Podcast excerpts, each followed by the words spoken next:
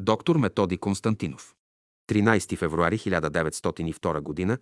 16 февруари 1979 г. Човекът по пътя на космическата спирала. В светлината на учението на учителя. Документален магнетофонен запис. София 1974 г. 56 важни моменти в село Марчаево. Село Марчаево е разположено в западните поли на Витуша, от което се открива прекрасен изглед към Пернишката котловина и възвишенията Голо Бърдо. От всички шопски села в околностите на София, то беше едничко, където беше образуван братски кръжок. В кръжока влизаха селени, изпитани в борбите на живота. Хора не толкова с някакво развито религиозно чувство, но волеви натури, които по пътя на собствения си опит са дошли в допир с идеите на учението. Те бяха хора енергични и трудолюбиви. След бомбардировката на 10 януари 1944 г. на следващия ден малка група приятели, заедно с учителя, се евакуираха в това село. Нашите приятели ни дадоха един топъл славянски прием и ние се приютихме в това малко селце, понеже лично аз бях почти през всички бомбардировки в София – и когато след всяка бомбардировка се връщах в това село, изпитвах чародейното действие на селската тишина и спокойствие от непоколебимото присъствие и закрила на нашата красива Витуша. Всяка вечер аз носех новините от София и в топлия уютен семейен кръг на благородния брат Темелко, който беше дал прием на учителя, споделяхме новините. Брат Темелко беше един от най-интересните типове от приятелите в това село. Висок, строен рус, с красиви черти на лицето – Главата му изразяваше един морален тип, който винаги беше готов на всякакви жертви и услуги. Той беше много внимателен, мълчалив, от неговата строгост лъхаше едно високо благородство. Темелко Темелков беше отворил домът си за учителя и приятелите. Още на изгрева имаше няколко сестри, които непрекъснато седяха пред вратата на учителя. Като Теофана Савова и Катя Грива и други, то те продължиха да правят същото и тук. А тук стаята на учителя е малка, а пред нея има едно малко коридорче и ако застанат двама човека, няма да може да се размине третият. А тук непрекъснато влизат и излизат хора и е претъпкано и тясно. Тогава брат Темелко прави остра забележка на тези две сестри. Те протестират, че същото са правили на изгрева, че са стояли пред неговата стая, че си изпълняват задачата и че те са поставени на това място от учителя. Темелко ги изгонва грубо. Те се разплакват и напускат а учителят е в стаята си и няколко дни той не излиза на обяд. Тогава Темелко разбира, че учителят не излиза поради неговия скандал. Тогава той с цялото си семейство отива при него в малката стайчка и иска прошка, че това го е направил от незнание. И от този момент той не направи вече никаква бележка на никого. Беше отворил дома си за всички. Идваха много приятели и всеки носеше по някакви продукти. За това нищо не липсваше. Благодарение на тази взаимопомощ имаше там всичко за прехрана на толкова много хора. Имаше общи обеди. Учителят постоянно говореше и там се изнесоха много важни беседи. Имаше и общи екскурзии до близки местности. Стаята, в която живееше учителят, беше мястото, където съм водил стотици разговори с учителя, много от които са стенографирани от брат Боян Боев, който винаги следваше стъпките на учителя и стенографираше всяка негова дума. Ще кажа няколко думи за този предан и винаги желан от учителя ученик. По външен вид брат Боев приличаше на човек от далечния изток. Той имаше среден ръст, с много интересна глава, челото му приличаше на някакъв диамант, върху който каузално философските центрове блестяха, а под тях центърът на памета беше развит в най-висша степен. Той представляваше живата архива на братството. Нямаше случка, нямаше събитие, станало в братството или около учителя – на което той да не знаеше датата и съдържанието. С брат Боян Боев разговарях за първи път на един обяд в тесен кръг на изгрева през 1924 година. На този обяд присъстваше и учителят. След обяда учителят много тихо ми каза, запомни, с този човек ще имаме да вършим много работа за братството. Той беше завършил естествени науки в Германия. Там се е запознал с антропософа Рудолф Штайнер. Штайнер с голямата си окултна ерудиция се явява като предвестник на великото дело на учителя. Още тогава Штайнер му загатва за голямата историческа мисия на славянството. Боян Боев ми каза лично, че когато е проявявал голям интерес, то самият Штайнер го подсетил лично, че центърът, към който трябва да се приближи, е България. И че той трябва да си отиде там, защото там е великият учител. А това, което е правил Штайнер, е само една подготовка, предназначена за европейския ум. Той е поступил много скромно и честно. Беше много интересно, че когато правихме небесната карта на Штайнер и Бояв Боев, видяхме, че между двамата има голяма аналогия. Штайнер по външен вид не прилича на германец. Вероятно в него има славянска и източна кръв. Боян Боев също не прилича на българин. Наполовина е българин, наполовина арменец. Боян Боев беше един от най-популярните в братството, не само с големите си окултни знания, но и с голямата си готовност винаги да бъде полезен на всеки нуждаещ се. Тези няколко думи казах за този изключително предан и добър брат, понеже след заминаването на учителя от физическия свят ще бъде важен фактор в живота на братството. Събитията следваха своя исторически ход. Войната беше към своя край. Излишно е да се спирам върху всички тези парипетии на историческите събития, защото има и ще бъде описана много литература по тях. Ще се спра специално на един важен исторически факт, който има значение не само за братството, не само за българския народ, но и за цялото човечество. Преди да изложа този факт, понеже с него завършваше братската епопея в Марчаево, ще кажа още няколко думи за този красив кът, в който прекарахме около 10 месеца.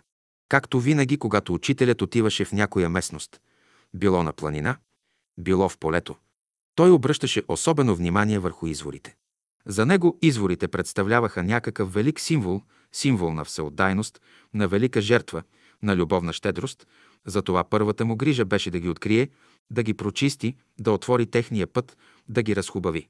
В двора на брат, Темелко учителя с голяма грижа и особено внимание събра водите от няколко малки, незначителни изворчета, на които семейството на брат Темелко не обръщаше внимание, дори не ги забелязваха. С тях учителят направи един голям извор и му даде името Изворът на доброто.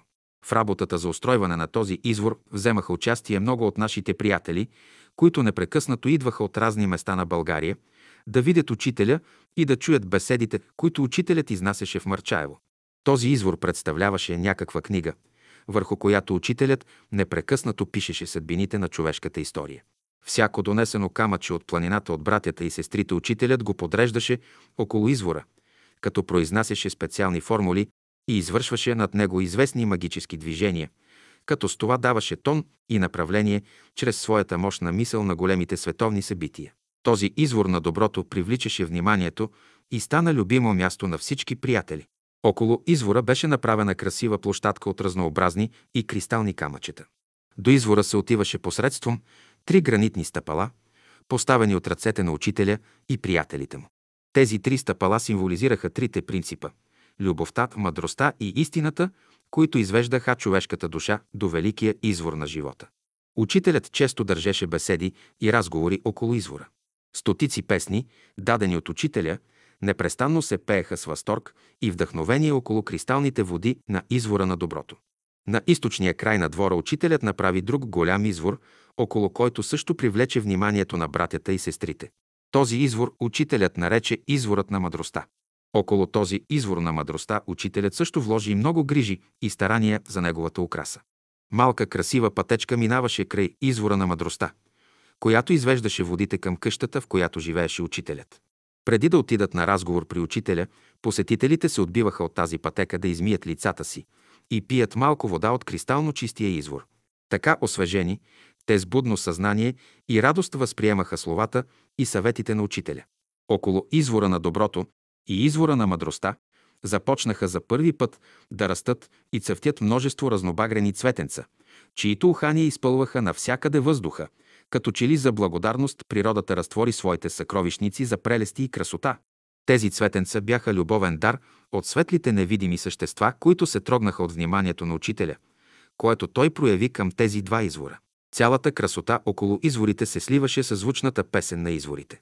В селото водата беше силно варовита, неприятна за пиене и като се разчу за двата извора, всички започнаха да вземат вода за пиене от двата извора, чиято вода беше мека, сладка и много приятна за пиене. Недалеко от селото, но около 4 км на запад, в село Родарци, в чудно красива магнетична долина извираше голям топъл минерален извор. До идването на учителя при извора селените употребяваха водата му само за изпиране на дрехи.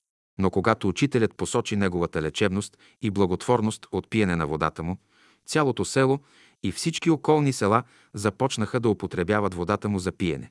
Навсякъде, където стъпеше учителят, всичко се активизираше за един красив живот.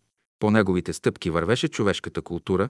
След няколко години се направиха много сонди около извора и от обилната минерална вода се построиха два грамадни басейна. Тази долина с минералната вода, чиято стойност посочи учителят, стана важен културен и хигиеничен център. Особено за семействата на миньорите. Трябва да отбележим, че през 1944 г. стана последният събор на братството, състоял се в Мърчаево. На този събор бяха пристигнали приятели от цяла България. В ранната утрин на първия ден на събора цялото братство беше излязло на една красива поляна, разположена над селото, където учителят изнесе вдъхновена беседа. След това се изиграха музикалните упражнения на паневритмията. Никой от приятелите не допущаше, че това е последният събор, който се извършваше в полите на Витуша, българският Синай. Учителят често обикаляше с приятели от обществото върховете на Витуша. Спомням си един много интересен момент в историята на България. Когато България трябваше да направи неизбежния завой в своята политика, аз бях отишъл на Витуша да търси учителя, за да го запитам, дошъл ли е моментът вече за този завой. Денят беше прекрасен, върхът Острец, непосредствено до хижа Брокс, на който беше учителят, огрян от слънцето, представляваше чудна гледка. Камъните и скалите наоколо представляваха нещо като вълшебен град. Бяхме седнали с учителя на един грамаден блок. На моя въпрос, дошъл ли е моментът България да направи този важен завой, той помълча известно време и най-сетне ми насочи вниманието към един облак на запад, имащ фигура на квадрат. В момента, когато ми обърна вниманието към тази фигура, двете съседни линии на един от ъглите на квадрата се разтваряха. В този момент учителят ми каза, България ще излезе от това тежко положение. Наистина, квадратът е символ, според окултизма, на страдания и противоречие. Този символ характеризираше цялата вътрешна и външна политическа обстановка, в която се намираше българският народ. Изречената дума стана реалност. Още на другия ден започна неизбежният завой в политиката на България. Багрянов състави кабинета на 1 юни 1944 година. А сега ще разкажа за една тайна, която съм премълчавал до сега. След като чух от учителя за тайната на квадрата и за разрешението на тази задача с квадрата, аз се сбогувах с учителя и заслизах надолу, по пътеките на Витуша. Долу в село Владая ме чакаха няколко човека, за да им съобщя решението на учителя. Аз трябваше да им го кажа, а те трябваше да отидат и да вземат властта. Докато не стана този интересен момент и докато не се взе решение от невидимия свят, то учителят не ми позволи да тръгна. Чак когато се разрешиха нещата, той ми каза, сега иди им предай решението на небето. Долу ме чакаха Стоил Стефанов и още един. Аз им предадох решението на учителя, че трябва да предприемат тази акция и да се стигне до завой в политиката. Решението бе предадено на Стоил Стефанов и той го предаде на Багрянов и чак тогава той се съгласи. Можете да срещнете в словото на учителя как той заявява, че ние не се занимаваме с политика. Това означава, че той не се занимава с дребното политиканство. Но когато дойдат важни моменти за един народ и човечество, той тогава слага своята десница, за да разреши тези политически възли в историята на народа ни и на човечеството. Багрянов, след като дойде на власт на 1 юни 1944 г., трябваше да направи завой във външната политика, като задоволи някои изисквания на СССР. До средата на юли той успя да се сдобри с СССР. Във вътрешната си политика той трябваше да се съобразява и с така наречените шумци, шумкари, т.е. нелегалните бойни групи на комунистите, които бяха излезли по планините и водеха партизанска война. Учителят му бе наредил да се даде пълна амнистия на шумците и на техните семейства и да не се избиват вече хора. Но той, Багрянов, не можа да го спази. Той бе подложен на натиск от военните. На 6 юни 1944 г. съюзниците дебаркираха на Френския бряг и се отвори вторият фронт на запад срещу германците. Още преди Багрянов да вземе властта, имало едно постановление номер 30 от 28 април 1944 г., според което е било направено списък на хора, които трябвало да бъдат унищожени. Но избиването на партизаните продължава и при кабинета на Багрянов, макар че на 16 юни 1944 г. с постановление на Министерския съвет е взето решение да се отмени предишното постановление номер 30 от 28 април 1944 година. Но борбата срещу нелегалните комунисти продължава под ръководството на министъра на вътрешните работи, оглавявано от професор Станишев, известен хирург. Сега кое е най-интересното? Багрянов не изпълнява указанието на учителя. Да не се избиват повече хора и като капак на всички отгоре професор. Станишев, хирург по професия, но в момента министър на вътрешните работи, издава заповед от 21 юни 1944 г. под номер 4273 да се продължи избиването на партизаните. Дори определя срок до 30 август 1944 г. да се приключи с нелегалните групи, т.е. да бъдат унищожени. И какво става по-нататък? На 1 септември Багрянов си подава оставката, на 9 септември идва правителството на Отечествения фронт и комунистите идват на власт. Същото правителство издава закон за Народния съд. Народният съд започва да заседава на 20 декември 1944 г. С първи състав срещу тримата регенти, всички министри от петте кабинета от 1 януари 1941 г. до 8 септември 1944 г заедно с министър-председателите и дворцовите съветници – 51 човека.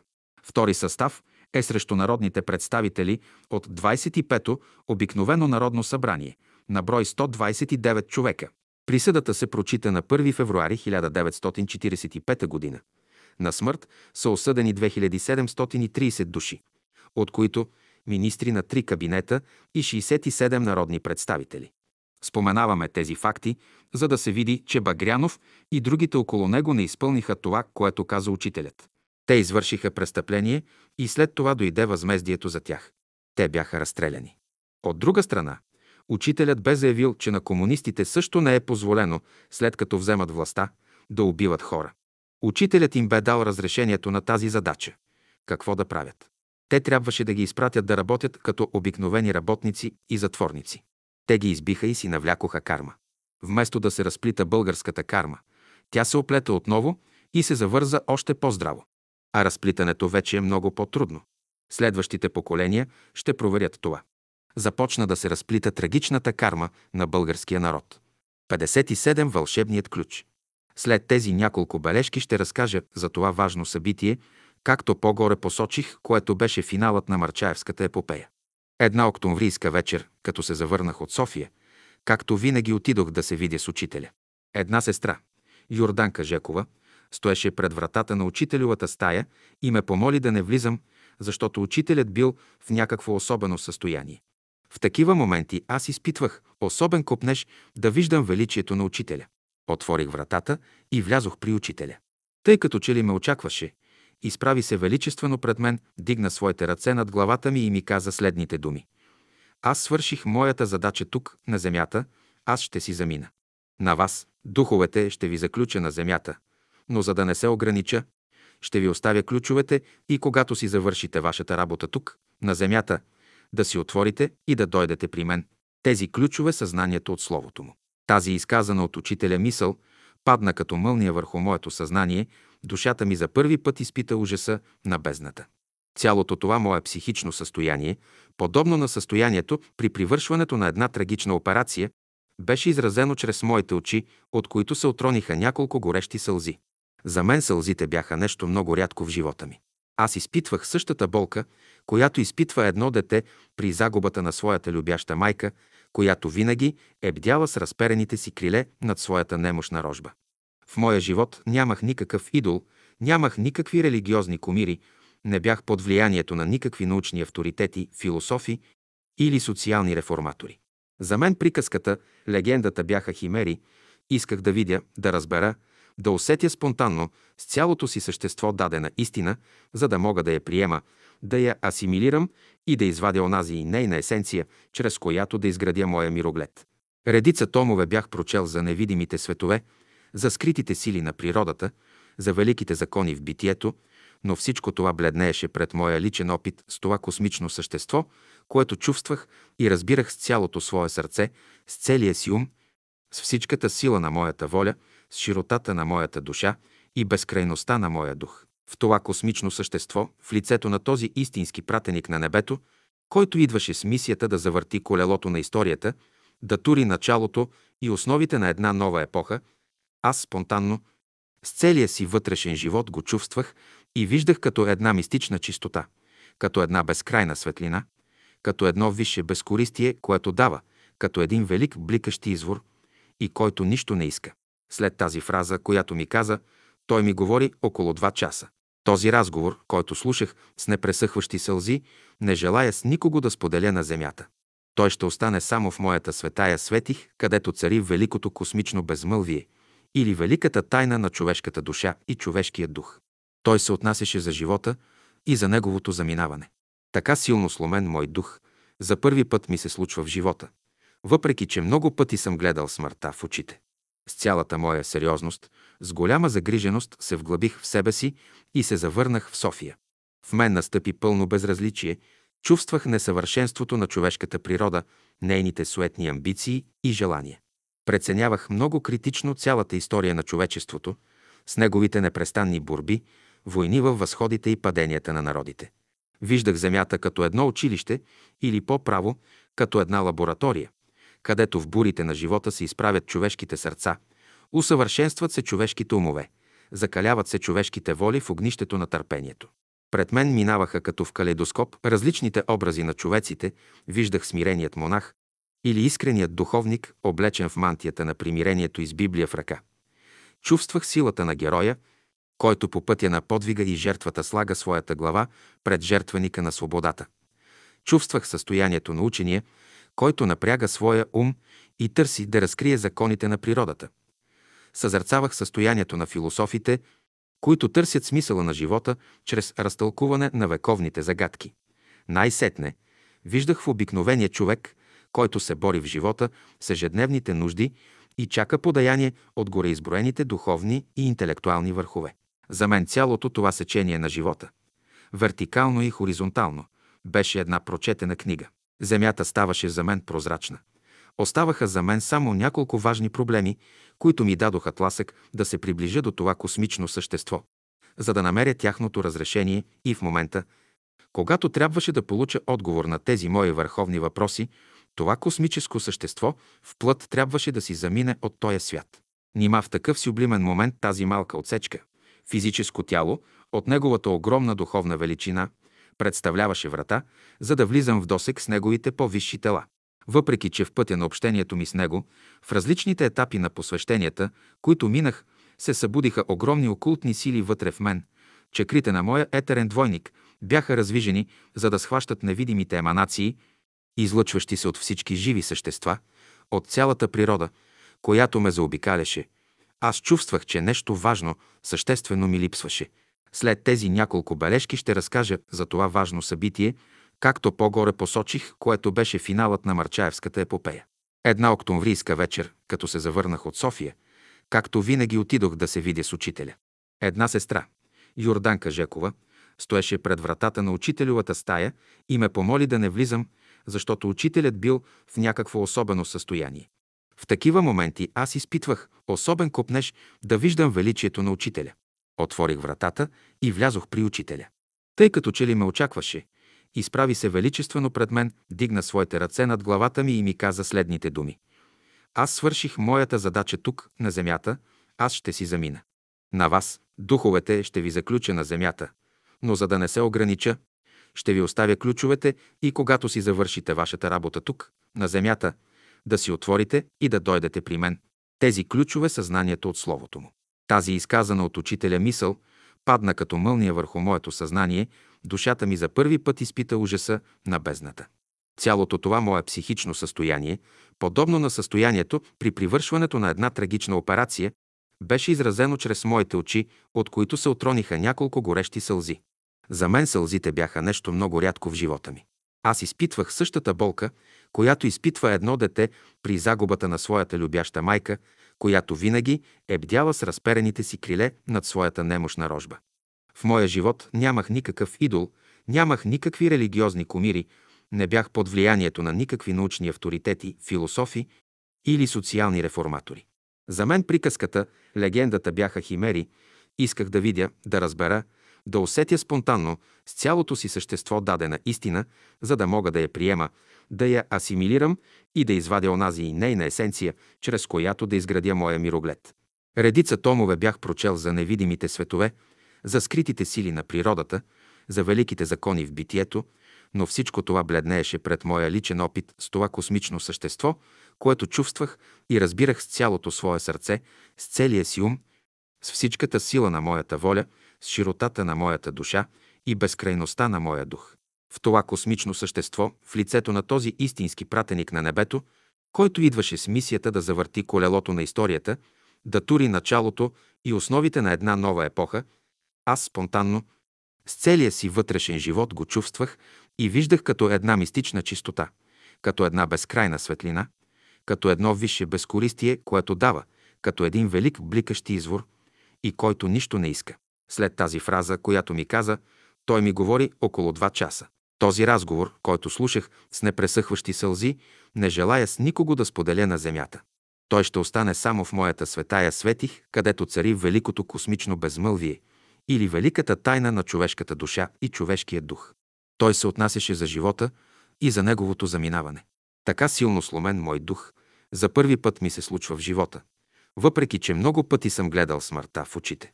С цялата моя сериозност, с голяма загриженост се вглъбих в себе си и се завърнах в София.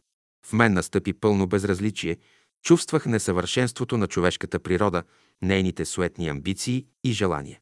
Преценявах много критично цялата история на човечеството, с неговите непрестанни борби, войни във възходите и паденията на народите. Виждах Земята като едно училище или по-право като една лаборатория, където в бурите на живота се изправят човешките сърца, усъвършенстват се човешките умове, закаляват се човешките воли в огнището на търпението. Пред мен минаваха като в калейдоскоп различните образи на човеците, виждах смиреният монах или искреният духовник, облечен в мантията на примирението и с Библия в ръка. Чувствах силата на героя, който по пътя на подвига и жертвата слага своята глава пред жертвеника на свободата. Чувствах състоянието на учения, който напряга своя ум и търси да разкрие законите на природата. Съзърцавах състоянието на философите, които търсят смисъла на живота чрез разтълкуване на вековните загадки. Най-сетне виждах в обикновения човек, който се бори в живота с ежедневните нужди и чака подаяние от гореизброените духовни и интелектуални върхове. За мен цялото това сечение на живота, вертикално и хоризонтално, беше една прочетена книга. Земята ставаше за мен прозрачна. Оставаха за мен само няколко важни проблеми, които ми дадоха тласък да се приближа до това космично същество, за да намеря тяхното разрешение и в момента, когато трябваше да получа отговор на тези мои върховни въпроси, това космическо същество в плът трябваше да си замине от този свят. Нима в такъв сюблимен момент тази малка отсечка, физическо тяло, от неговата огромна духовна величина, представляваше врата, за да влизам в досек с неговите по-висши тела. Въпреки, че в пътя на общението ми с него, в различните етапи на посвещенията, които минах, се събудиха огромни окултни сили вътре в мен, чекрите на моя етерен двойник бяха развижени, за да схващат невидимите еманации, излъчващи се от всички живи същества, от цялата природа, която ме заобикаляше. Аз чувствах, че нещо важно, съществено ми липсваше.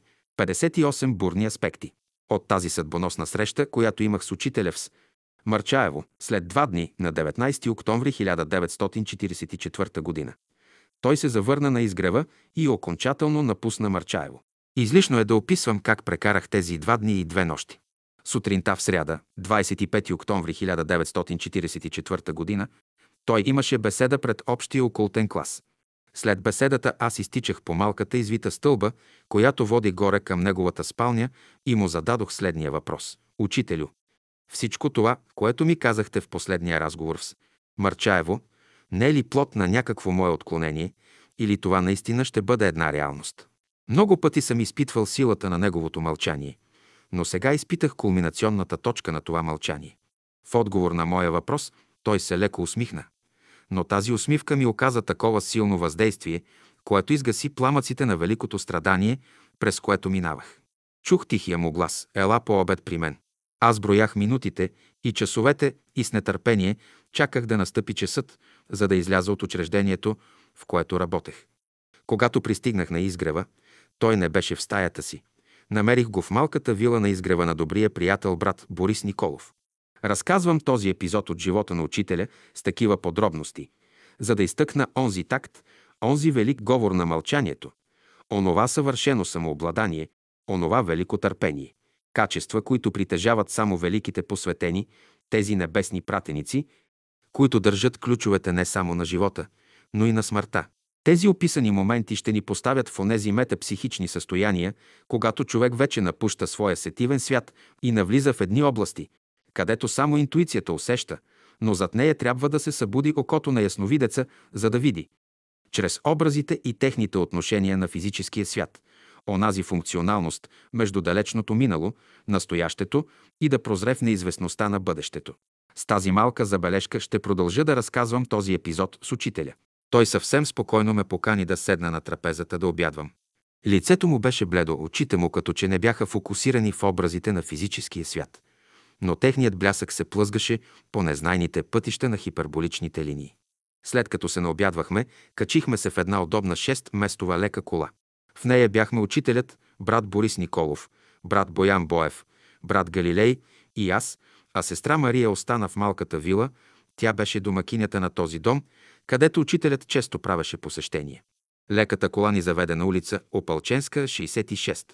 Хазайката на тази къща, Гина Гумнарова, както изтъкнахме в предшестващите глави, беше една от артистките в малкия кармичен триъгълник.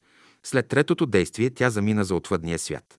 Учителят стоя доста дълго в своя кабинет. След това той ни повика, като ни предаде следните предмети, които трябваше да отнесем на изгрева. На брат Борис Николов даде два големи кристала, на брат Боев – протоколите на първите събори, на брат Галилей – портрета на своя физически баща, който беше свещеник, на мен предаде един пакет, на който аз не разбрах съдържанието. Най-сетне пристигна една сестра, която живееше там, и каза, че останала някаква бяла риза. Той каза да я вземе тя. Тези подробности разказвам, защото в момента само аз чувствах какво значат тези действия на учителя.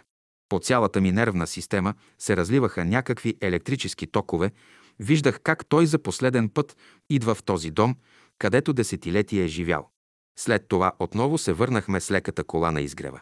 Приятелите предадоха обратно предметите, които учителят им беше дал и си отидоха. Аз останах сам с него. Той разтвори пакета, който му предадох. В него имаше някои семейни ценности, които бяха притежание на старата сестра Граблашева. Аз трябваше да ги предам. В този момент още повече се издълба в моето съзнание мисълта, че учителят действително ще напусне своето физическо тяло. В този момент даже си спомних колко много го молих да ми обясни едни космични цикли и планетни аспекти, които ставаха през месец декември и имаха отношение не само към съдбата на българския народ, но и към цялото човечество. Друг път с голяма охота той споделяше значението на тези космични явления, но за случая абсолютно нищо не ми говореше. Това негово мълчание наистина ме много респектираше и аз поех същия курс на мълчание. Това мълчание събуди в мен едно благоговение към едно същество, което в такива моменти е потопено в невидимите светове, които за обикновеното човешко съзнание представляват не само загадка, но са недостъпни за него чрез неговите пет сетива.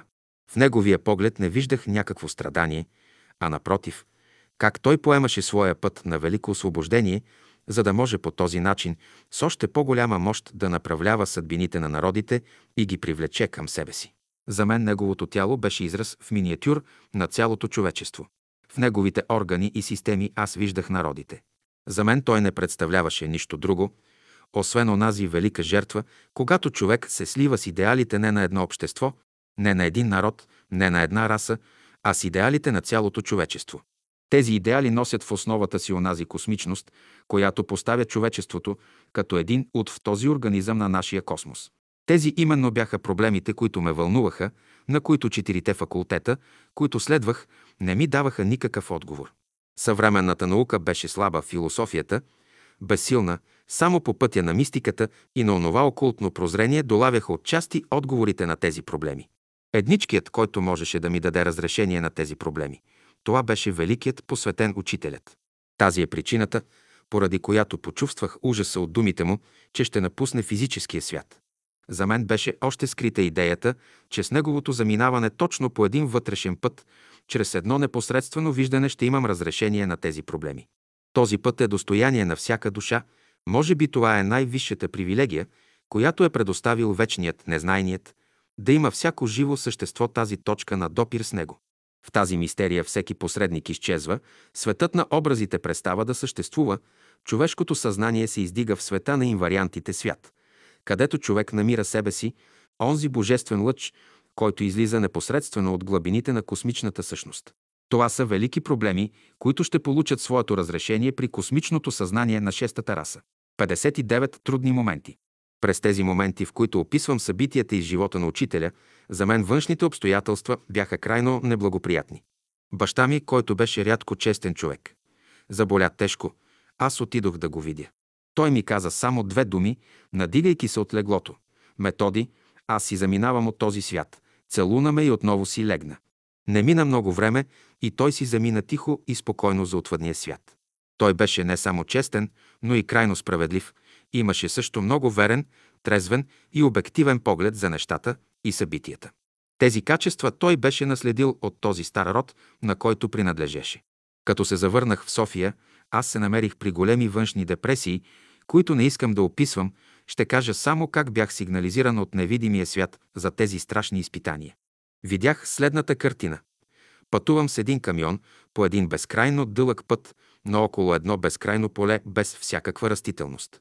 На самия камион краката ми не стоят на пода, но бях се хванал за едно желязо. Камионът летеше така бързо и аз усещах, че ще падна. Действително при един завой виждам една огнена бездна. Картината на Ада от Данте дава подобна иллюстрация на тази огнена бездна.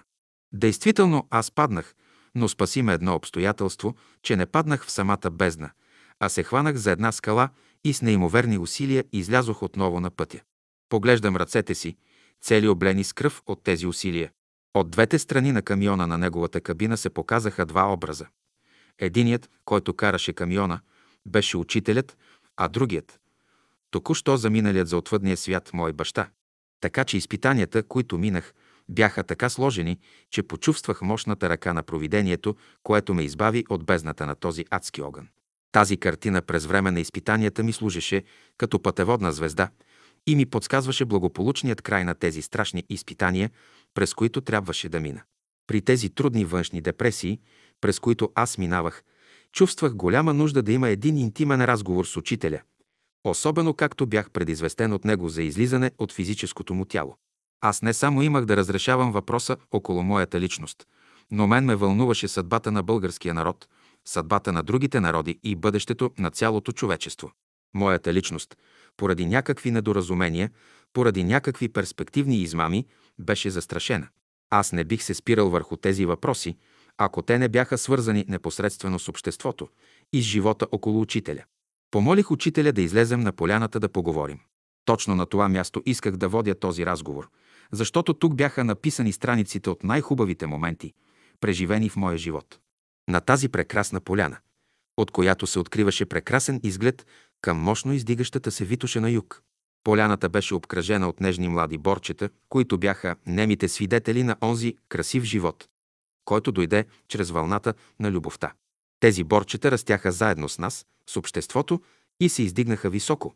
Човек трябва да има вдъхновеното перо на истинския художник, поет или четката на гениалния живописец, за да може да разкаже с думи и багри това, което стана някога тук и да се разнесе по етера, за да обхване в своята красота цялата земя. Тази красива поляна беше като някакъв вълшебен, приказен оазис, при който оазис са идвали да пият от великия извор на живота. Учителят, жадните за великото божествено слово. Душите от цялата наша планета. Тук идваше смирено да слуша словото на учителя, изгорен от знойното слънце на Индия, от запад идваше високомерният учен да провери своите теории. Будни души от цяла Европа, от Франция, от Италия, от Чехословакия, от Югославия и от много други страни, също от Близкия изток, египтяни, турци, евреи и други. Разнасяше се по етера веста, че е пристигнал пратеник от небето, вест, която се долавяше от най-будните души на човечеството. При тази красива обстановка, всяка душа, която пристъпваше, чувстваше в душата си словото на учителя, неизказан мир и огнен подтик за подвизи, за творчество, да бъде апостол на великите идеи, които ще разтопят омразата, която се шири между човеците и народите, ще даде отеха на страдущата душа, вдъхновение на поета да напише най-хубавите свои песни и сонети, на художника. Подтик да нарисува със своята четка красивите картини на природата, на скулптура. С длетото си да оживи мъртвия камък в образи и идеи на музиканта, да схване и възпроизведе чудните мелодии, които непрестанно звучат в пространството. Тук идваха да черпят вдъхновение от словото на учителя не само будните души, но и болните, страдощите, немощните. Да почерпят жизнен ток от магнетичните струи, които излъчваше учителят. В присъствието на учителя болните моментално оздравяваха, простите ставаха учени, глупавите поумняваха, защото светлината на учителя озаряваше техните умове и те започваха да разбират причините, защо са били болни, прости и глупави.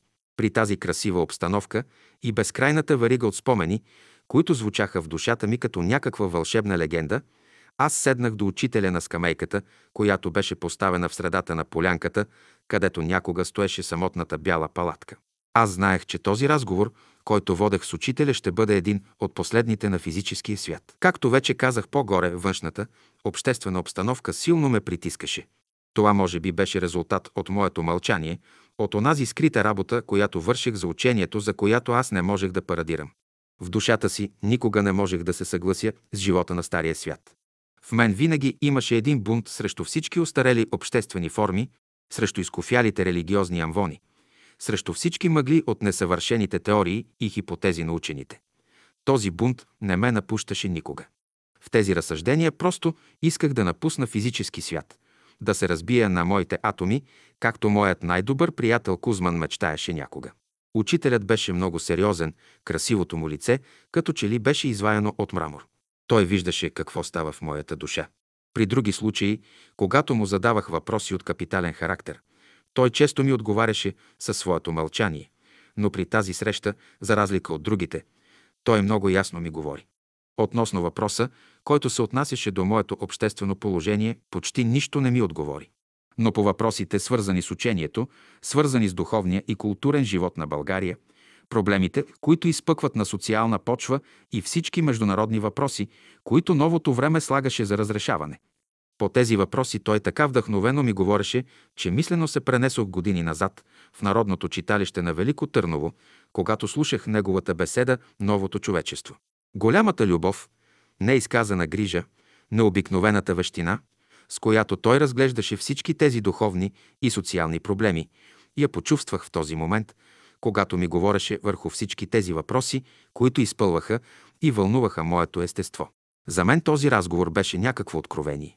Аз виждах контурите на един нов свят, който се раждаше в зората на изгряващото слънце на любовта, на мъдростта и на истината. Моята личност в тези моменти изчезваше, като че излизах от безкрайните предели от периферията на битието и влизах в центъра, където звучи много ясно ритмичният пулс на това безкрайно начало, независимо с каква дума ще се нарече – душа или дух. Разговорът продължи три часа. Когато се обърнах на запад и отново влязох в малката черупка на моята личност, аз видях, че слънцето залязваше. Тази картина така силно се вряза в моето съзнание, като че ли беше изрязано с някакво огнено длето. Затова, когато издадохме книгата «Учителят», между дял първи – животопис и творчество, и дял втори – идеи, поставихме една винетка, представляваща един връх, зад който залязва едно слънце. Под тази винетка, чрез следната епитафия, изразих може би един от най-тържествените моменти на моето ученичество в сегашното ми прераждане. Тя гласеше така, както едно величествено слънце залязва, след като е раздало на всички своето изобилие като любовен дар. Тъй и учителят залезе на 27 декември 1944 г. за физическия свят, за да изгрее в душите на цялото човечество. Неговото слово е живо, носи се във въздуха и сега, и хлопа на всички умове и сърца, и им съобщава радостната вест, новата вест за красотата на изгряващата култура, която иде с ясни стъпки към нас. Под тази епитафия ръката на художника беше изобразила едно лаврово клонче, символ на безсмъртие.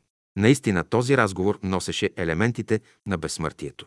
Втората част на тази епитафия беше дадена от Боян Боев.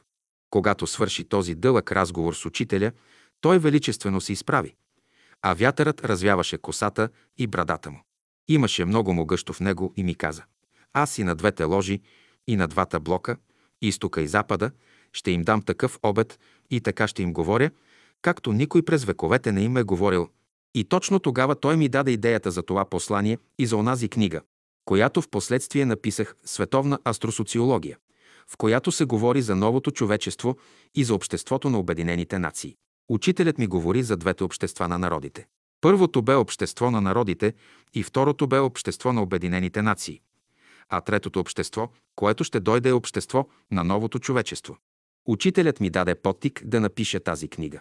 Действително след това редакцията, която отпечата книгата, каза, че това е едно послание към отруденото човечество. Разбра по дух, че това е послание. Този момент никога няма да забравя, когато учителят ми даде импулс да напиша тази книга. След разговора мълком тръгнахме, понеже слънцето беше залязло. Той ме извика горе в неговата спалня, каза ми да се кача най-горе в стъклената тераса и да донеса неговия балтон. След това ме накара да съблека моя балтон, който беше красиво изработен във Варшава, да го закача на тавана и да облека неговия. С една усмивка и със следната фраза ме изпрати. Върви сега, духовете не ще те познават. Наистина извърши се цяло чудо. На другия ден бях назначен шеф на личния състав на едно от министерствата. По този начин отговори на моя личен въпрос, на който в началото на този съдбоносен разговор не ми каза нито една дума. 60 балтонът на учителя. Действително, аз заемах известни постове, които после различно се тълкуваха. Те не можеха да разберат, че тези мои постове в държавата ми помагаха учението на учителя безпрепятствено да върви в своя ход, както беседите на учителя, които се печатаха на изгрева, да се издават без всякаква цензура. По-късно го разбраха. Така успях, след като съм бил чист и честен да изляза невредим от тези постове. Отначало работех в един институт, където всички тези новини, които идваха от 160 радиостанции, трябваше да се систематизират и да се изготви един бюлетин, който да се предава на Министерския съвет. Това бе една чисто информационна задача и за това аз бях най-осведоменият човек в България за това, което става по света. Винаги отивах при учителя и му докладвах последните новини. Но аз съм бил чист и никога не съм вършил неща, които са противоположни на моите идеологически разбирания или в разрез с моята съвест. Този институт тогава се наричаше Дирекция на пропагандата. Тук беше пристигнал главният секретар на министър-председателя, който беше инженер по професия. Тогава учителят лично го извика и му нареди, че аз трябва да се махна от тази агенция. От следващия ден ме назначиха като началник на персонала на държавната печатница. В момента, в който напускам дирекцията на пропагандата, става едно малко разместване в ръководството и новият шеф нарежда да се направи пълен списък на служителите с техните адреси и телефони, за да могат да бъдат извиквани по спешност. Списъкът е направен и разпространен на много места, но моето име вече не фигурира. И всички, които бяха в този списък след 9 септември 1944 г., бяха арестувани, съдени и отидоха по затворите. Така балтонът на учителя ме спаси. Какво представляваше този балтон на учителя? Учителят много обичаше да го носи, беше в жълт цвят, не много дълъг, но много хубаво му стоеше на неговата фигура. И понеже аз имам същия ръст и за това балтонът, който ми подари учителят, ми стоеше добре. Но беше демоде. Всички хора ходеха с дълги балтони, само аз ходех с къс балтон. А моят предишен балтон нито го потърсих, нито отидох да го видя какво е станало с него там, на тавана на изгрева. Така, щом облякох балтона на учителя, аз се укрих от духовете да не ме познаят, така както каза учителят. Преминах много премеждия и не ме откриха духовете до сега, когато разказвам тези неща. Един ден отивам при учителя вечерта. Той неохотно ме прие. Просто не искаше да ме приеме. Аз бях свикнал да ме приема всякога. Стана ми много мъчно и започнах да се разхождам из поляната на изгрева. Разхождах се, пък по едно време отидох при Любомир Лулчев, кой знае защо, и виждам там двата човека с пистолети, които дошли да го арестуват. Той ме видя и ме поздрави. Онези го попитаха кой е този човек. Това е доктор Методи Константинов. Ако беше казал, този е наш съсед, нямаше да ми обърнат внимание. Те много хитро ме накараха да утешавам неговата долцинея Невена Неделчева, която плачеше и която излезна вън от бараката. Аз вървя и я утешавам. По едно време онези с пистолетите дойдоха при мен и ми казаха горе ръцете. И ме арестуваха заедно с Лулчев. Заведоха ни долу, на Лъвовия мост, където беше сградата на бившата обществена безопасност на бившия предишен режим. Бившият режим падна от власт, но сградата е останала и сега новата власт, комунистическа, я използва за същото, както предишната власт. Аз нямам заповед за арестуване, докато Лулчев имаше такава. Но интересното и странно бе, че когато отидохме там, видяхме, че там са арестувани всички министри, личности, общественици и различни фактори, които играеха голяма роля в българската предишна действителност. За нас нямаше място в никаква килия. Легнахме на едни дъски. Разговаряхме си помежду си. Те бяха много любезни към нас и не ни обискираха. И на сутринта Любомир Лулчев в 10 часа го извикаха на разпит. Аз, в знак на протест, обявих гладна стачка и не исках да се храня. Лулчев се раздели с мен и каза, този живот аз ще го жертвам. Тебе ще те пуснат. Кое бе най-интересното? След обед на този ден аз виждаме един войник с пушка да ни пази. Оглеждам го и виждам, че носи на лицето си черти на бялото братство. Тихо му казвам, иди при твоя началник и му кажи, че аз без всякаква заповед съм арестуван, за да може да ме изслуша и да види как ще постъпи с мене. Момчето с голяма готовност прие. След един час се връща. Няма го началника. Казвам му, пак ще се върнеш и ще го потърсиш. Той отида и след половин час се връща отново и казва на други войник, който е на пост, началникът го вика. А той му казва, ти знаеш, че тук без подпис не може да се излезне, но ако ме лъжеш, ще ти тегля куршума. Заведеме на първия етаж, а долу навсякъде е тъмно. Викам му, води ме нагоре. И той започна да ме извежда и в коридора излиза една жена, млада и хубава, като фея, с бадемови хубави очи, с едно кожухче, много красива и руса. Беше цивилна, към 35-40 години. Акцентът ти беше малко руски.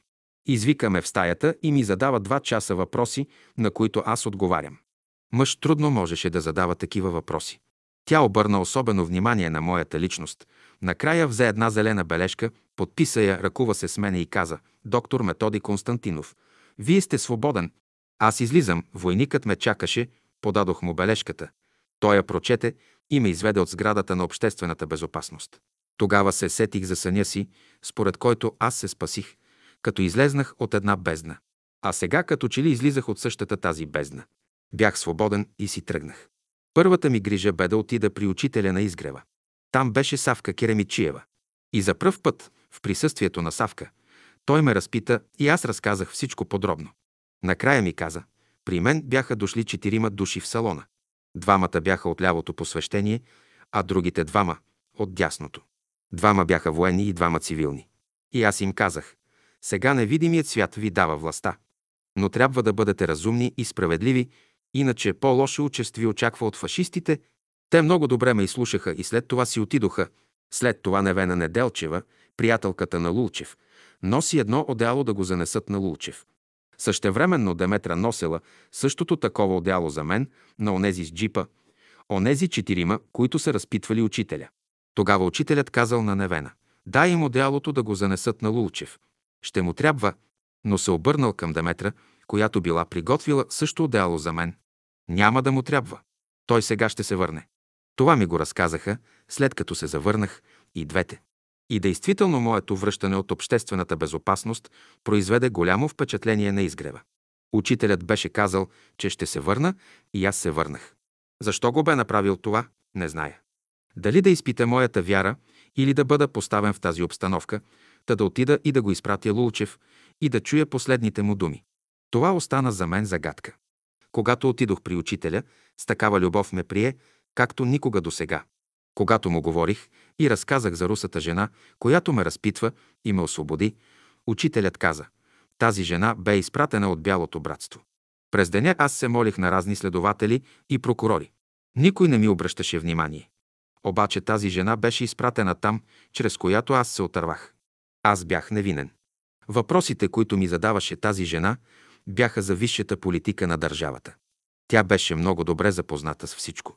Остана доволна от моите отговори и ме освободи. Да, тя ме освободи, понеже не можаха да ме познаят духовете.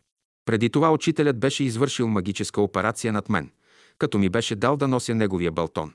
Над мене беше поставена шапка, невидимка, както в приказките. Бях станал невидим за онези духове, които търсеха разплата в тия размирни времена. Така се опазих до сега. 61 краят на едно велико начало. Мъгливите декемврийски дни, един след друг, се нижеха и отминаваха в сянката на миналото. Тези къси дни, когато слънцето много рядко показваше своя лъчезарен образ, за братството бяха напоени с чувства на едно велико страдание. Слънцето наближаваше да влезе в знака Козирог, знак на високата планина, на осамотението, върха на най-висшата философия, знак на чистотата, на самообладанието и търпението. Така го наричаха древните астролози. В електромагнитното поле на този зодиакален знак душата влиза навътре в себе си, в своята светая светих, където душата почерпва нови сили от дълбоките извори на живота, подобно на Слънцето, което започва своя възходящ път, приближава се към равноденствието на зодиакалния кръг.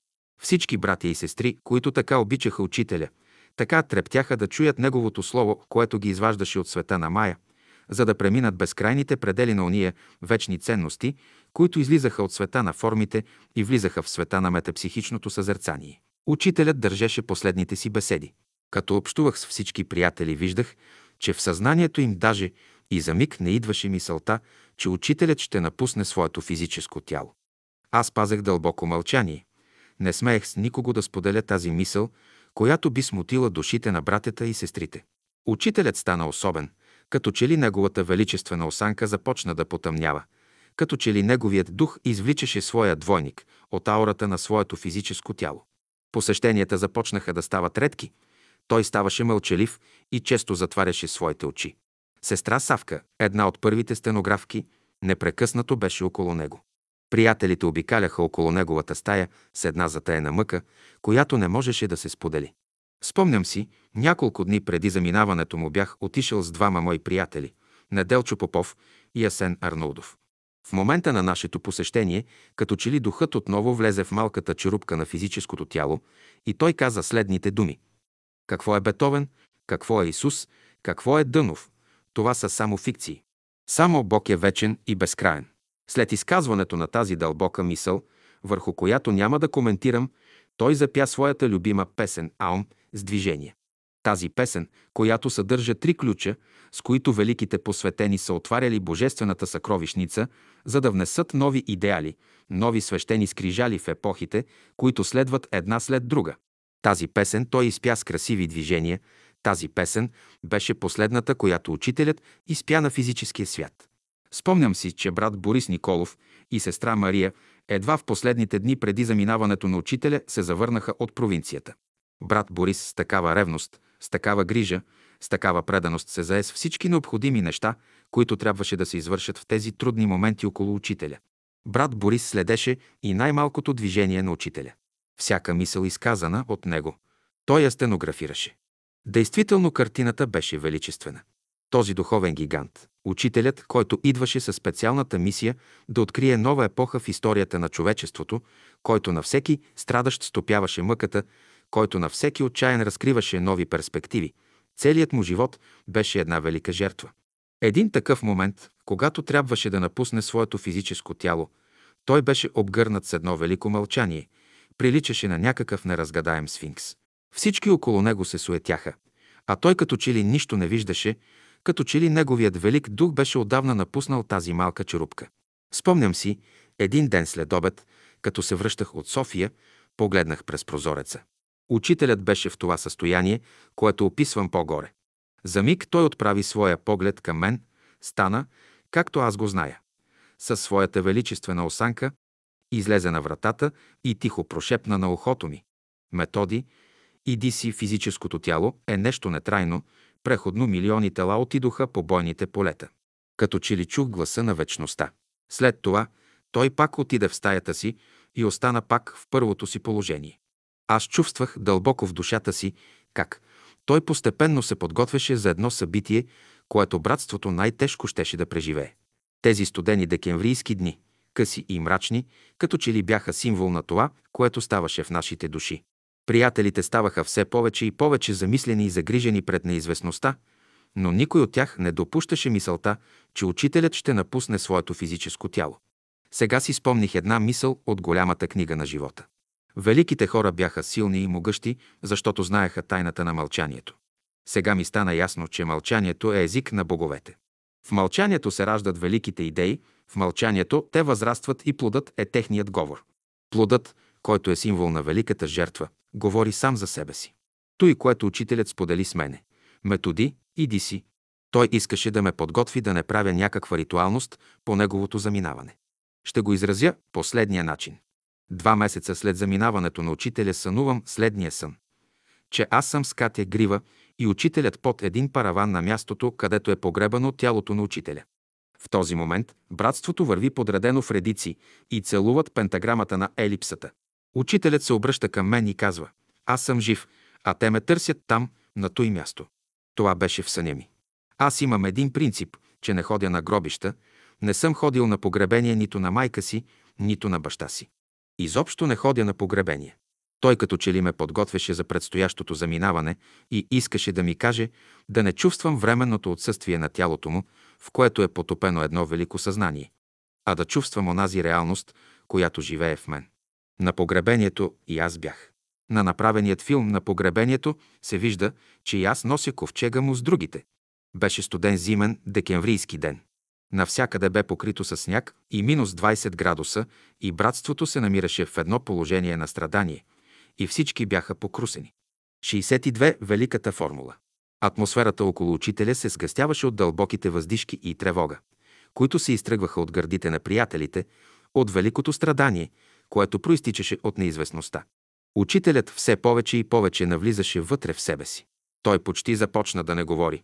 Приятелите пазеха пълно мълчание. Брат Борис, със своя благ поглед, със своите меки обноски и изискано държане, тонираше атмосферата. Аз исках да питам нещо учителя. С голямо внимание търсех удобен момент да му задам един въпрос и този момент действително настъпи. Аз запитах тихо учителя. Ще останете ли още на физическия свят? Той ме погледна и само с едно отрицателно движение на главата ми даде да разбера, че няма да остане. След това той се приближи до мен, до ухото ми и съвсем тихо, много тихо ми прошепна една магическа формула. Като чух тази формула, цялото ми тяло изтръпна, почувствах как живият огън на кундалини се изви по целия ми гръбначен стълб и в мозъка ми произведе такава ослепителна светлина, като че ли всички центрове на главата ми се активизираха и аз видях една картина, която представляваше откровение. Тази картина ми разкри една велика тайна. Тази картина съдържаше бъдещето, което ни предстоеше. В следващите страници ще посветя една глава на тази формула. Тази глава е само за онези души, които имат онзи копнеж да търсят тясната пътека, която води към истината за онези души, които искат да сътрудничат в великото дело на учителя. Тази моя последна среща беше три дни преди заминаването на учителя. На 27 декември 1944 г.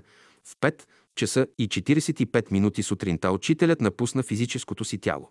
Това космично същество, чието символ беше равностранният триъгълник, т.е. онази висша хармония между емоционалното, умственото и волевото съзнание.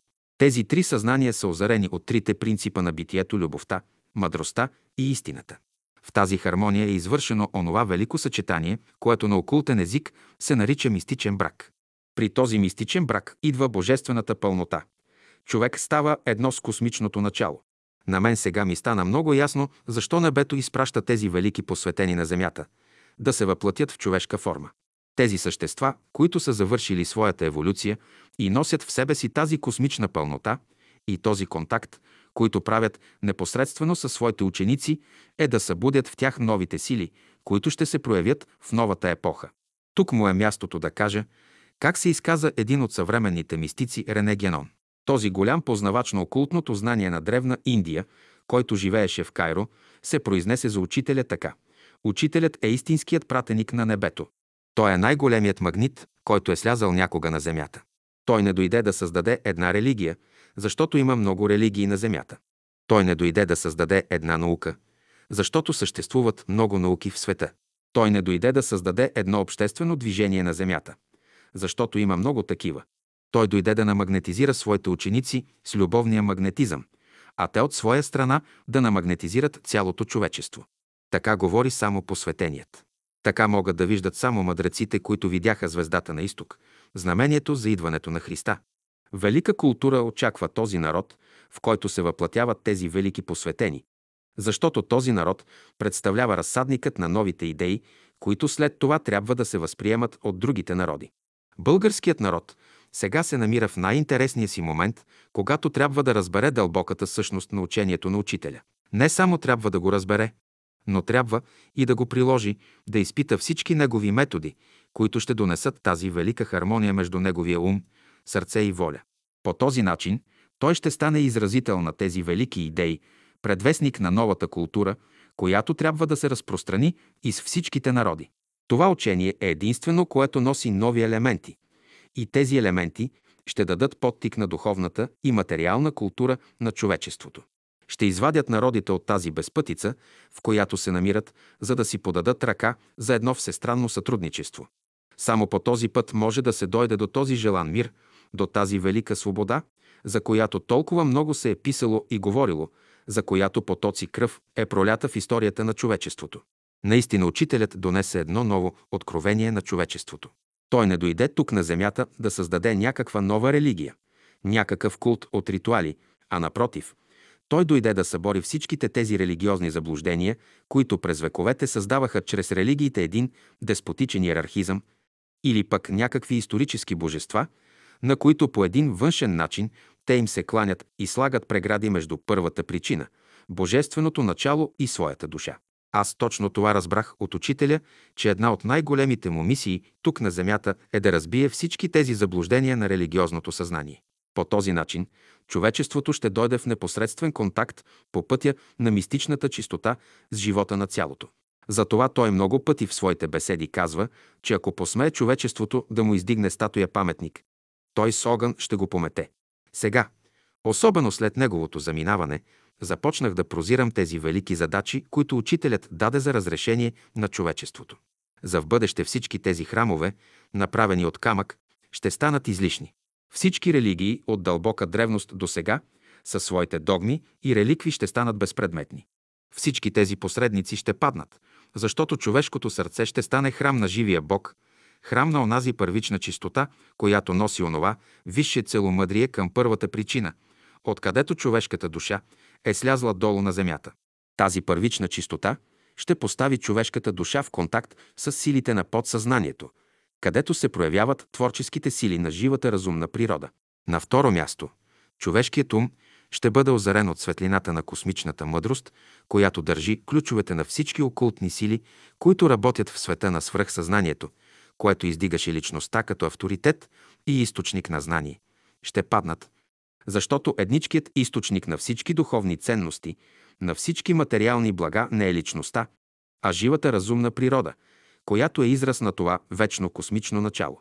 Така пречистено човешкото сърце с мистичната чистота на любовта и човешкият ум, озарен от светлината на мъдростта, ще станат проводници на творческите сили, които изтичат от света на подсъзнанието и от света на свръхсъзнанието.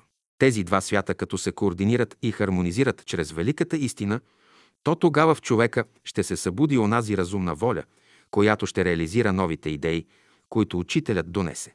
Сега разбрах, че учителят не трябва да бъде търсен извън, като някакъв обект, но да го чувстваме вътре, дълбоко в себе си, чрез чистотата на своето сърце, чрез светлината на своя ум и чрез силата на своята воля. Този именно акорд, който звучи дълбоко в нашата душа, ни поставя във връзка с пулса на живота, с ритъма на космичния свят. Тази висша хармония, която лъха от учителя в тези три действия в неговата школа, чрез тези три космични вълни на любовта, мъдростта и истината идват да възстановят както в индивида, така и в народа. Да изправят малкия кармичен равностранен триъгълник, както и общочовешкия равностранен триъгълник, да зазвучат в хармонията на равностранния космичен триъгълник на учителя. Тези велики проблеми на бъдещето ще бъдат разработени чрез новата раса в астрокосмичната синтеза. Новата епоха е вече зачената, тя расте в отробата на времето и наближава момента, когато човечеството ще излезе от тъмния период на Кали-юга, за да влезе в новата култура на синовете Божии. Старият свят, със своите противоречия, с всичките си свои заблуждения, с всичките си кървави насилия ще бъде тор, чрез който ще се наторят идейните семена на новата култура.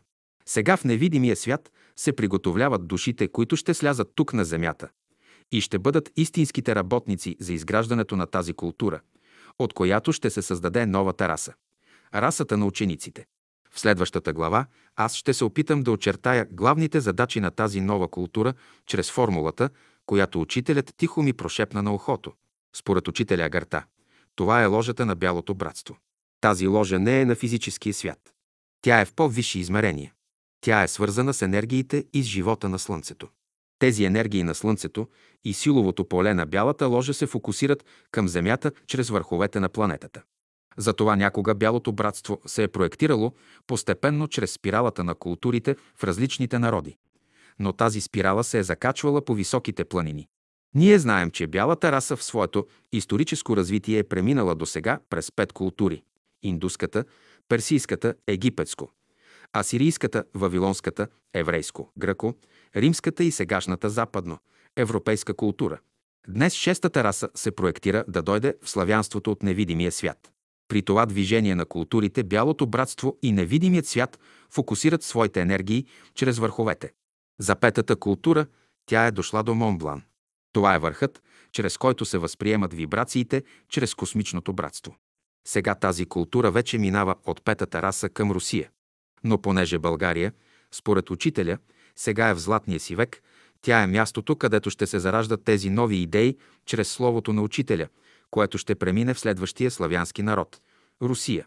Защото той има много повече възможност да култивира големи придобивки в шестата раса. Тогава върхът Елбрус той ще бъде центърът. Днес центърът е Рила с връх Мусала. Според учените тя има еруптивен характер и съществува от 9 милиона години. Там никога не е имало вода. Учителят посочва как тези енергии слизат на Земята чрез дадени физически центрове. Той обяснява, че на времето в Египет, понеже не са имали планини, затова са направили пирамидите, за да приемат тези космически енергии за тяхната култура. Това е предисловие за великата формула, която учителят ми каза тихо на ухото. Ограничава и злото. Поощрява и доброто. Това е новият девиз и знанието, което ще се развие в шестата раса. Злото ще бъде ограничено. Няма да има тази органическа сила, както при инволюционния период на човечеството. Затова доброто по пътя на любовта ще ограничи злото. Това е втората мисъл на учителя. Аз бях написал една книга «Висшите максими на свободата». Сега ще ви ги загатна. Те са записани в надслов «Човек освободен чрез космическото съзнание». Първата максима – ако се движиш в орбитата на една личност, на едно общество, на един народ, ти ще носиш тяхната карма. Ако държиш за цялото, ти ще бъдеш съработник за делото на учителя. Втора максима – ако търпиш злото, ти си съучастник с него. Ако действаш на злото с зло, то ще те направи слуга и роб. Ако действаш на злото чрез любовта, то злото ще стане слуга на доброто. Тук именно се съдържа тази формула, която учителят ми прошепна на ухото. Трета максима. Злото е една космическа сила. Ако не признаеш това, няма да имаш мир в душата си.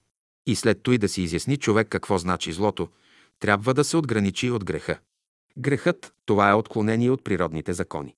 Четвърта максима. Злото разкрива престъпленията на хората, а доброто ги изправя. Или в заключение на тази максима учителят дава следното. Бог, той е съдията. Христос е защитникът. Дяволът е прокурорът. Колко ясно са дадени тези определения. Никъде в философската мисъл не са правили тези ограничения между зло и грях. Тези формули са прости наглед, но с голяма сила и с изключителна роля за освобождаване на човешкото съзнание от всички тези заблуждения, било философски, религиозни или обществени. 63 трите ложи и шестата раса. В настоящето изложение няма да си служа с тежката терминология на философията, нито с неясните термини от окултизма, но ще избера най-достъпната форма, предимно терминологията на модерната наука и психология. В тази част от книгата ще дам една скица на трите ложи, а който желая да ги проучи по-подробно, може да ги потърси в книгата Новата култура в ерата на Водолея. Първата ложа. Това е ложата на Бялото братство, според учителя. Нейното седалище е на Слънцето. Втората ложа, или ложата на лявото посвещение, се намира по планетите. Третата ложа на космичното братство, която направлява действията на двете първи ложи, седалището и се намира на звездата на звездите или Слънцето на Слънцата, Алфиола, където е нейният център, който учителят ни го откри. Тук специално ще се спрем върху методите на трите ложи. Ложите на Бялото братство и лявото посвещение датират от незапомнени времена. Адептите на лявото посвещение държат душите на хората в своята власт чрез техните слабости и пороци, чрез отрицателните качества на техния характер и обратно. Адептите на Бялото братство държат сметка за положителните качества и черти на характерите на душите и като ги поощряват, направляват душите към усъвършенстване и освобождение. Фигуративно можем да изразим мисията на двете ложи последния начин. Бялата ложа действа чрез атмосферата на мира и слънчевата светлина. Тя сее семената на доброто, възраства ги, докато дадат зрели и сочни плодове. Ложата на лявото посвещение действа по пътя на ерупцията, както вулканите и земетресенията, или съвременните атомни бомби, с които си служи съвременното човечеството. Космичното братство – в интереса на еволюцията, която държи съдбата не само на народите и човечеството, но и на другите природни царства, използва енергиите и на двете ложи. Те са живите инструменти, те са двете велики противоположности, чрез които се строи животът. До сега ложата на лявото посвещение е имала надмощие, особено при инволюционните периоди. Според окултизмът нашата епоха се намира в седмата манвантара на инволюционния цикъл. В тази манвантара са се въплатили на Земята 10 учители. Деветият учител, който поставя основните зародиши на възходящия еволюционен цикъл на човечеството, беше Исус Христос. А десетият, който ще дойде да въдвори правдата и справедливостта в света и да даде началото на новата култура, чрез която ще се въплатят душите на шестата раса или душите на синовете Божии. Това е учителят Баин Садуно.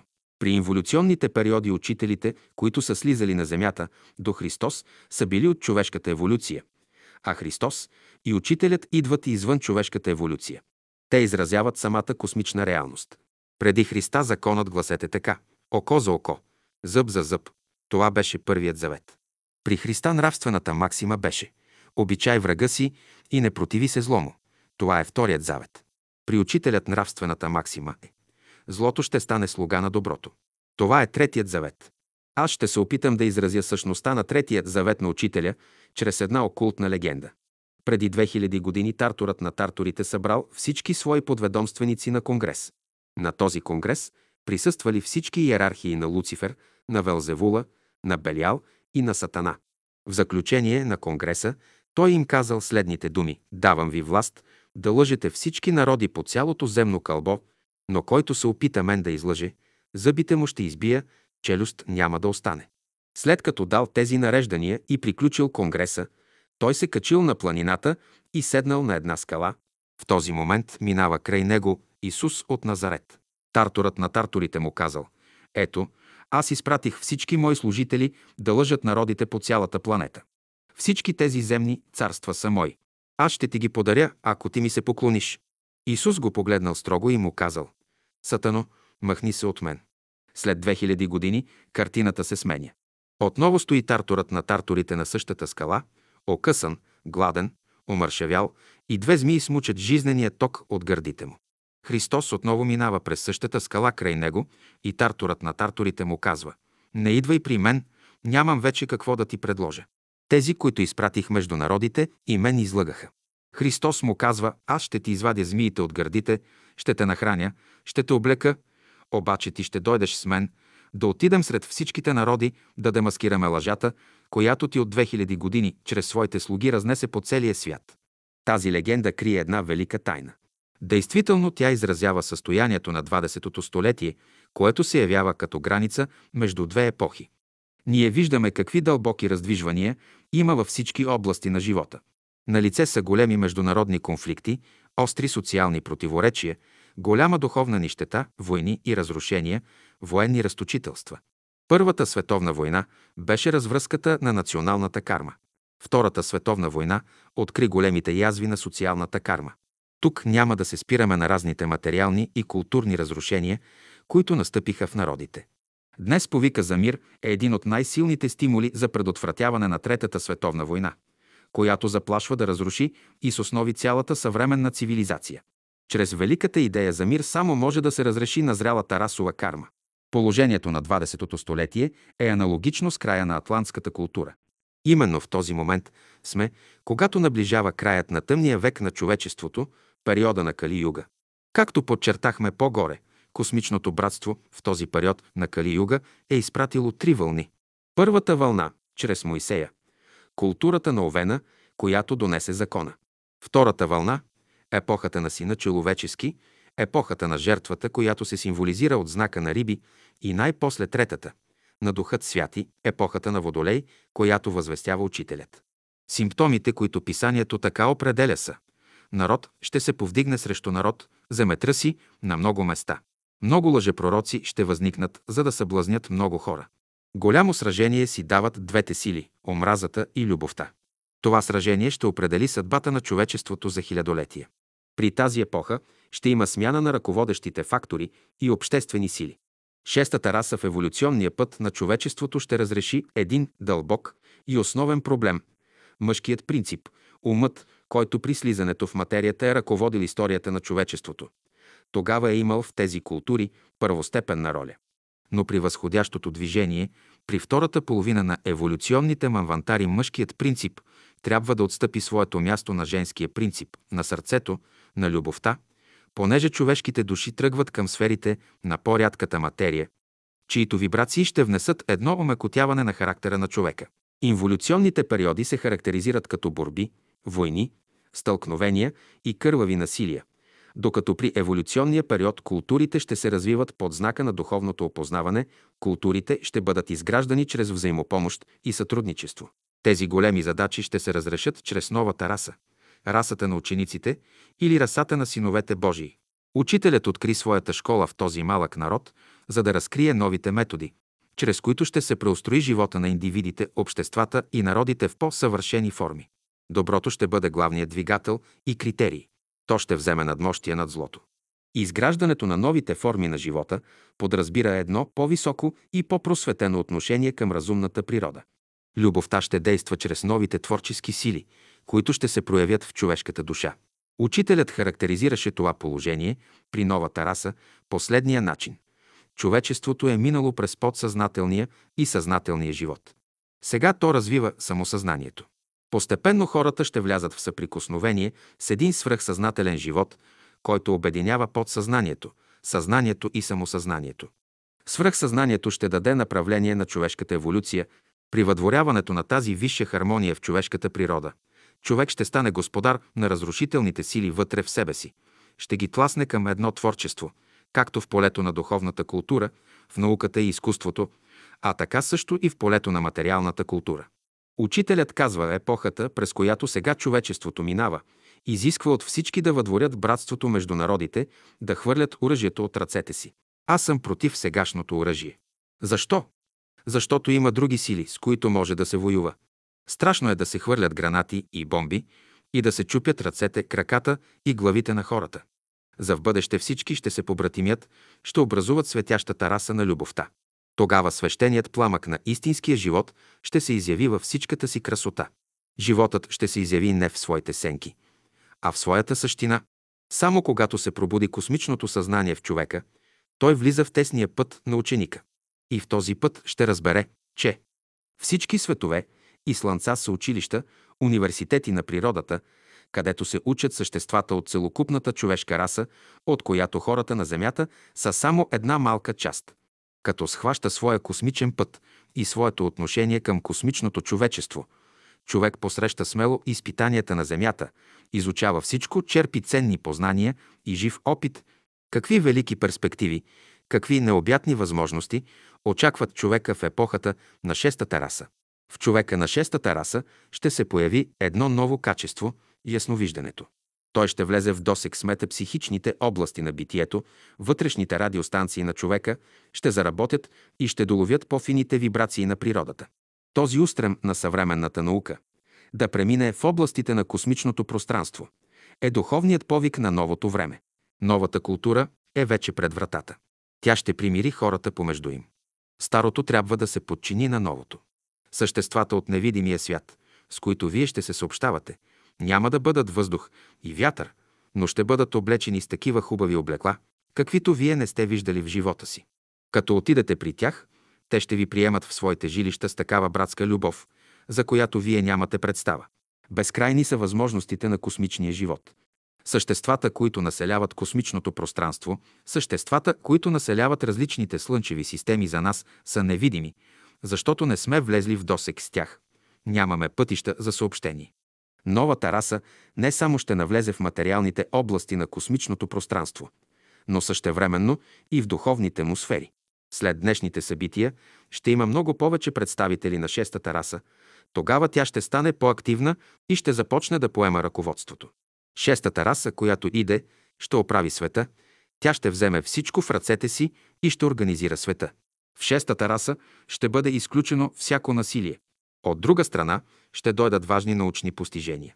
Новата култура ще бъде една бездимна култура. Последните нови открития в това направление са първите проблясъци за онези колосални технически открития, които ще дойдат, за да освободят човечеството от економическото робство. Невидимият свят ще разкрие на човека нови източници на сили. Ще даде редица открития, които ще създадат условия за придобиване на повече стопански блага, при харчене на по-малко физически усилия и време от страна на човека. По този начин стопанските блага ще станат достояние на всеки индивид, както свободните блага. Светлина, въздух, вода. Стопанските блага няма да бъдат в такова ограничено количество, което да създава съревнование за тяхното добиване. Изобилието разрешава економическия въпрос. По този начин ще могат да се разбият уния вековни внушения, че човек не е осигурен за утрешния ден по отношение на благата, необходими за неговото съществуване. Днес човек се смята осигурен по отношение на светлината, въздуха и водата, които в стопанската политика са наречени свободни блага. Остава и по отношение на стопанските блага, при чието създаване взима известно участие човешката воля, човек да бъде също така осигурен.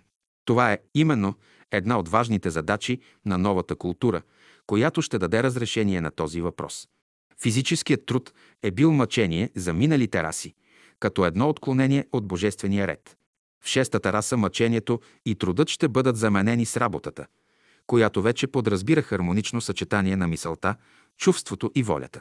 При работата човек ще съчетае духовното с материалното, като материалното ще бъде слуга и помощник на духовното, а не както в миналото, материалното да господства и да ограничава духовното, да спира правилното негово изявление. По този повод учителят казва Всеки ще има нужда да работи за материалните блага само по два часа на ден, а всичкото останало време ще бъде употребено за нуждите на духа. Ако на земята всички работят, ще се падне на човека всеки ден по две-три часа физически труд. Ще остане достатъчно свободно време за изкуство, наука и пере. И такава култура ще настане на земята.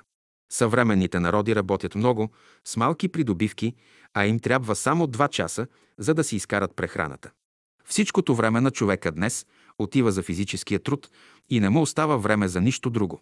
Още в 1919 г. учителят каза, че след 1945 г. ще дойде религията на труда, която ще измени външните форми на живота. Тя ще направи първите опити за разрешение на економическото, стопанското неравенство между хората. После ще дойде, казва учителят, религията на живота, на любовта, която ще внесе съдържание. Тя ще създаде висшите форми на стопанския строй и ще влее в тях ново съдържание.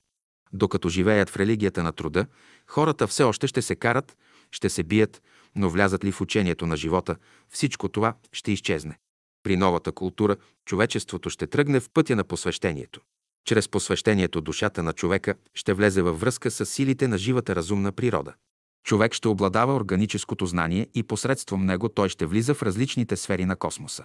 Това влизане в космоса не е нищо друго, освен проектиране на вътрешния му свят – микрокосмоса. Всички емоционални качества, интелектуални способности и волеви сили ще направят контакт с първичните космични центрове, на които те са проекции в човека. Всички хора, според учителя, могат да се съберат в един организъм. Този организъм представлява космичния човек, или, както са го наричали Адам Кадмон, в когото нищо не умира, но всичко се изменя. Той взема грижата за всички същества, които съставляват неговия организъм. Всички тези обширни области на великото знание ще бъдат проучени и разработени през различните култури на новата раса. Шестата раса, според учителя, ще трае 365 000 години. Тази раса ще бъде раса на доброто, на любовта и красотата.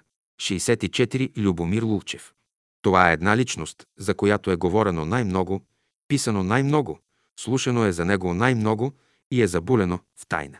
Ето, вече 30 години от 1944 година до 1974 година продължава да се пише за него. Просто не могат да не говорят за тази личност, понеже комунистите се свързаха с него, като го убиха. А пък един мой познат каза следното. Не смея да мисля за него, а камо ли да говоря за него, за да не пострадам. Този въпрос е от капитално значение за една личност, която е играла роля в школата. Още в самото начало, когато говорих за котвата и след като я направих, виждам, че Любомир Лулчев около нея прави елипса. Той беше във военна униформа с чин полковник. В мене тогава настъпи една голяма реакция, понеже аз по природа съм антивоенен.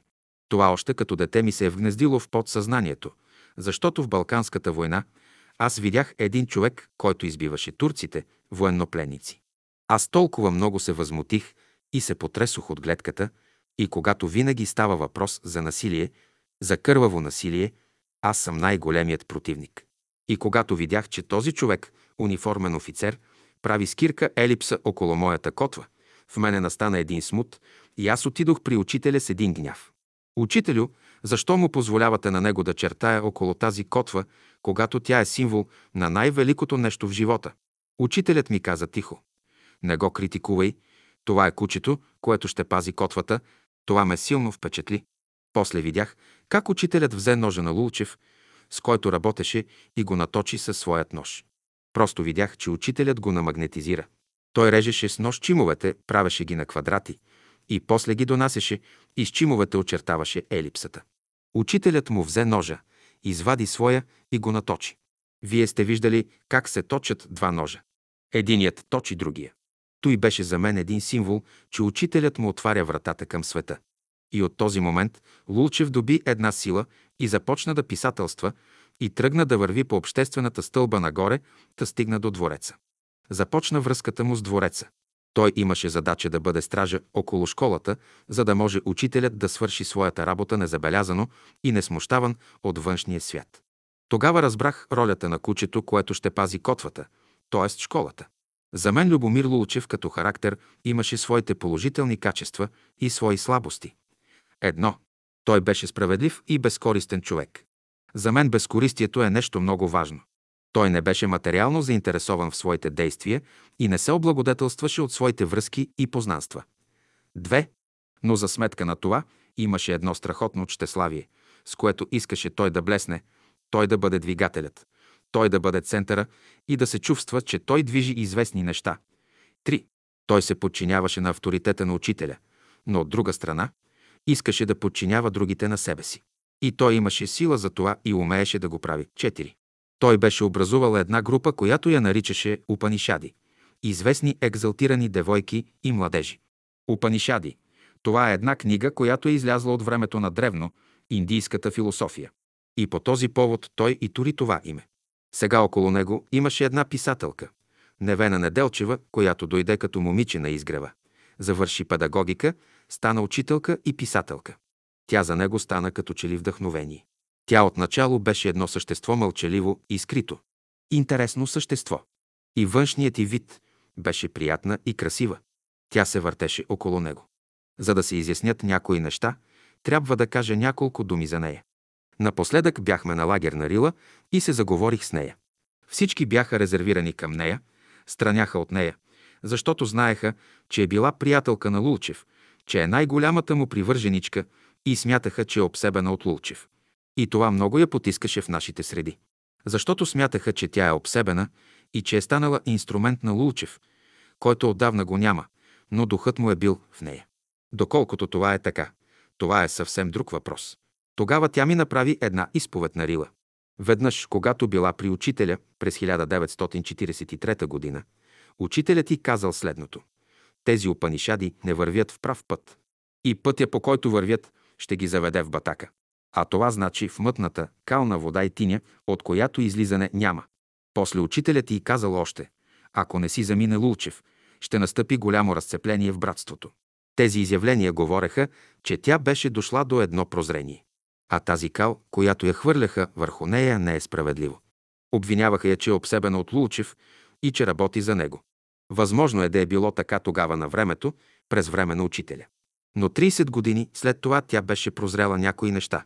Беше си разчистила сама пътя. Лулчев беше много привързан към мен.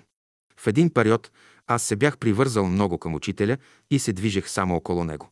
Поради тази близост бях развил много големи психически сили. И само като се концентрирам към някого, можех да му кажа някои пророчества. Лулчев идваше и ме питаше къде е учителят. Аз се съсредоточавах и веднага му казвах къде се намира. Лулчев отиваше там и учителят беше на посоченото място. Той се удивляваше много. По този повод имаше респект към мене и едно много хубаво отношение към мене. И чак накрая, когато предстоеше завоят в политиката на България, то учителят ми каза да му предам, да не се меси вече в политиката и да стои на страна. И да си пише романите и мемуарите. Той много жестоко изживя и нещо. Действително той се сви в своя пашкул и нещата се движеха по други линии. Но той не можеше да забрави това нещо. Ето как го изрази. Когато Багрянов падна от власт на 1 септември 1944 година. Аз отивам в Марчаево и искам да говоря с него. Там при него беше една лекарка, негова близка. Помолих го да каже на лекарката да излезе от стайчката, за да мога да говоря с него насаме. Обаче той избухна и почна да вика силно. Помолих го да спре, защото всички слушат. Той продължаваше да вика и от него излезнаха тъмни сили, бури и ветрове. Крещеше, ти и учителят излъгахте Багрянов. Разбира се, това го посрещнах с изненада и много остро реагирах спонтанно, което не беше осъзнато от мен. Казах му направо. Не говори така, защото тази глава на раменете ти няма да остане. И като казах това нещо, аз изтръпнах. За мен беше един трагичен момент. Отидох веднага и казах на учителя, учителю, аз казах Еди, какво си на Лулчев? Ако това е един кърмичен възел, и аз съм го прочел от Акашевите записи, добре. Но ако са засегнати моите лични чувства и съм го казал, то моля ви, неутрализирайте тази мисъл. Защото аз не искам да проектирам тази мисъл на един човек, който имаше толкова хубаво отношение към мене и който винаги беше готов да ми помогне. Учителят нищо не каза. Но на другия ден учителят ме извика, Лулчев дойде при мене, падна на колене и се моли за прошка. Каза ми, че умрелият цар Борис го е обсебил и за това така постъпил към теб. И аз му казах, че ще уредя въпроса. Зато и ти към него не дей да имаш друго отношение. И не се мина известно време, Лулчев изпращаше от Марчаево към София една своя братовчетка. Видя ме дойде, здрави се и ме разцелува. Не дей се сърди, учителят ми каза всичко. Така се ликвидира този конфликт между него и мене. Но накрая пророчеството ми се сбъдна. Главата му наистина падна. Когато бях в Полша, около 6 години, бях малко ориентиран, но ми писаха, че са станали известни смущения в братството, които се дължели на Лулчев. Тогава става един инцидент – побоят срещу учителя през 1936 година. Това нещо го научих, след като се върнах в България. Тогава ми дадоха да прочета една беседа на учителя, която е държал по него време и разбрах какво предметно учение е дал на учениците. В тази беседа се казва един адепт праща един свой ученик при един военен да му удари един плесник, но военният му удря два плесника. След той го праща при един брамин, за да го удари. Ударя го, но браминът вдига ръка да го удари, но не го удря. Не му връща плесницата. Праща го това при учителя на Бялото братство, за да го удари, но той стои спокоен, абсолютно нищо не реагира. Тук учителят дава методите как постъпват адептите на различните школи. А тук на изгрева по боят, който беше станал, той бе инсцениран, нагласен от двореца, за да се докаже на Лулчев, а и на другите, че Петър Дънов няма никакви окултни сили. И когато става този двубой, учителят ги разпръсва всички и остава сам. Учителят е очаквал този момент, макар че след това става голямо смущение в братството. Но с този акт дворецът си подписва сам присъдата. Всичко беше изметено от комунистите след като дойдоха на власт след 9 септември 1944 г. Всичката тази сган, която тровеше цялата политическа атмосфера на България заради своите политически цели и кариера изчезна от България. А и Лулчев имаше вина за този побой. Предстояли големи политически размествания и учителят казал на Лулчев да не се слага Цанков за министър-председател. Той го предал на царя, но едновременно се похвалил тук и там, разчуло се и тогава решили да си отмъстят на Дънов. Веднъж на поляната след беседа Лулчев събира своята група от опанишадите и им говори. Говори им и обяснява какво е искал да каже учителят в беседата си. Учителят погледнал групата и казал «Това змийско гнездо ще се разтури». И след време се разтури. Но дойдоха хора отвън и те го разтуриха, като убиха главната змия. Веднъж седим с учителя на изгрева и виждаме, че Лулчев бие един от своите последователи от опанишадите. Това бе Йордан шофьора. Учителят го посочи. Виж как той постъпва с него. Но много по-жестоко външният свят ще постъпи с него. Така и стана. Осъдиха го и го убиха. Виждах как мъдреца най-малките факти, които стават, посочваше как ще се проектират в бъдещето. Това вече не ме изненадваше, но ме очудваше. Лулчев е питал учителя за кармата си. Казал му, искаш ли да ликвидираш с кармата си този живот? Лулчев отговорил, искам. Тога с този живот ще го жертваш. И наистина, когато той се раздели с мене в обществената безопасност, на прощаване ми каза, аз този живот ще го жертвам. Ако трябва да бъдем справедливи, ние не можем да отречем нещата, които стават вътре в природата. И злото има своята мисия. Учителят казва, и злото работи за доброто. То приготовлява пътя на доброто. То тори почвата, за да се посадят семената на доброто, затова ние не трябва да имаме тази омраза към злото. Трябва да имаме погледа на мъдреца, за да си изясняваме нещата. Ето, аз ще ви кажа една формула, която ми каза учителят тогава. Всичкото, което се случва в живота, се преобръща за добро. Тази формула на космическото братство е много важна.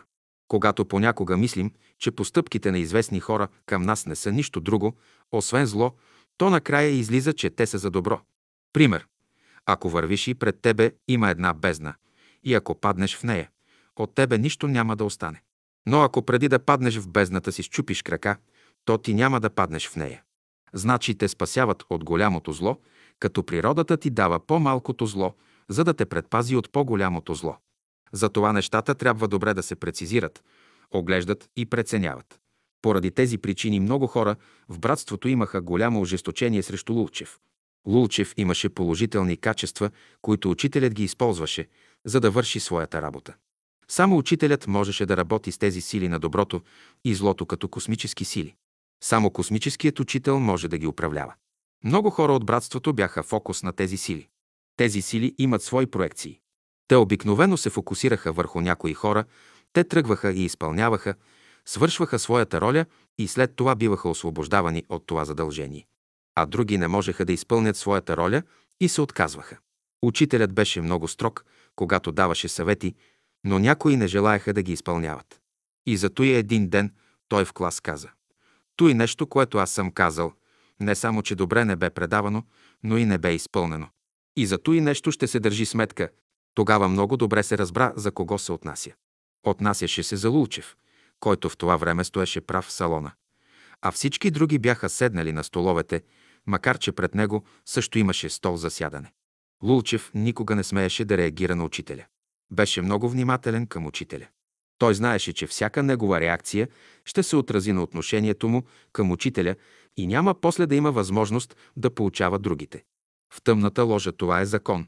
Силният се подчинява на по-силния, за да може да владее по-слабия. В резюме можем да кажем, че Лулчев беше много смел човек и решителен. И когато предприемаше известни неща, пред нищо не се спираше. Значи в него имаше известни качества, които го издигнаха като крупна индивидуалност. Пък имаше известни недостатъци, което е напълно естествено. Високите върхове граничат с големите бездни. Зато и той беше един инструмент в ръцете на учителя. Той си е служил с него, за да може спокойно да върши своите видими и невидими операции.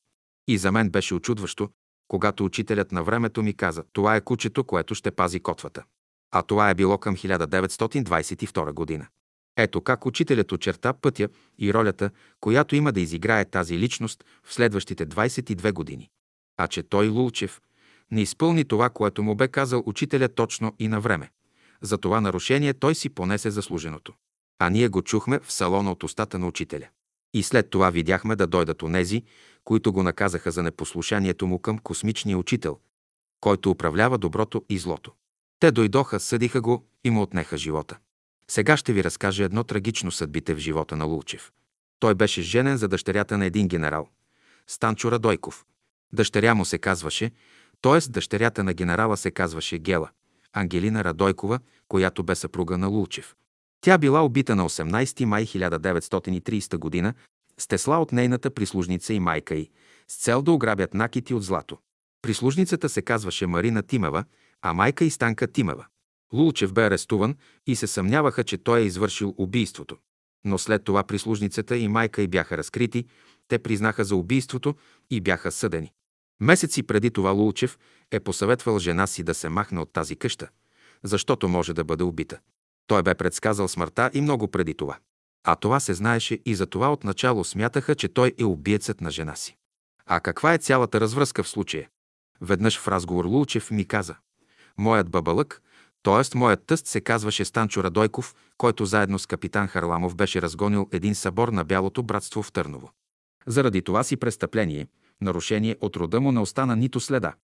Защото генерал Станчо Радойков загива по време на атентата на църквата СВ. Неделя на 16 април 1925 г. Жена му умира.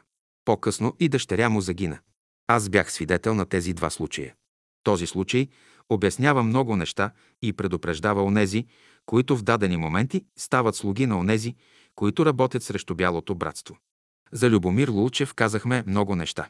За него могат да се кажат още толкова неща. Към мен имаше изключително добро отношение. Той беше един актьор от сцената по времето на школата на учителя. Днес не остава нищо друго, освен да му пожелаем мир на душата. 65 Елиезер Коен. Сега ще ви разкажа интересен пример от моя живот.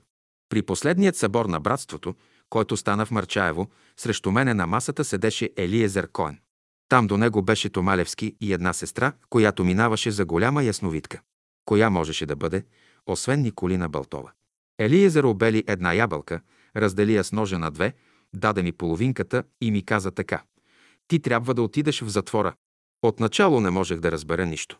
Но след като изядох половината ябълка, която той ми даде, постепенно в мене се събуди ярост от тези негови думи.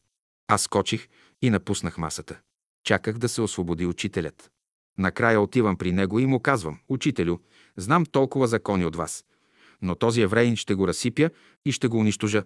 Като избълвах това, което беше в мен, учителят тропна с крака си и ми каза, ти не си прав. Човек, който няма врагове, не може да расте и прогресира в живота си. Ти се радвай, че имаш врагове. Ти ще го поздравяваш. Наистина заканата на Елиезер Коен се сбъдна. Аз наистина бях арестуван и заедно с Лулчев преспахме една нощ в обществена безопасност. Спаси ме учителят и балтона на учителя. Елиезер по-късно се опълчи против изгрева, братството и учителя. Всички го намразиха. На всички правеше силно впечатление, че единствено аз го поздравявах. Тогас разбрах каква динамична сила има този закон. Дори учителят ми каза още – има светии, които търсят начин как някой да дойде от черните адепти, та да ги обиди, оскърби и унижи, за да им дадат материали за работа, за да могат да превърнат злото в добро. Ето така учителят даде този велик закон. Да искаш да простиш и да искаш извинение на тези, които си обидил, е нещо велико. Но да простиш на тези, които са те обидили, е нещо по-велико. Зато и Христа даде този закон. Боже, прости им, те не знаят какво вършат. Значи той не пожела да извика онези окултни сили и стихии на небесните легиони, за да ги помете, но остана верен на онзи принцип на жертвата. Зато и разликата между тъмната и бялата ложа е следната. При бялата ложа водачът винаги се жертва, за да живее в душите на хората. Всички учители са били избити и Буда, и Орфей, и Христа. Само учителят вече, който стои над доброто и над злото, той не попадна под този закон. Ние бяхме свидетели как той си замина напълно естествено. При черната ложа е обратното. Водачът живее и се избиват милиони хора заради него. Той и физически живее. Когато четох мемуарите на Наполеон, когато е бил на заточение на остров Елба, той идва до едно велико просветление и казва на един от своите приближени графове, който го е записал в спомените си. Действително Исус Христос не беше от този свят.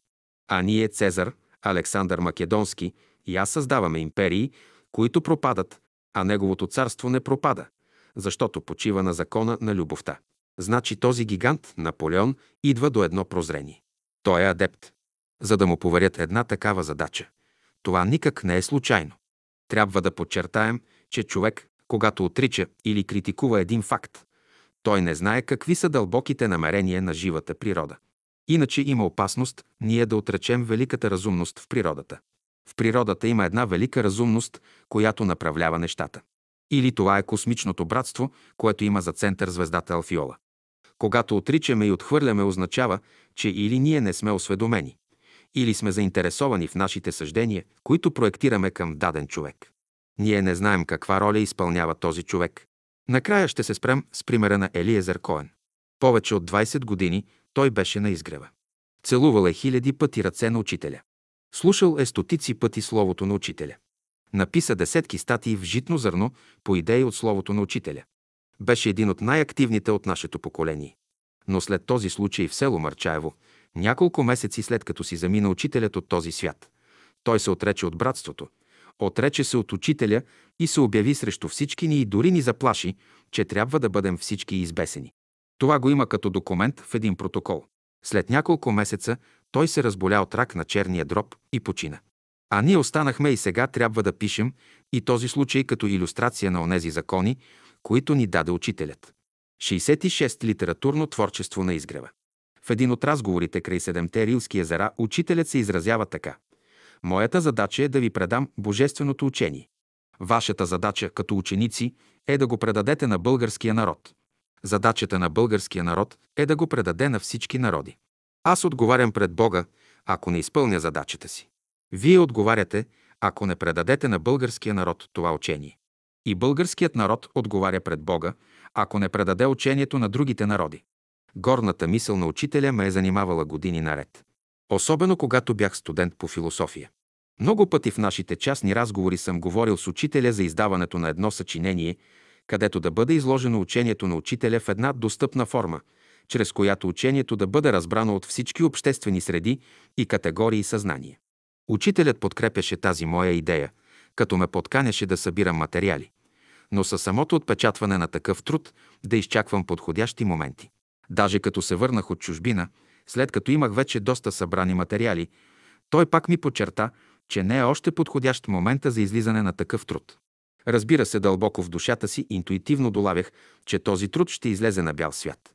Както подчертах в предшестващите глави, още през 1924 година.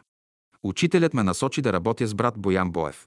Тази мисъл на учителя намери приложение най-напред в едно съчинение, което брат Боев състави от обилните материали, взети от беседите и от неговите частни разговори с учителя под заглавие «Учителят за образованието».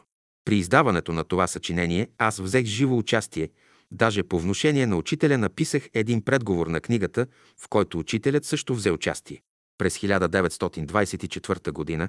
Боян Боев беше дошъл за събора и макар, че аз познавах неговите статии в Всемирна летопис, но не го познавах лично. Запознах се с него и тогава учителят ми обърна внимание, че в бъдеще ще работя с него. Боян беше събрал всички материали, които ги беше писал и бяха разхвърляни по различни списания, особено в Всемирна летопис. Като ги събра, аз видях, че от тях може да излезе едно крупно съчинение. Отидох при учителя и го помолих да ми съдейства. Той извика Боян и мен на един разговор. Този разговор ми направи колосално впечатление. Видях тази широта на учителя, тази дълбочина и перспективност на бъдещето. Той буквално го каза така. Бояне, няма да пишеш в тази книга думите Бог и Господ. Това са понятия, които са малко изтъркани. Ти ще пишеш за първата причина, за космичното начало и въобще ще избягваш тези думи Бог и Господ, защото няма да я четат интелектуалците и учителите. А тази книга е предназначена за учителите. Той го запомних. После ни каза да не ходим с този материал при Сава Калименов, който имаше печатница, защото щяла да излезе като някаква брошура. Понеже това издателство нито форма може да предаде, нито да я отпечата както трябва. Учителят възложи на Неделчо Попов и на мен да я издадем и да намерим художник за корицата. Учителят ме накара да напише един предговор за тази книга. Сега искам да разкажа за този предговор. Спомням си, че една вечер отидох при учителя да му прочета предговора на книгата, която той лично ме накара да напише. Става въпрос за книгата Учителят за образованието. След това ми каза, сега аз ще ти диктувам началото на предговора. Ще пишеш той, което аз ти казвам. И наистина началото на предговора и принципните неща са дадени от учителя, те не са сложени в кавички като негова реч, защото се случи следното. След като учителят ми продиктува началото на предговора, ми каза Методи, сега можеш да го публикуваш. Протестирах учителю, аз няма да се подпиша под този предговор, защото той не е мой, а ваш. Аз съм дал техническата част на предговора, а другото е от вас. Методи, слушай какво ще ти кажа. За тези твои рога и за този твой докторат са дадени много средства. Ти с тия рога и с твоя докторат трябва да отваряш пътя на учението. Тогава разбрах, че този митически доктор на философските науки, който е създаден, това е моя милост и че имам рога и дадена задача, да мога с тях да отварям пътя на учението. Думите на учителя нито ме обидиха, нито ме поласкаха. Затова не са поставени думите на учителя в кавички. Вие виждали ли сте животни с рога? Например, овен с рога, пръч с рога, бик с рога, изобщо самец с рога. Рогата му не са само за красота и мъжественост, но те му служат и за бой, за да си проправи пътя към самката, за да я оплоди и да се роди потомство. Ето такава беше ролята на тези мои рога, доктората. Да проправя път. И после се убедих в това, когато почнах да пиша моите книги за учението, които излезнаха в Париж, когато в България имаше комунистическа диктатура и цензура. Първата част на предговора е от учителя, а след трите звездички от страница 6 е мой технически текст, както и следващите страници. Датата е 1 януари 1943 г. София. Тогава бе диктуван от учителя този предговор. Художникът на корицата не бе от нашите среди. Бе отвън и бе му платено. Тази книга премина между българския народ. На нея не бе определена цена. А Боян Боев написа, че тя ще се продава по нов начин, съобразно учението. Кой колкото може и колкото поиска след получаването и може да заплати за нея. Тя бърже се разпродаде, понеже там са третирани въпросите за новото образование и новото възпитание. С тази книга се даде път за моето сътрудничество с Боян Боев. Преди заминаването на учителя от физическия свят, той също така ме насочи да работя и с брат Борис Николов. Тези двама братя, които със своята преданост към учителя и със своята ревност към прилагане и разпространение идеите на учителя, а също и под давлението на учителя, намерих като най-добри сътрудници за едно колективно творчество. Учението на учителя не е някаква научна доктрина или някакво религиозно верою, нито пък някакво обществено течение, което да засяга специални категории съзнания. Напротив, то включва целокупния живот. Горните обстоятелства налагат при излизането на едно съчинение, което да даде една закръгленост на общия мироглед на учителя, да вземат участие в това съчинение няколко души, като по този начин ще се даде на целокупността на учението. Отидох и споделих с Боев. Интересно е съвпадението, което съществуваше между брат Боев и мен. Брат Боев също е мислил за подобно съчинение ред години, без да е споделял тази мисъл с други. Обясних си защо учителят ме възпираше, докато беше в физическото си тяло, да издадем подобно съчинение.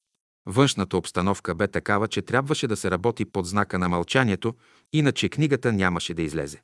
През време на бомбардировките над София, ние отивахме и отсядахме с учителя в малкия дом на Мария и Борис. Той ми даваше да разбера, че с тези хора имам да върша една важна работа. Значи това не е само един моментен акт, но това е една подготовка от няколко години. Когато отивахме там, той все мен викаше, за да го придружавам. Беше създадена такава атмосфера, че с тези хора трябваше да работя.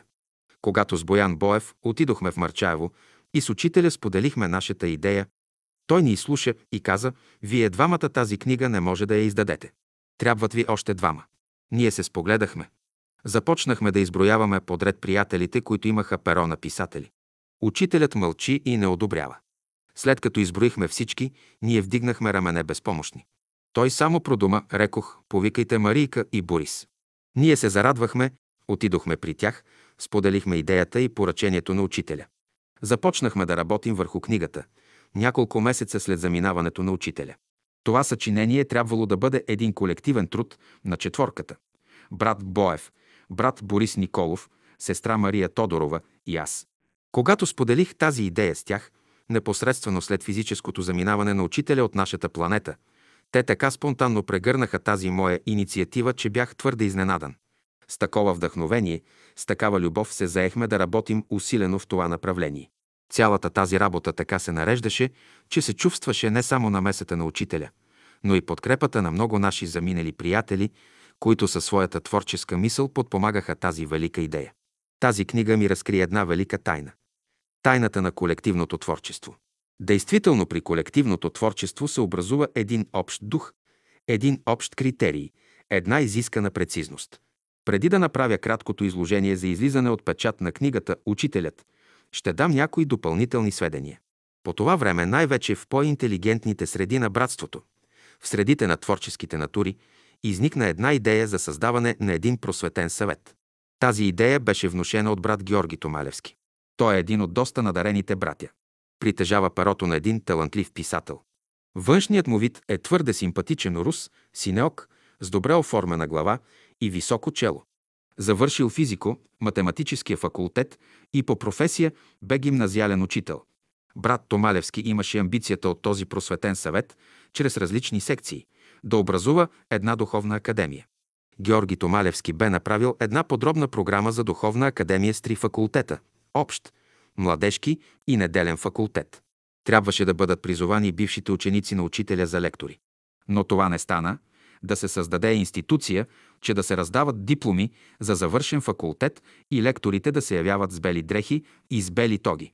В миналото всички секти, които са се създавали, са имали за обект в дадени среди дадени съзнания и така са могли да се образуват кръжоци и академии на щейнеристи, теософи и така нататък. Когато се говори за учението на учителя, тези рамки не само са вредни и излишни, но са и пагубни. Християнството създаде иерархии и църква. Учителят по този случай каза, когато дойде Божественото, човек ще си бъде на мястото. Тогава петелът ще изпее най-хубавата си песен. Славят ще провъзгласи най-хубавата зора, то слънцето като блесне, ще огрее навсякъде първо върховете и после долините. Затова учението на учителя не може да върви по пътя на ограничението, защото то е като слънцето, което огрява всичко. Освояването на Словото ще става, като всеки сам си чете Словото, а общението между съидениците ще става чрез Словото. Когато един учител идва на земята, неговата мисъл е толкова могъща, че обгръща цялата земя. Тя действа върху аурата на земята. Всяка религия или философия има свое поле и своя банка в пространството, това е нейният агрегор. Когато една държава пропада, и нейният агрегор в пространството пропада. Щом една банка фалира и фирмата фалира. Затова, когато учителят дойде, той със словото си атакува агрегора на духовенството и църквата. След той той атакува агрегора на държавата, на нейните закони, които не са създадени съгласно висшата справедливост. Аз четох една брошура на един поп, който беше писал срещу учителя. Интересно бе, че този поп беше се добрал до същината на нещата. Той разказва, че мнозина мислят, че господин Дънов говори легенди и приказки. Нищо подобно. Когато той каже една мисъл и я проектира, той раздрусва светата църква. Той проектира друга мисъл към обществото и раздрусва всички обществени устои на обществото. И като пример, попът дава една случка, когато той е присъствал на беседа на Дънов, който дал следния пример. Един учител се влюбил в една учителка в гимназията, написал любовно писмо и понеже го е било срам, го дал на един ученик да го занесе на учителката, но наместо в учителя, който е написал любовното писмо, учителката се влюбва в ученика, понеже всяка седмица той поднасял по едно такова любовно писмо. А на писмото нямало подател и учителката помислила, че писмото е написано от ученика. Какъв е изводът? Не ви трябват никакви посредници между любовта и човека. За какво говори господин Дънов? Говори за светата църква. Той не иска тя да бъде посредник между човешката душа и Бога. Той я отрича напълно. Ето така този поп беше видял ролята на господин Дънов. Ето така той по един негативен път се ползва от учението на учителя. Всичко, което става днес, е плод на могъщата мисъл на учителя. Тук не може да става въпрос за академия или институт. Това означава да се сложат лектори, преподаватели, доценти и професори, които да бъдат посредници между учението на учителя и човека. Това е изключено. Това учителят няма да позволи. Учителят бе казал, в древността посветените криеха знанието, защото много малко беше хляба в него. Днес Словото се излива преизобилно, както слънцето дава светлината си. То не може да се скрие, защото то действа върху душите на човека. На първо време аз не вземах участие в този съвет, защото исках да бъда свободен и осъществя онези инициативи, които лично съм споделял с учителя и той ги е одобрил. В този съвет влизаха много наши приятели, висшисти. Един от практическите двигатели в този съвет беше Неделчо Попов, който в последствие стана технически уредник на книгата «Учителят». Неделчо Попов, който работеше в държавната печатница, от дълги години познавах и го привлякох към себе си с мисълта, че той ще бъде действително един добър работник за делото, което в последствие се оправда. Този млад, енергичен момък, пълен с практически инициативи, създаде на изгрева една скромна печатница, която на времето изигра много важна роля при отпечатване беседите на учителя. Отпечатаха се повече от 50 тома от неиздадените беседи. Просветният съвет организира изнасянето на сказки, които трябваше да третират учението на учителя и неговото приложение. Аз също съм изнасял сказки по астрология.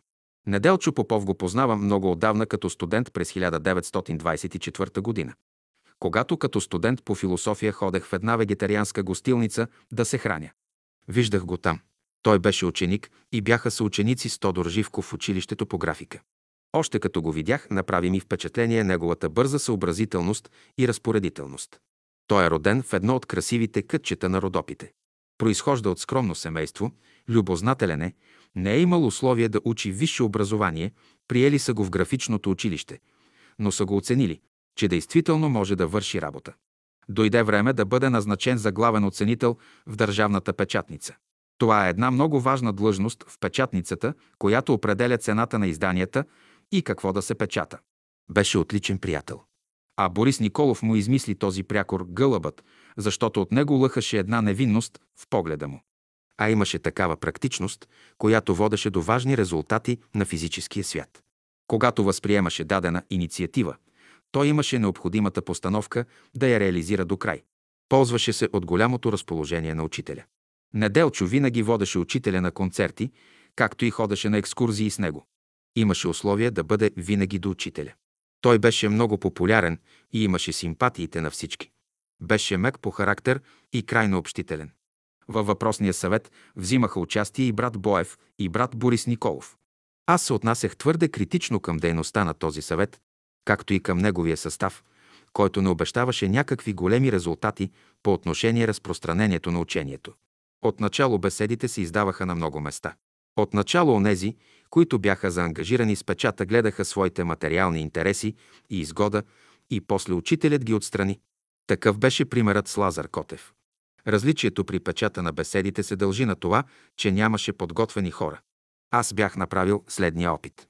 Аз бях подвързал беседите така, по три тома сряда, петък и неделя, както са изнасени по дати и години.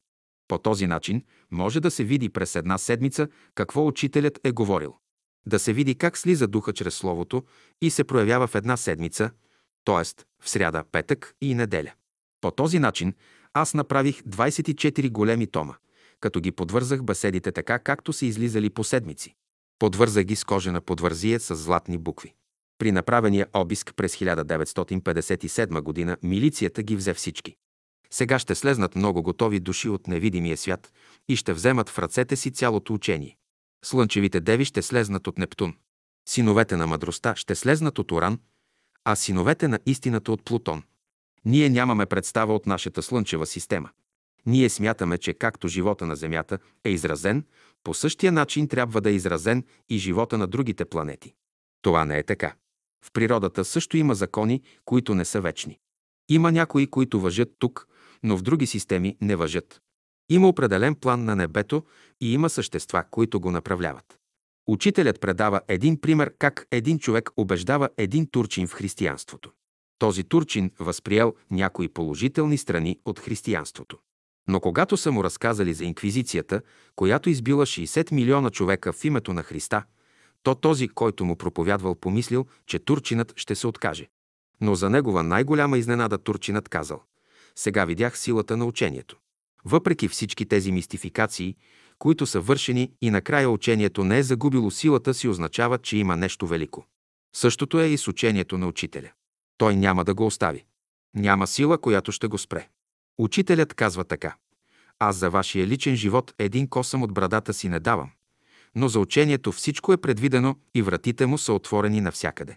При друг случай учителят казва Божественото е движение без реакции и съпротива.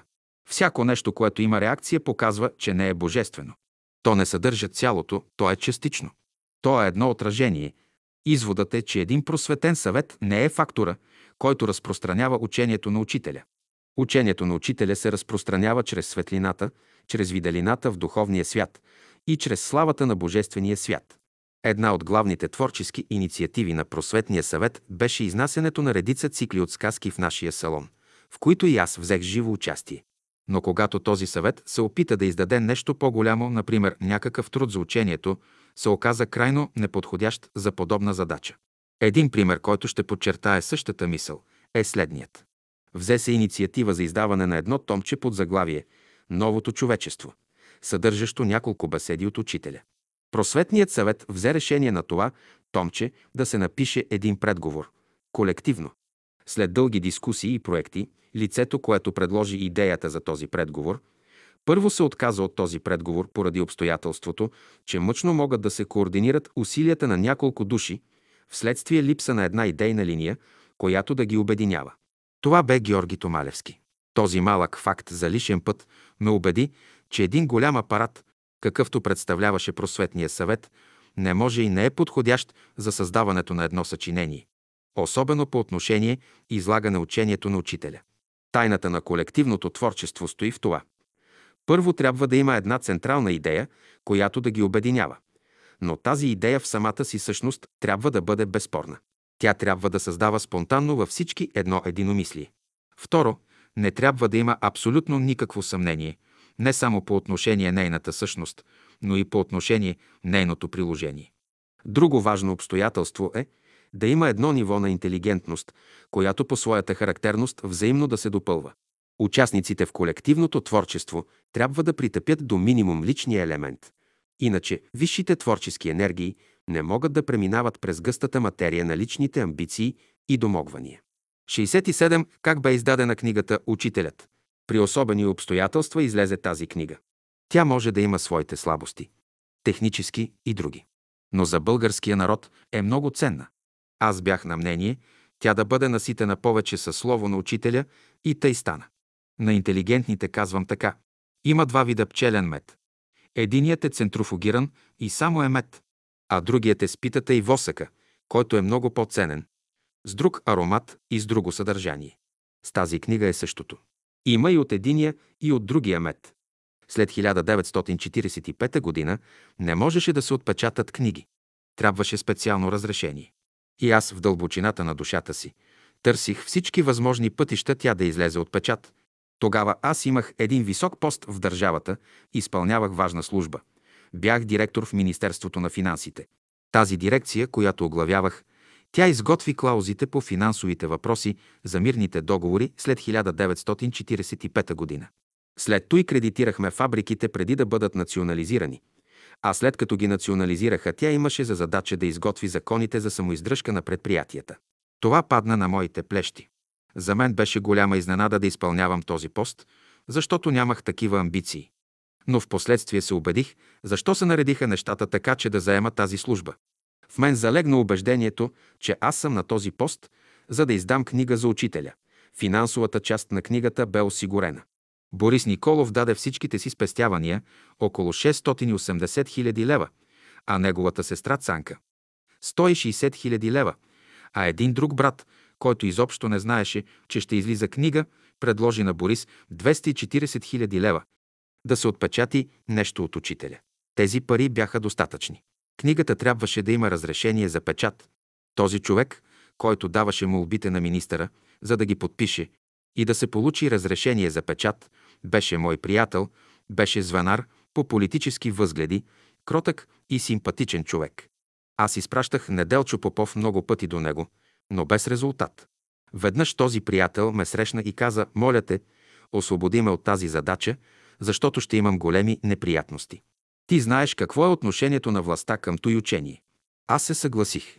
Министерството на културата, което беше новосъздадено, се оглавяваше от Димо Казасов, който даваше разрешение за книгопечат. Ето как се наредиха нещата по необикновен начин. Този мой приятел, звенар, който докладваше на министъра, се разболява. Един ден в министерството пристига под същото име – Казасов, племенник на министъра, който заема мястото на този приятел по време на заболяването му. Замества го временно. Той дойде при мен един ден и ме помоли да изготвя закона за самоиздръжката на тяхното книгоиздателство. Веднага блесна в мене тази мисъл, че аз не случайно съм поставен на този пост. След два дни изготвих закона и му го предадох. Помолих го, имам една книга «Учителят за образованието». Искам да имам разрешение за печат. Усмихна се. Това е най-лесната работа. Дайте си заявлението. След два дни той ми носи разрешението за печат, като нямаше никаква представа каква е тази книга. На мен ми падна воденичен камък от шията. И трябваше да се пази в пълна тайна. Извиквам Неделчо Попов и го завеждам на мястото, където е поставено тялото на учителя и му казвам «Неделчо, ти си ми верен приятел. До сега абсолютно никакво обещание не съм искал от теб. Сега ще ти поверя една тайна, но искам при тая сестра, при която живееш, Николина Балтова, никаква дума да не продумваш. Също и с жената на Славянски, към която имаш слабост да споделяш всичко, да не говориш нищо. Пълна тайна ще пазиш. Ти си главен оценител, а аз съм директор. Прави, струвай, имаш пари за печат, имаш разрешение за печат, но книгата трябва да излезе. Ще се закълнеш пред гроба на учителя, той се закле. Взе ръкописа на книгата. Минаха месеци. В държавната печатница се правеха клишетата за снимките. А в една от големите печатници се печаташе книгата. Всичко вървеше тихо мълком. Не усети никой. Нито дявола, нито ангелите. Най-после книгата излезе. Беше много трудно, но благодарение на неговата съобразителност излезе към 5000 тираж. Борис Николов взимаше участие в просветния съвет. Мен ме нямаше там. На едно събрание се повдига въпроса, че е необходимо да се отпечата книга на учителя. Борис вдига големите си ръце и казва «Такава книга едва ли може да излезе след хиляда години». На следващия път, когато се събира просветният съвет, Боян и Борис поднасят на всеки член от съвета по една книга. Подаряват я и като им ги подариха книгите, то направиха от тях най-големите си врагове. Всички изпадат в ужас. Как е възможно? Преди една седмица Борис да говори едно, че такава книга ще излезе след хиляда години, а тя излиза само след седем дни. Голяма реакция, голям шум, големи критики и страхотен хаос. Като видях това, казах на Борис, Борисе, аз не съм в братския съвет, но понеже аз движих тази работа, на следващия ви съвет ще им изнеса един доклад и ще изясня всичко. Аз отидох с твърди крачки и със смело слово можах да обясня нещата. Всички слушаха, но скърцаха с зъби. Всеки мисли, че е пръв над останалите. Главната агитаторка на този смут беше жената на Славянски. Люба. Всички интелектуалци смятаха, че са пренебрегнати, излъгани и измамени. След като взех разрешение за печат, след една година излезе книгата. Корекциите правихме с Боян Боев заедно. Работехме денонощно и трябваше да се крием. А при Боян Боев непрекъснато идваха хора. Как не разбраха, аз още се чудя. И Неделчо Попов, понеже е малко чтеславен, каза «Дайте да направим сега една витрина в София». Умолявам го, не дей сега. Каква витрина ще правиш сега в тия мътни времена? Аз ще движа тази работа, не отстъпва Неделчо. Не се минават пет дни и звъни телефона ми в кабинета и се обажда момчето, племенникът на Казасов, който преди една година ми донесе разрешението за печат на книгата. Казва ми, доктор Константинов, моля ви, дайте един екземпляр от книгата, защото сам министърът иска да види книгата, за която вие искахте разрешение. А веднага съобразих, книгата не е за пропаганда, а за вътрешна консумация, за абонати, един вид възпоменателен сборник, който интересува нашето общество. Той затвори телефона и извиках Неделчо и го заключих в кабинета, за да не обърка нещо. Ако има нещо, да питат мене. След 20 минути се обажда отново племеникът на министъра. Пратиха няколко човека в София да я търсят, но не можаха да я намерят къде се продава. Нали ви казаха, че не е за пласмент, не е и за външна пропаганда и за това я няма, но министърът иска да я види. Дайте ми министъра. А пък аз Димо Казасов го познавам. Бяха му издали една книга в Полша. Аз също бях помогнал на издаването й. Разговаряме с него. Добър ден, как сте със здравето? Една книга да ми дадете от тези, които разрешихме. Тя не е за пропаганда. Защо ме лъжете? С нощи в Министерския съвет разглеждаха тази книга и слуг ми търкаха носа. Казват ми, че съм твърдял, че няма хартия за вестниците, а позволявам да излезе тази книга. Господин министър, странно в България няма още цензура. Искаме да излезе една книга, разрешава се. Защо е тази олелия? Константинов, Не дей повече да ме разиграваш, защото лично Георги Димитров ме вика на доклад за тази книга, който сега е министър-председател. Аз виждам, че е сериозна работата и му казвам, утре ще ви дам от нея. Отивам при един мой приятел Папазов, който имаше връзка с един от министрите. А пък Казасов се съветва с него и бил в течение на този въпрос, защото Министерския съвет се е занимавал с тази книга. Имало доклад за нея и отдолу стояла забележка. Как е възможно под носа на министъра на финансите доктор Константинов да издава такава книга? Казасов отива на доклад при Георги Димитров. Преди това Трайчо Костов е замествал Георги Димитров, който бил в годишен отпуск. Той е дал големи кредити за Министерството и Георги Димитров не е бил доволен от него. Но когато Казасов дава доклада за книгата, то Георги Димитров казва «Дълбока архива». Вечерта пак се повдига въпросът пред Министерския съвет за книгата. Обаче Георги Димитров става и много строго казва «Престанете с този въпрос. Достатъчно врагове имате. Те са добри хора и не ги правете и тях врагове». И действително всичко отихва. В края на краищата аз бях уволнен от Министерството поради тази книга. Всички платихме за нея. Сега ме интересуваше как тази книга е отишла в Министерството. По-късно една журналистка ми каза как Антон Югов, който беше министър на вътрешните работи, е носел тези книги под мишница и ги е турил над банките на министрите. И какво още установих? Неделчо имал наивността и глупостта да остави сто книги в квартирата си, а те живееха под общ покрив с Балтова. А тя е една кокошка. Като снесе едно яйце, трябва да окряка навсякъде. Тръгнала с книги под ръка и от министерство на министерство, и от министър на министър подарявала по една книга. Не е знаела, че е имало Министерство на културата и само на Димо Казасов не била дала. И за това той не знаеше за тази книга. Но за слава на Бога всичко мина без последствие. Аз непрекъснато заявявах, че в България няма цензура, че има пълна толерантност и няма дискриминация. Всички клатеха глава, че това е така. Но след няколко години нещата се промениха и дойде цензурата. На времето всички роптаеха срещу книгата. Реагираха защо и те не са включени. Но тя не можеше да излезе при този случай. Някой съзнателно или несъзнателно щеше да ни предаде. Ето днес, 30 години от тогава, няма свободен печат. А всяка година се правят обиски. Такъв беше направен на мен и ми взеха всички подвързани книги с кожена подвързия. Кога ще има печат за книгите на учителя, само един Бог знае. Когато излезе книгата Учителят, Борис, Мария и Боян занасят по една книга в горницата на учителя и я слагат на масата му, в знак на благодарност, че е излязла такава книга. Били са в молитва. Изведнъж електрическата кружка в стаята светва, макар че са стояли пред масата и никой не е посегнал към ключа. Това е бил един невидим отговор и одобрение на учителя към книгата. Аз не присъствах тогава там. Книгата излезе на бял свят и тръгна по белия свят с името и образа на учителя. Бяхме отишли на Мусала Боян Боев, Мария Тодорова, Борис Николов и аз.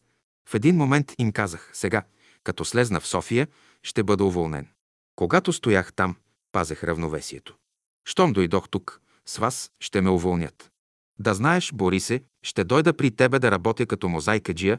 Действително бях уволнен. Предложиха ми друга незначителна служба в Министерството.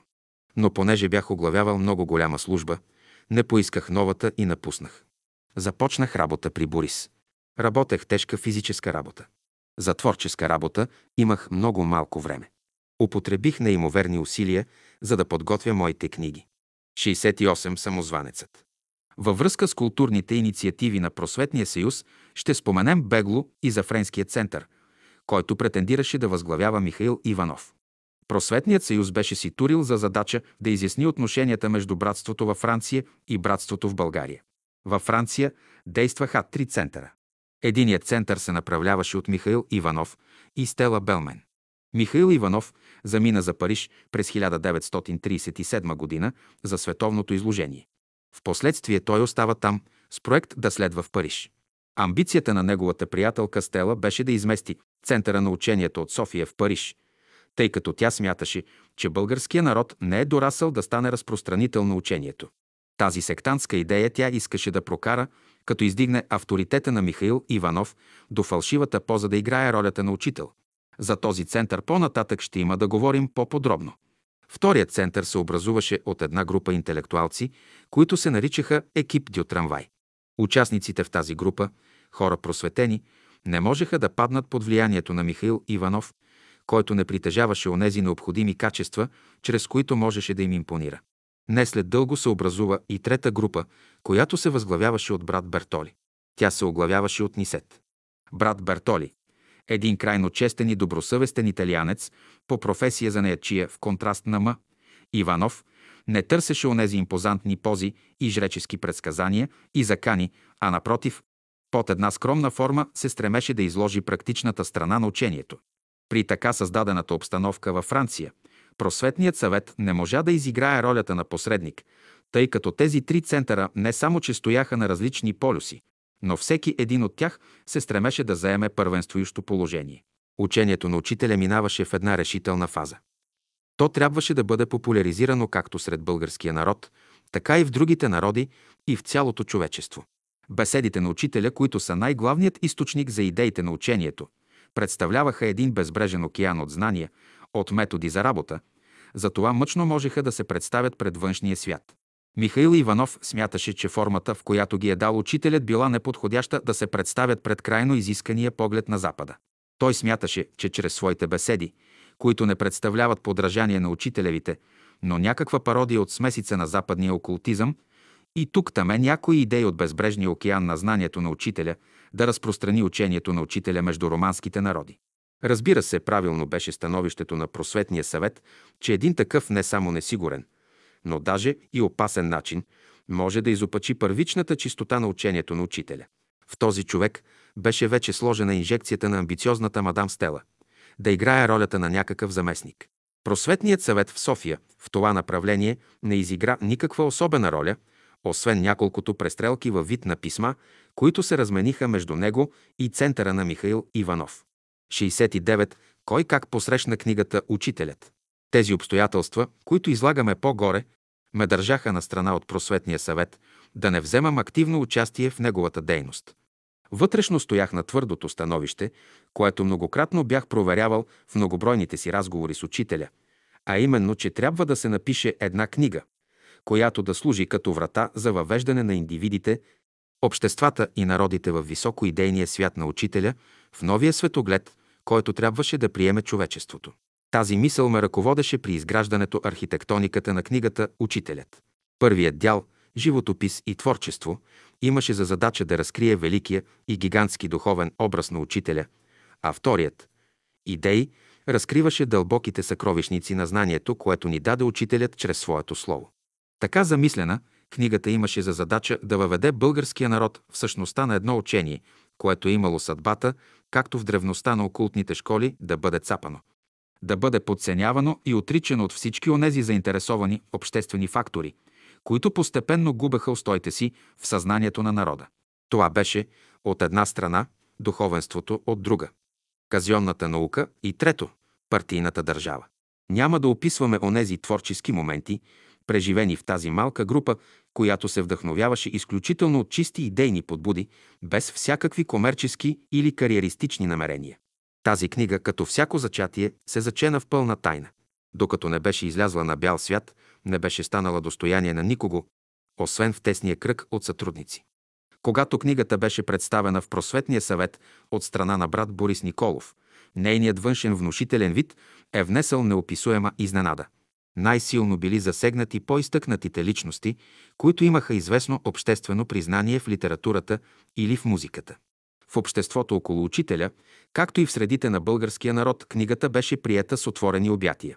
Нескончаемите отзиви, които постъпваха особено от будните души, бяха доказателство, че книгата не само оправдава своето съществувание, но ще изиграе и своята предначертана роля. Какво силно влияние упражняваше книгата «Учителят», каква силна светлина хвърляше в съзнанието на хората по отношение живота и идеите на учителя, ще посочим, като се ограничим само с два примера. Един известен наш професор, Димитър Кацаров, педагог, не само пред нашата общественост, но и в чужбина, със своите новаторски схващания в областта на педагогиката, имаше отрицателно отношение към учителя и учението. Веднъж, връщайки се от Швейцария, където е бил на един педагогически конгрес, ме среща и ми казва Интересно, на Конгреса ме запитаха доста за вашето учение. Изглежда това му е направило силно впечатление, понеже един от авторитетите на този конгрес, професор Фериер, много изтъкнат педагог на Запад, е написал една малка брошура за учителя и учението му. Току-що беше излязла книгата ни от печат и аз му я предложих. Книгата е оказала такова силно въздействие на професор Д. Кацаров, че после при една среща той ми каза следното. Рядко съм чел книга, написана с такава любов. Наистина аз не съм бил добре осведомен за това учение. Един мой близък родственик цели 20 години ни критикуваше по отношение учението. Може би това се дължеше и на обстоятелството, че обичах да оставям хората свободни, сами да дойдат до известни схващания, без да им се правят някакви внушения. След като прочел няколко пъти книгата «Учителят», така силно се привърза към учението. Подобно на Павел, когато чул гласа на Христа «Защо ме гониш?». Някои наши приятели от просветния съвет, по редица съображения, които не искаме да изтъкнем, надигнаха гласа си, не по същината на книгата, но по маниера на нейното издаване, т.е. затворения кръг на издателите и запазване мълчание около изготвянето й. Доста болезнено изживях тази крайно тенденциозна критика, по простата причина, че те нямаха правилна представа за онези дълбоки подбуди, в които няма нито капка корист, нито чтеславие за някаква прослава. Ние само желаехме да споделим тези големи съкровища с будните души, които действително обичат истината и ще бъдат едни добри работници. Книгата се яви на сцената в един момент, когато действително приятелите чувстваха тежката физическа загуба от заминаването на учителя. Тази книга, наситена с много топли чувства и с много мощни идеи, изхващания за самата същност на учението, дойде като един балсам на незаздравялата рана. 70 Михаил Иванов той е символ на една епоха и символ на един проблем, който води от началото на школата, 1922 година. Искам да предупредя, че когато разглеждам проблема с Михаил, аз не го разглеждам като една личност. Чисто и просто го виждам като един актьор на сцената. Ако не беше учителят, той щеше да бъде в България един обикновен гимназиален учител. Нищо нямаше да излезе от него. Но понеже и той играеше известна роля, за това стана и проблем. Не се стърпях и запитах учителя каква е неговата роля в школата. Учителят ми даде един пример, който ме порази и ми показа какво представлява Михаил и какво има да върши. Учителят започна да говори. Когато бях в Нью Йорк, на едно широко авеню, гледам, насреща пристига един махараджа със свитата си. Всички се движат на коне, придружени с зурли и тъпани. Цяла процесия от музика и хора. Хората излезнали на балконите си и гледат тази процесия. Но когато отмина махараджата, гледат отзад на гърба му закачена една табела реклама за сапун. Това е ролята на Михаил. Значи учителят ми показа каква роля има да играе. Аз казах, че когато един човек търси обожатели или последователи или приятели, от това ще си извадите заключение, от коя ложа излизат тези хора. Той дойде до това положение да се покаже, че е голям човек и дори пред българския пълномощен министр в Париж, Владимир Топенчаров, бе заявил, че той е учител на Великото Бяло братство. А ние знаем, че глава на това братство е Христос. Има един частен разговор на учителя с Добрев, и Ларионов, и Лазар Котев, и учителят там е посочил много точно кой е Михаил и каква е неговата роля. През 1937 г.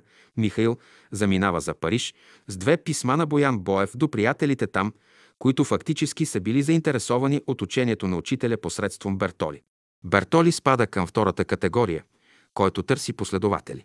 Бертоли е успял да заинтересова най-напред онези привърженици на Михаил, които му дават условията той да се прояви. Явява се една еврейка на име Стела, която го подпомага. Когато отива Михаил в Париж, той пише едно писмо до Боян Боев да пита учителя дали да следва там. Учителят отговаря чрез Боев, ако има възможност и средства да следва. След заминаването на учителя дойде в София Стела и поиска да признае Михаил за заместник на учителя. Те донесоха един златен часовник на Боян Боев. Аз тогава бях в Пловдив. Борис се разправяше с този проблем. Казах му да бъде дипломат и да не влиза в противоречие. Посъветвах го да стои на страна, а не да излиза на сцената и да се бори с известни сили, които съществуват в природата, защото накрая всеки сам бере своите плодове. Борис държа едно много хубаво поведение.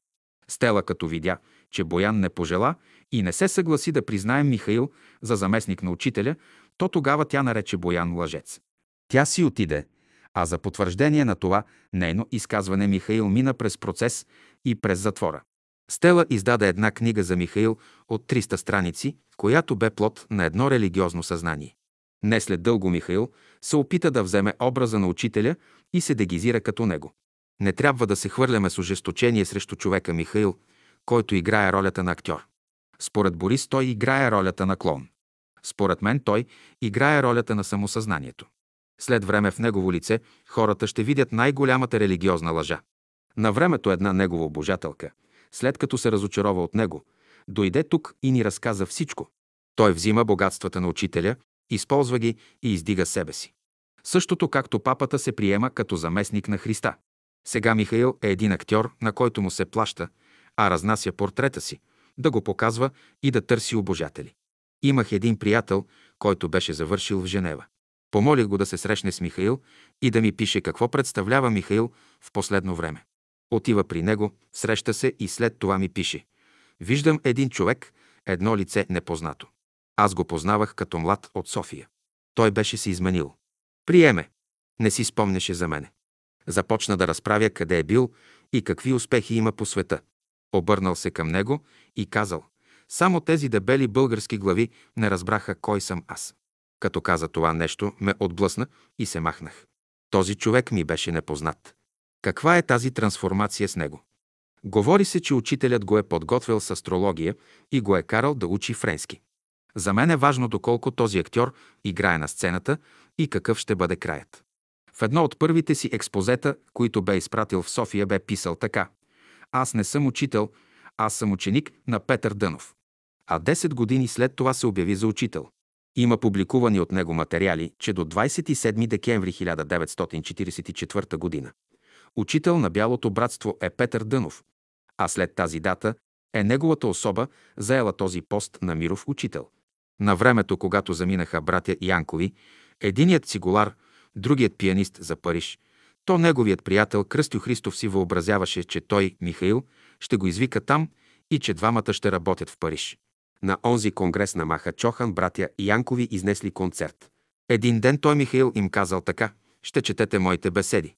Беседите на учителя са предназначени за една по-посредствена среда и особено във Франция те не могат да се разберат. Французите не могат да намерят в тях никаква стойност. Братя Янкови се възмутиха и се отдалечиха от него. В окултизма това се нарича хиперестезия, когато взимат надмощи известни центрове в човешката глава. То тези центрове стават като паразити и крадат енергията на другите центрове. Тогава човек си въобразява това, което не е. Михаил, когато е бил ученик в гимназията, е страдал от това. Имаше един случай с една жена, която е имала кандило и от двете страни е имало два портрета. Един на учителя по-голям и един по-малък на Михаил. Жената пали кандилото от време на време и се моли на двете икони. Един ден Михаил влиза при нея. Махнете този портрет на стария учител, а оставете портретът само на новия учител и Михаил си посочва с жезела гърдите. Жената толкова се разочаровала от него, че сваля и двата портрета – и на учителя, и неговия. Тези прояви нямат нищо общо с учението на учителя. Учението на учителя е словото му, а не в кандила, икони и актьори. Много хора, като видяха, че той позира на учителя Дънов, то те се разпръснаха. Останаха при него хора, които търсеха чудеса. В Париж духовните среди нямат отношение към него. Те го знаят като един религиозен разпространител, изтъкващ себе си. Артистът Михаил си направи снимки, досущ образа на учителя и ни ги изпрати тук, за да видим и да се убедим, че той е новият учител. На времето дружах с Михаил и казвам на учителя. Учителю, като получавам средства, черпя го и как веднъж не ме почерпи с някоя боза. Учителят ме изгледа. Ти какъв си френолог? Не виждаш ли неговото ухо? Той само взима, но нищо не дава, ако разгледаме френологически носа и центровете, които са застъпени на главата му, виждаме, че няма никакви данни да се изкачи на един такъв пиедестал. Просто няма покритие. На времето Михаил Стоицев от Пловдив бе написал една книжка за храненето и аз написах към нея предговор. Така се свързахме. Един ден идва при мене и ми чете едно писмо до Михаил. Аз го накарах да го коригира. Това писмо стана причина да излезе Михаил от кожата си и да напише едно писмо до София, което го компрометира и хора, които го уважаваха, се отдръпнаха.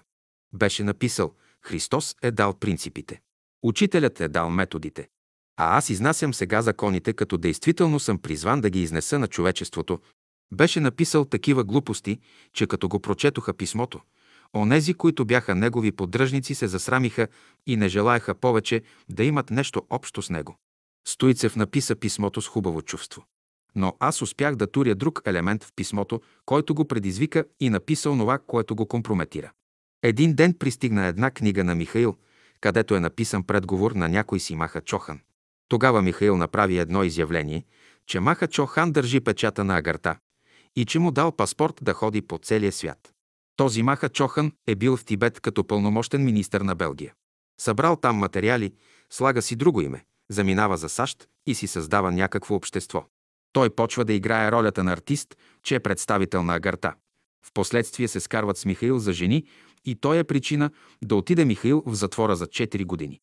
За да изличи всичко от себе си, Михаил отиде в Индия, пусна си брада и се върна във Франция като учител. Имаше една жена, която беше 7 години в кореспонденция с мене и която обожаваше Михаил и казваше, че той е онова небесно крило, което я води във вечността. След това се разочарова от него и почна да пише обратното. Друга една жена, еврейка, много богата, заведе Михаил в Израел, САЩ и Атина. Тази жена, която е била привързана към него, изведнъж най-малката и дъщеря заболяла от рак и лекарите я изписват като безнадежна. Михаил им изпраща телеграма да я доведат при него. Довеждат я с самолет и започват да я лекуват с някаква ясновидка и мним лекар. Но тя почива. Тогава се разнася слуха, че Михаил ще я възкреси. По това време Славчо Печеников е при него и той беше се много заблудил по Михаил. Но Славчо го предупреждава. Михаиле, не прави такова нещо. Учителят не е правил тези неща в България и мъртви не е възкресявал. Ще се изложиш. Михаил се затваря една седмица и не излиза. Трупът го изпращат за погребение. Славчо Печеников, като се върна тука, отрезня – а нашият приятел Митко Грива му отвори накрая очите. И той видя своето заблуждение. Има и други случки, които не са за разказване. Един пример, от който ще се види как той набира пари. Когато Михаил бил отначало скромен и е говорил за учителя, то една жена е била толкова възхитена, че му е подарила къщата си. Тази жена по-късно се разочаровала от него. Станало така, че тя нямала пари и много трудно се изхранвала. Но къщата е предписана на Михаил и той я продава и взема парите. Тази жена ми писа и беше възмутена.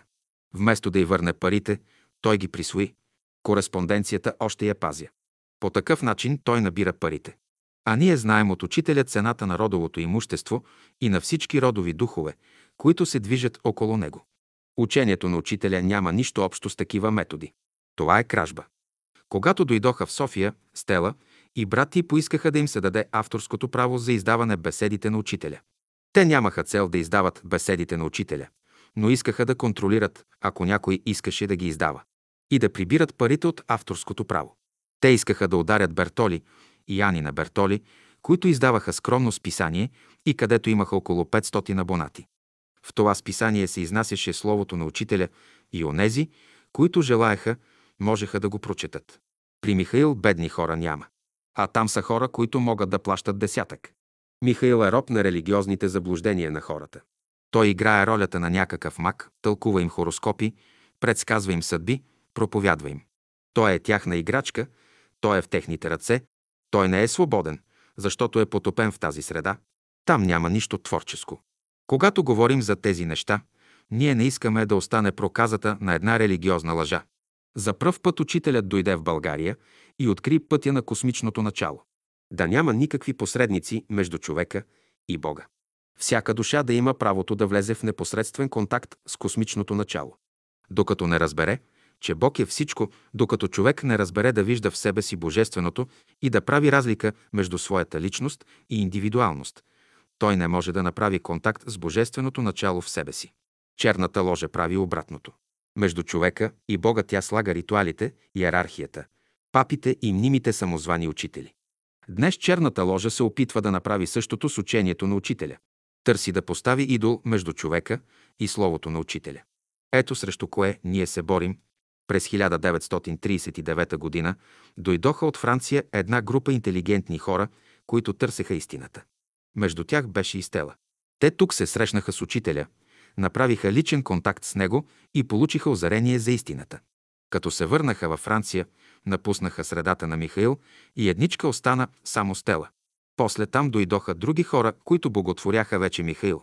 Във вестник «Братство» тук бяха поместени речите на французите. В техните очи учителят бе един проповедник. Трябва да се прави различие между личността на един учител и онова космично начало и онзи световен дух, който се проявява чрез учителя.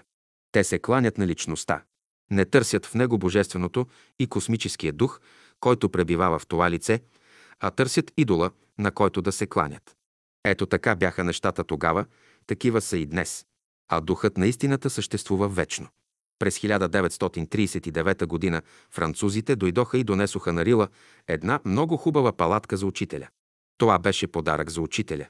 Но учителят не пожела да влезе във френската палатка, защото каза, че е дошъл за българите, а не за французите.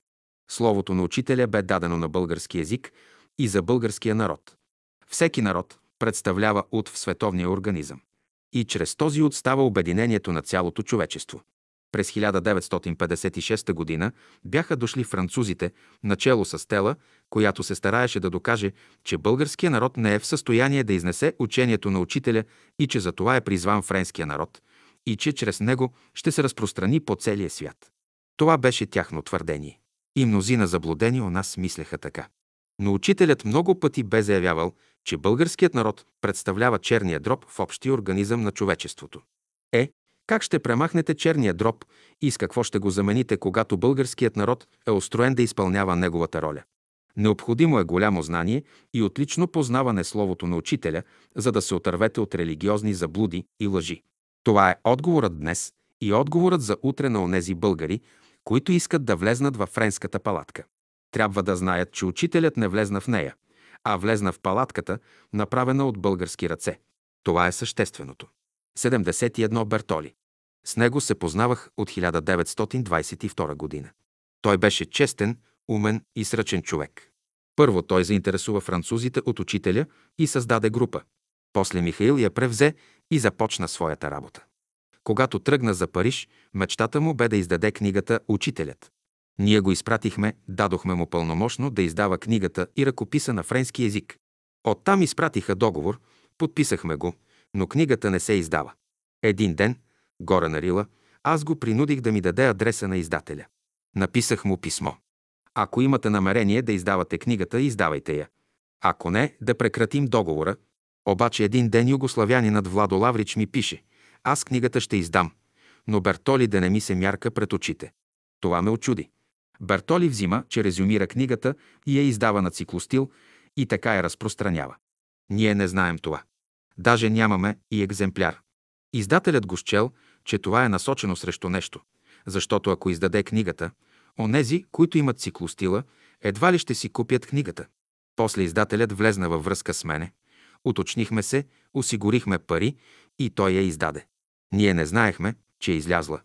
Най-напред я видяхме на банката на прокурора на процеса през 1958-59 година. Прокурорът ме пита, защо до сега не излезе книгата на френски. До сега имаме обективни причини. Първо, жената на издателя е агентка на Ватикана и той е срещу нея. Второ, французите ревнуват, понеже смятат, че те са петелът, който пее в зората на новата култура. Прокурорът допълва. Вярно, на техния златен Наполеон има един петел. Това бе причината да ни я покаже. Книгата бе изпратена от Франция на някого тук и този някой от тук я бе предал наследствието тук и на прокурора. По този начин тя не достигна при нас. Боян искаше да изпратим нещо до Париж чрез Бертоли. Но тогава беше започнала цензура и Боян реши да освободи Бертоли от евентуални неприятности. Имаше един приятел, който работеше в Министерството на финансите. Запознава го Боян със случая и той изпраща пакета през границата. И после Бертоли проявява наивност и вместо да изпрати договора за книгата до Боян, то го изпраща до този човек до ново подписване, защото бил изтекал срока на договора. Държавна сигурност хваща този човек и го разпитва. Той не казва нищо при разпита. Казва само една дума – точка. Но от голям тормоз след три дни се парализира и след три дни почина. Така тази книга взе първата жертва, която не бе още издадена. Бертоли не е издал нищо от учителя. Издадоха я други. По онова време бригадата на Борис работеше мозайките на една казарма. Аз работех при Борис и водех сметките на работниците. През цялото време бе воден на ведомост, че работи там, а той по това време беше в Париж. Жена му Лучия получаваше всеки месец по 40 000 лева. А през това време той трябваше да издаде книгата, за която бяха осигурени средства. Онези, които бяха срещу книгата тук, му пишеха писма срещу нас. Особено му повлия съпругата на Славянски – Люба. Той Бертоли се повлия от нея и всичко спря. Добре, че взех инициативата и написах писмо на Лаврич и след това той я издаде. Бертоли и дъщеря му Анина издаваха в Париж едно малко списание «Житно зърно». Тя беше шивачка там и с иглата се прехранваше. Все пак това малко списание задоволяваше един техен тесен кръг. Накрая се убедих, че когато става въпрос да се върши някаква работа за учителя и делото му, много по-подготвени и много по-коректни в изпълнение на своите обещания са външните хора, тези, които не са от братството и тези, които са от света, защото те работят по дух. 72 Тодор Стоименов. Той не позволяваше на всеки да се доближава до учителя. Той ме ревнуваше, че аз бях поставен до учителя и това го дразнеше. Обикновено, когато трябваше да се дадат някакви пари за братски нужди, аз вземах бележка от учителя, на която беше написана сумата само с цифри и аз му я занасях. В него бе касата и той ми предаваше парите. Понякога той тръгваше да пита учителя за какво ми се дават пари. Учителят му казваше накратко и той се успокояваше. Той смяташе, че аз ги взимам за себе си. Една вечер между мене и Тодор Стоименов стана един голям конфликт. Аз вече не можах да търпя ограниченията. Учителят, като видя, че се нажежи много атмосферата, тръгна с мен към изгрева от града. Там беше моята палатка в първите години. Беше посред нощ и бе наваляло сняг. Учителят се опитваше да ме разсмее и беше много духовит. Пред нас вървеше една двойка млади прегърнати. Учителят се усмихна. Сега да им кажем ли? Горе ръцете. Аз се разсмях и се трансформира цялото ми състояние. Учителят си вдигна ръката нагоре и каза Този свят, той ще си отмине. Само три вида съзнание ще останат. Едно. Слънчевите деви. Две. Синовете на мъдростта. И три. Великите души на истината. Това се втълпи в съзнанието ми. Хората в бъдеще ще живеят в един друг свят, в една нова светлина и нов свят ще се построи. Тази среща ми даде голям импулс да напиша след време книга за тези три вида съзнание. Стоименов беше чиновник в дружество Сингер. Беше като княз, с добра обхода и хубаво се обличаше.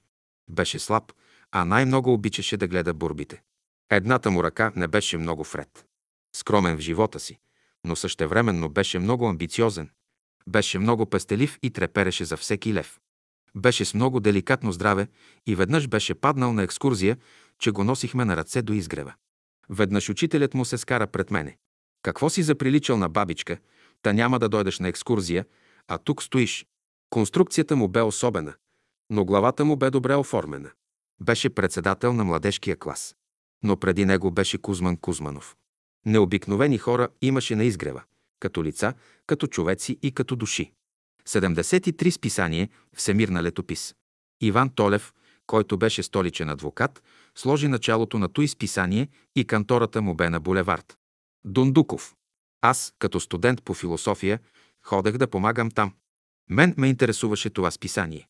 Много авторитетни неща се пишеха в него в областта на окултизма, науката и изкуството. За времето си това бе едно чудесно издание. Уводните статии на това списание се пишеха от Иван Толев. Много от тези уводни статии са под диктовката на учителя. Учителят му говори, Толев слуша, записва, после ги редактира и ги отпечатва. Обикновено под статията бе написано с 3 хикса, което означаваше, че авторът е учителят. Друг път под уводната статия има само едно хикс, което означава, че тя е написана по идея на учителя. Иван Толев пишеше стихове и сонети. Даже беше влюбен в Мария Тодорова. Пишеше непрекъснато сонети на Мария Тодорова. Това го знаеха всички в братството. Някои от тях той ги публикува. Накрая Мария потърси помощта на учителя да бъде защитена от Толев, защото много възрастни сестри я опрекваха, че тя била виновна Толев да се влюби в нея. Учителят я защити и Толев се озлоби. Тя беше около 26 годишна, а той над 50 години. Изобщо смешни и трагични неща. Но това трябва да се знае, защото е първият акт на една трагикомедия. Вторият акт започна оттам, когато Толев подари един чайник на братството. Един голям и хубав чайник, на който се вареше чай. Тогава чайниците бяха бакърени и да се изработи един такъв чайник. Това е изкуство и струва пари. А този занаят бе много ценен. Майсторите, които ковяха от мед бакарените пси, котли и чайници се наричаха бакърджии. Тези тави именци се калайдисваха с калай. Тогава нямаше още промишлено производство на тези съдове. Един ден Толев ме вика. Иди кажи на учителя да ми даде 3 милиона лева, ще напусна адвокатската кантора и ще тръгна от село на село и от град на град да проповядвам учението. А преди това той бе искал пари от учителя за неговото списание и учителят да накара всички приятели задължително да се абонират за него. Учителят не се съгласи. Аз за списание на окултисти пари не давам.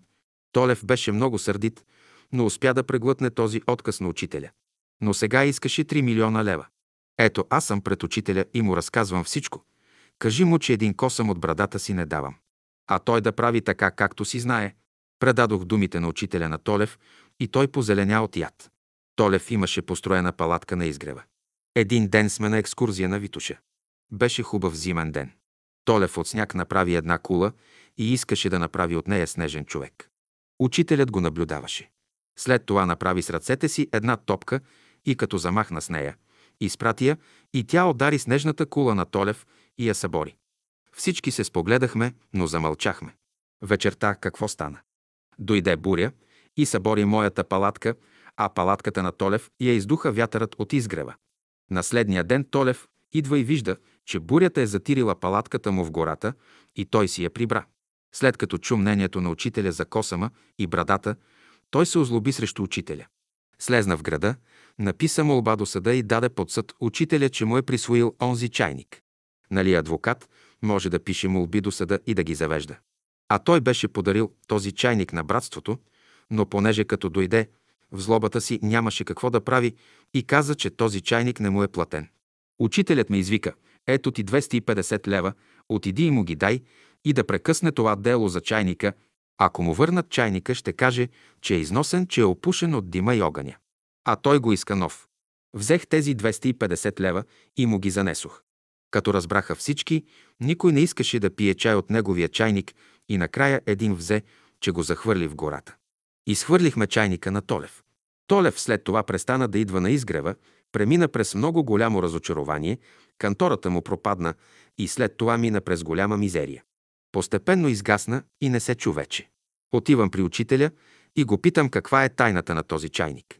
Учителят сподели, Толев постоянно идваше при мен и искаше да му съдействам да получи Нобелова премия за литература.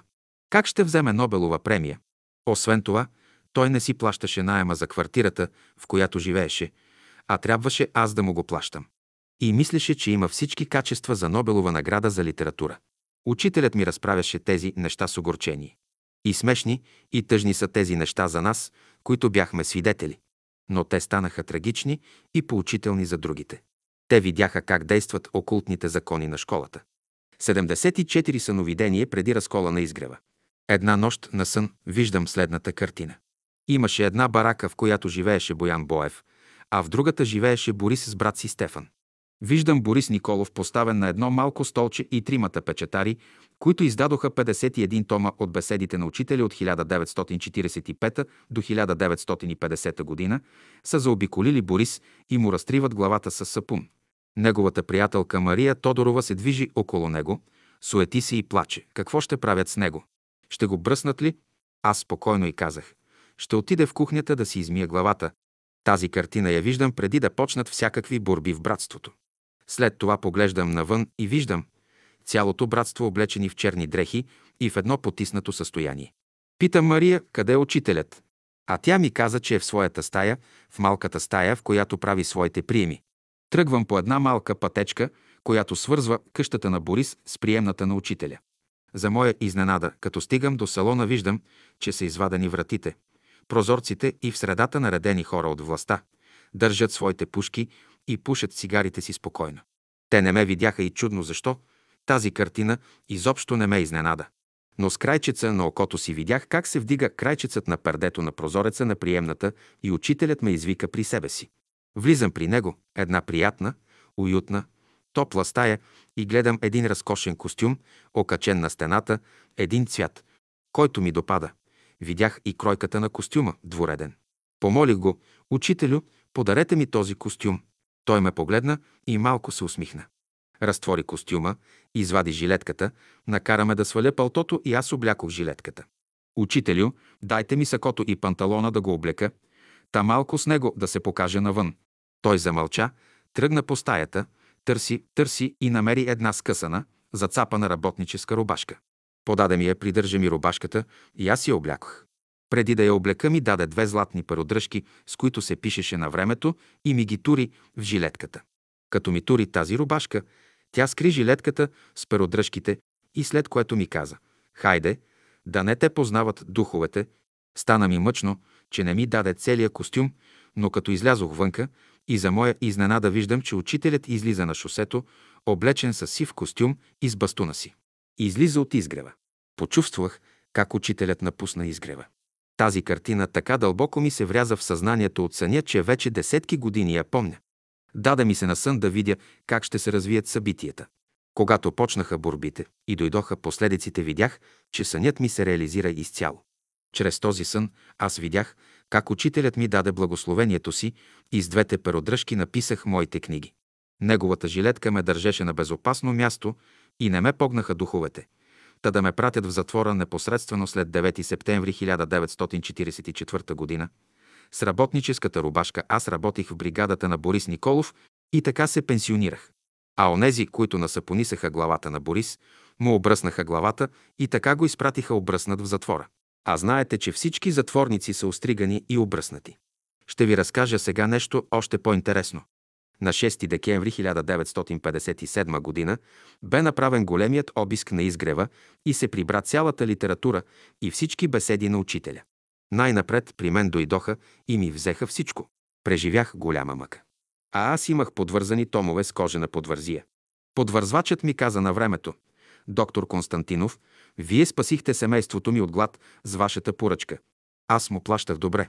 По 30 лева на том, защото бях на голяма служба и с добра заплата. Прибраха всичко и бях с голяма мъка и накрая отидох на гости при майка си в град. Казанлък да си изплача мъката. Бях полегнал в стаята на майка си и виждам следната картина. Един грандиозен змей, който се е проснал по цялото Софийско поле. Обаче в зъбите му виждам едно гемиджийско въже, а към опашката го държат повече от нашите приятели. Държат юздите на този змей. По той време, по средата на змея се явяват три образа с ореоли на светии. Единият образ по средата е в синьо. Той е висок. А от двете му страни единият образ е в червено-розово, а другият образ е в жълто. Те са по-малки. Този образ в синьо доминира над тях. Сега змеят иска да хване тези два образа, но третият образ го респектира и той не се мърда. Обаче змеят следи тези два образа – в розово-червено и жълто. За мен образите представяха трите принципа на учението – любовта, мъдростта и истината. Когато змеят искаше да хване тези два образа, слизаше един гълъб от небето и с крилете си ги предупреждаваше и те леко се вдигаха нагоре. Оставаше само образът на истината, който го респектираше. Змеят направи десетки опити, но не успя. Винаги гълъбът идваше на помощ точно на време. След като се отказа змеят от тези опити, аз виждам към опашката на змея следното. Една бездна, а зад бездната стоят всички братства – Софийското, Бургаското, Сливенското и така нататък по цяла България. И си казвам, те ще пропаднат в тази пропаст. Те не могат да дойдат при нас. В този момент, за моя голяма изненада, змеят с опашката си направи един мост между тях и бездната и всички те по гърба на змея дойдоха до трите образа, т.е. до трите принципа. Това беше картината. Тя внесе оживление и надежда в мене, че учението, въпреки че е опозорено от миналите правителствени режими и чрез духовенството, не е разбрано до сега и преследвано от комунистите. Ще дойде едно време, когато ще му съдействат и то ще бъде оценено. Върнах се в София освежен. Но в София властта бе минала през всички квартири на нашите приятели и бяха обрали беседите на учителя, след което ги унищожиха. Значи змеят се беше проснал по цялото Софийско поле и сега бе неговото време. Трябваше да се чака, да се сбъднат всички неща от онази картина, която ми се даде. Имах един приятел, който живееше в село Секиричево. След като стана национализацията на земята и му взеха целия имот през 1953 година, той го посрещна с голяма радост и облегчение, че се освобождава от робския труд. Но когато му вземат беседите, почувствал голяма мъка. Молил се, учителю, когато ми взеха имотите, казах, те не са мои, а са на България. Но когато ми взеха книгите, то ми взеха словото, което ми даваше надежда в живота. Защо стана всичко това? Вечерта, като заспива, сънува учителя, който му казал, аз ще ти разкажа една приказка. В едно далечно царство живял един мъдър цар. Той имал едничек син, който щял да стане негов наследник. От друго далечно царство донесли едно бяло шалче на царя и той го подарява на своя син. Не след дълго време идва синът и му казва, че шалчето е откраднато. Царят взима своята свита, отива в гората и търси шалчето с престолонаследника. Забелязват по едно време, че от едно гнездо виси бялото шалче. Значи орлите са го взели. Заповядва на своя син да се качи горе до гнездото и да си вземе шалчето. Синът намира в гнездото две орлета. Взима шалчето, слага го на врата си и казва «Сега ще го пазя, а тези две малки орлета ще ги взема да ги опитомя, та да не вършат престъпления, както това са направили орелът и орлицата». Сънят свършва и моят приятел се събужда. Мъката му отпада, защото научава, че в недалечно бъдеще други ще се радват на белия шал, а крадливите орли ще бъдат опитомени. И тази кал, която е хвърлена от другите режими срещу учението, ще изтече. Впоследствие всичко ще се превърне в добро и учението ще се оцени. Това е разрешението на този пророчески сън. Разказах ви тези три съня, защото те пророчески се реализираха и те оформиха разкола в братството. 75 разривът. Първият сигнал за разривът започна с идването на Стела от Франция, която беше секретарката на Михаил Иванов. Дойде и искаше да принуди Боян Боев да признае, че учителят му е казал, че Михаил е неговият заместник. Като не успяха в тази задача, започнаха да търсят други средства. Изведнъж изкочиха другите слуги на тъмната ложа. Коста Стефанов, Никола Антов, част от военните пенсионери, които искаха да наложат своето мнение. Искаха от Франция да вземат издаването на беседите в свои ръце, като им се предаде авторското право. Те нямаше да издадат нито една беседа, или пък щяха да променят словото. Но ние дадохме отпор, а представителите на другата ложа се активизираха. Срещу братството беше създадено едно лошо настроение при новата комунистическа власт. Когато Вълко Червенков беше министър на просветата е била образувана една комисия, която да се произнесе за беседите. Каква стойност представляват и дали са в разрез с комунистическата идеология. Тази комисия се събирала доста време и направила своя доклад. А министърът на културата Димо Казасов се подписал. След това следва правителствено постановление, с което се инкриминират беседите на учителя. Станаха забранени книги. След години бях отишъл на изложбата на един мой братовчет, художникът Трингов. Виждам там Димо Казасов, остарял и изгърбен, увяхнал вече. В мен се надигна една буря и отивам при него. Той едва чува. Казвам му, защо остави едно петно в историята? Защо инкриминирахте беседите на учителя Дънов и даже и вашата собствена книга? Тогава той ми прошепна на ухото. Аз не съм виновен, но Вълко Червенков е виновен. Той ме накара. За да се получи този процес, е било необходимо едно идеологическо проучване и подготовка. Понеже учителят имаше важни изказвания за събитията, които имаше да дойдат, като например в България не трябва да се пролива кръв, а те, комунистите, търсеха мъст. И тогава се получи настроение срещу учителя. Процесът се водеше под знака на култа на личността и трябваше да се намерят виновни, за да има прицелни точки, за да се нанесе един удар срещу учението. Особена роля тук изигра Никола Антов. Отначало беше предложен да бъде връзка между изгрева и правителството на Отечествения фронт. Действително той започна да играе тая роля. Преди 9 септември 1944 г. той беше една нула и никой не му обръщаше внимание. Бе някакъв чиновник в едно министерство. Бяха го уволнили и не му достигаше една година да си закръгли годините за пенсия. Аз действах да го върнат отново в данъчното управление, да дочака там години за пенсия. Но след 9 септември започна да позира. Всички, които се смятаха за леви елементи, се организираха около него. Обаче един голям комунист ми каза. Те и нас излъгаха, и вас излъгаха. Пишеха се при вас, пишеха се и при нас. Колкото са при нас, толкова са и при вас. И ако искате да знаете, най-големите пакости, които направиха на изгрева, бе от тези еничери, които се пишеха ту за комунисти, ту за бели братя. Те извършиха всички поразии и те настроиха официалната власт срещу братството. Така че врага беше вътре при нас, а те само извикаха онези отвън, та да разрушат изгрева. Един ден стоя там, където е мястото на учителя и съм се замислил на пейката. По едно време пристига един висок човек, хубав човек, заедно с още един и сядат на пейката.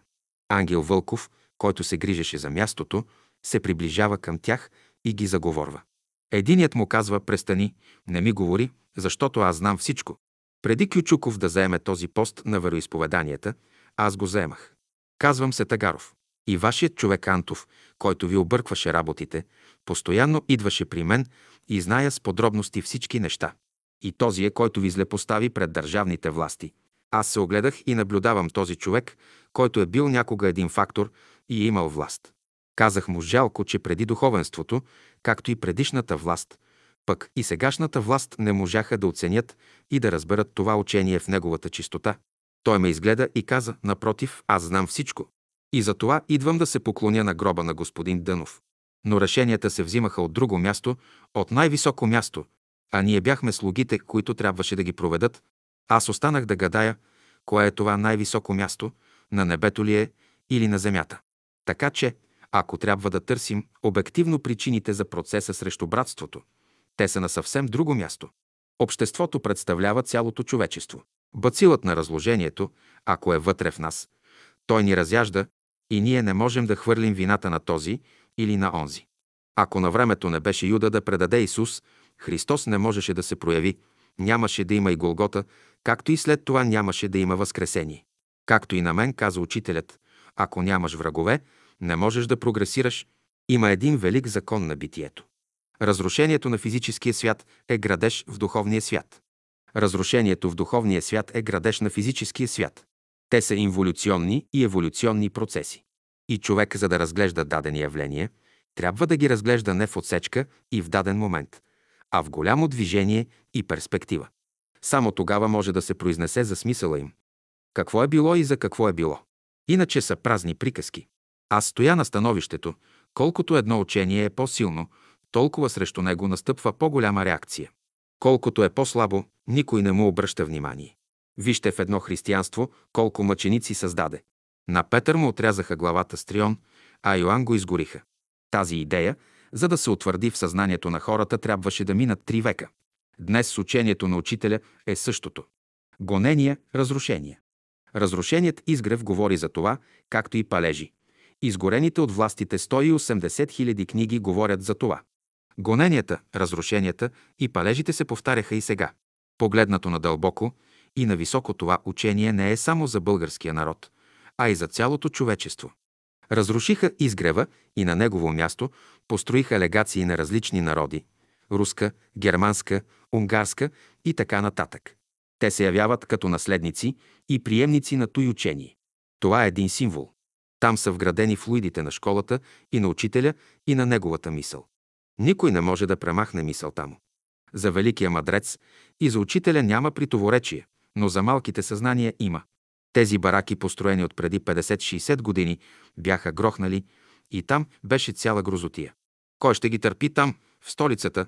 Те нямаха и естетическа и фактическа стойност. Добре, че ги очистиха. Те щяха да станат като капан за душите. Колко милиона хора през средновековието, чрез кръстоносните походи, ходеха там в Ерусалим да спасяват Божия гроб. Какво ще спасяват? Гледаха си своите интереси и политика. Ние не искаме тук да стане Божи гроб на изгрева. Това са стари и живяни методи и те не трябва да се повторят. Ето защо невидимият свят нареди учението да остане в своята чистота, да бъде в своята сила чрез Словото. Това е най-важното. А другото, бараките, салонът на изгрева, не представляваха някаква архитектурна стойност. Дори учителят пред мен се оплака. Тези българи, като турили тези квадрати на прозорците си, ме измъчват непрекъснато, докато им оправя квадратите. Тама не дни оправя, те построяват други, а прозорците на неговата стая бяха квадратни. А квадратът е фигура на физическия свят с най-голямото противоречие и противодействие. А прозорците на салона бяха хубави. Те бяха с слънца. Това бе негова идея. Така че всяко нещо си дойде на мястото. Онова, което се разруши на изгрева в неговата физическа форма, то друго бе онова, което се съгради в духовния свят. А това е духовният изгрев, който остава за идното човечество. Духовният изгрев е съграден от Словото на Учителя. Него съграждайте и него претворявайте в живота. 76 недоразумения. След революцията в Унгария, секретарят на Бела Кун беше избягал оттам и пристигна в София нелегално. Цели две седмици аз го криех в гората и му носих храна. Само аз и учителят знаехме за него. А това бе голям риск да криеш нелегален и то от чужбина. Ако бяха ни разкрили, мен щяха да ме разстрелят. Такива бяха времената тогава. Но аз слушах учителя и изпълнявах неговите заръки. Но после този млад човек, оплаши ли се или нещо друго стана, но го намериха обесен в гората. Каква беше причината, не зная. Обесиха ли го други или той сам се обеси? Питах учителя и той ми каза по този въпрос нито дума. Още по-куриозен случай на изгрева. Аз стоя горе на поляната и съм в палатката с едно кученце. А на Жечо Панайотов майка му беше стара и дошла там нещо да си прави. Но два дни преди той учителят ми беше дал достатъчно храна за преживяване, защото аз нямах пари и рядко слизах в града. По едно време виждам, по селския път вървят двама души. Познах ги двамата. Единият, мой приятел, бе комунист, а също и другият бе бетер комунист. И двамата осъдени на смърт. Срещат ме и плачат. Гладни сме. Ето ви половината на вас от храната и половината на мен. Къде живееш? Ме питат те. Живея горе на една поляна, в една бяла палатка. След два дни виждам как двамата търчат към поляната. Единият държи бомба, а другият пистолет. Викат, скрий ни. Казвам им, ще ви скрия. Но ако решите да проливате кръв на това свещено място, аз ще взема пушка и сам ще ви разстрелям. Обещайте ми. Те обещаха. Аз ги скрих в една яма. Жадни сме. Дадох им вода с една лейка. Видяме само майката на Жечо. След това пристигна пехотинска стража и стражари на коне. Те са ги гонили. А те са млади хора и са избягали. Аз ги скрих. И сега цяло чудо стана. Те, като видяха бабата, насочиха пушките си към нея. Стой горе ръцете. И тя припадна от страх. Ако не беше припаднала, тя щеше да ги издаде къде съм ги скрил. Припадна бабата и стражарите я подминаха. Отидоха в моята палатка и я направиха на перушина. Аз си разчорлих косата и започнах да пея високо на глас, колкото ми държи гласа. В този момент вървят двама души, агенти, и съм заобиколен от конници и стражари. Единият агент му казва, дай да го питаме тоя. А другият, остави го тоя, не го ли виждаш, че е залисан дановист? Не ме питат. Аз си пея. Аз реших. Няма да излъжа, но няма да кажа истината. Каквото искат да правят с мен. И стана просто невероятно. Стъмни се, те изсвириха страбата, дадоха отбой и си отидоха. Аз постоях още, защото се опасявах, че са оставили хора да ме наблюдават. Като стана още по-тъмно, аз отидох към скривалището на моите приятели. Нямаше ги, те бяха избягали на Витуша, а оттам към Цариград и след това в чужбина. Станаха големи комунисти и получиха големи постове. За моя голяма изненада в тъмното идва учителят сам. Аз му разказвам всичко. Той ме изслушва внимателно. Ела с мен. Ще спиш на улица Опалченска, 66. Аз целият треперех, бях целият възбуден. Страхувах се на поляната да не стане сражение и след това исках да изпълня един другарски дълг и да ги спася. Но учителят с такава любов ми предложи да отидем долу в града. Вървяхме без да говорим. Заведеме у дома си и нареди на Какагина да ми сложи постеля долу в кухнята. По онези години на улица Опалченска, 66 от едната страна на къщата живееше баба Парашкева. Синът и Георги Димитров беше избягал в чужбина. Неговият брат беше арестуван и след това убит. Сестра му Елена беше останала сама, а баба Парашкева я нямаше. Аз живеех там и преспивах долу в сутерена. Тя, Елена, се прехвърли през тарабата и поиска учителят да я спаси. Учителят се концертира и с мисълта си закова онзи стражар, който стоеше пред къщата. Той стана неподвижен. Елена ни подаде архивата и Василка я сложи в плетачната машина. Облякохме я в дрехите на Гумнерова, която я нямаше в момента. Сложихме една бяла кърпа на главата, а Василка я взе под ръка и я изведе. Учителят пак насочи погледа си към стражаря и той се размърда. Докато извеждахме Еленка, той стоеше като статуя и не мърдаше. Елена беше спасена от предстоящия затвор. Изминаха години и комунистите бяха дошли на власт. Това беше тяхното време. Елена беше взела голям пост и беше директор на партийната школа. В той време бяха наели бригадата на Борис Николов да направи мозайки в сградата на партийната школа, която преди това беше френски пансион. По едно време аз я срещнах облечен в работнически дрехи, изцапан, окъсан. Тя ме поздрави. Другарко, аз съм взел много важно участие във вашия живот, помните ли ме? Тя ме погледна и попита, от Юч Бонар ли се познаваме? Като свършим мозайките, тогава ще дойда да ви кажа. А Юч Бонар се казваше кварталът, в който се намираше техния дом. И какво става по-нататък? Ние правим черна мозайка. Решили сме да приложим един окултен закон за школата на комунистите. Понеже знаем от учителя, че на 10 представители на черната ложа има един представител на бялата ложа. Знаем също, че на 10 бели братя има един черен. Затова решихме, че тия са от черната ложа и можем да направим следното. На 10 черни камъчета от мозайката прибавяхме едно бяло камъче. Или на 10 черни представители от черната ложа да има по един бял брат. Наслагахме тези камъчета, но като изтъркахме с машината мозайката, те се виждаха. На черната мозайка имаше тук, там бели камъчета. Грозно от по-грозно. Идва тя, оглежда работата ни и побеснява. Тя искаше само черна мозайка, а се получи шарена, грозна. Приближава един работник, бай Илия, и обяснява. Абе, другарко, то камъчета са изцапани и са в прахоляк. Някой път не можем да видим, че между черните камъчета е попаднало някое бяло. Тя беше страшно ядосана. Ако сте го направили нарочно, аз зная къде да ги изпратя. Направо на концлагер в Белене. И щеше да ме изпрати мене на лагер, защото аз ги поставях. Едвам се спасих. Затова аз реших да не ходя при нея и да не й припомням онзи случай, когато я спасихме от полицията, защото щеше да разбере кой съм и ще се досети, че нарочно сме го направили. Едвам, едвам се отървах.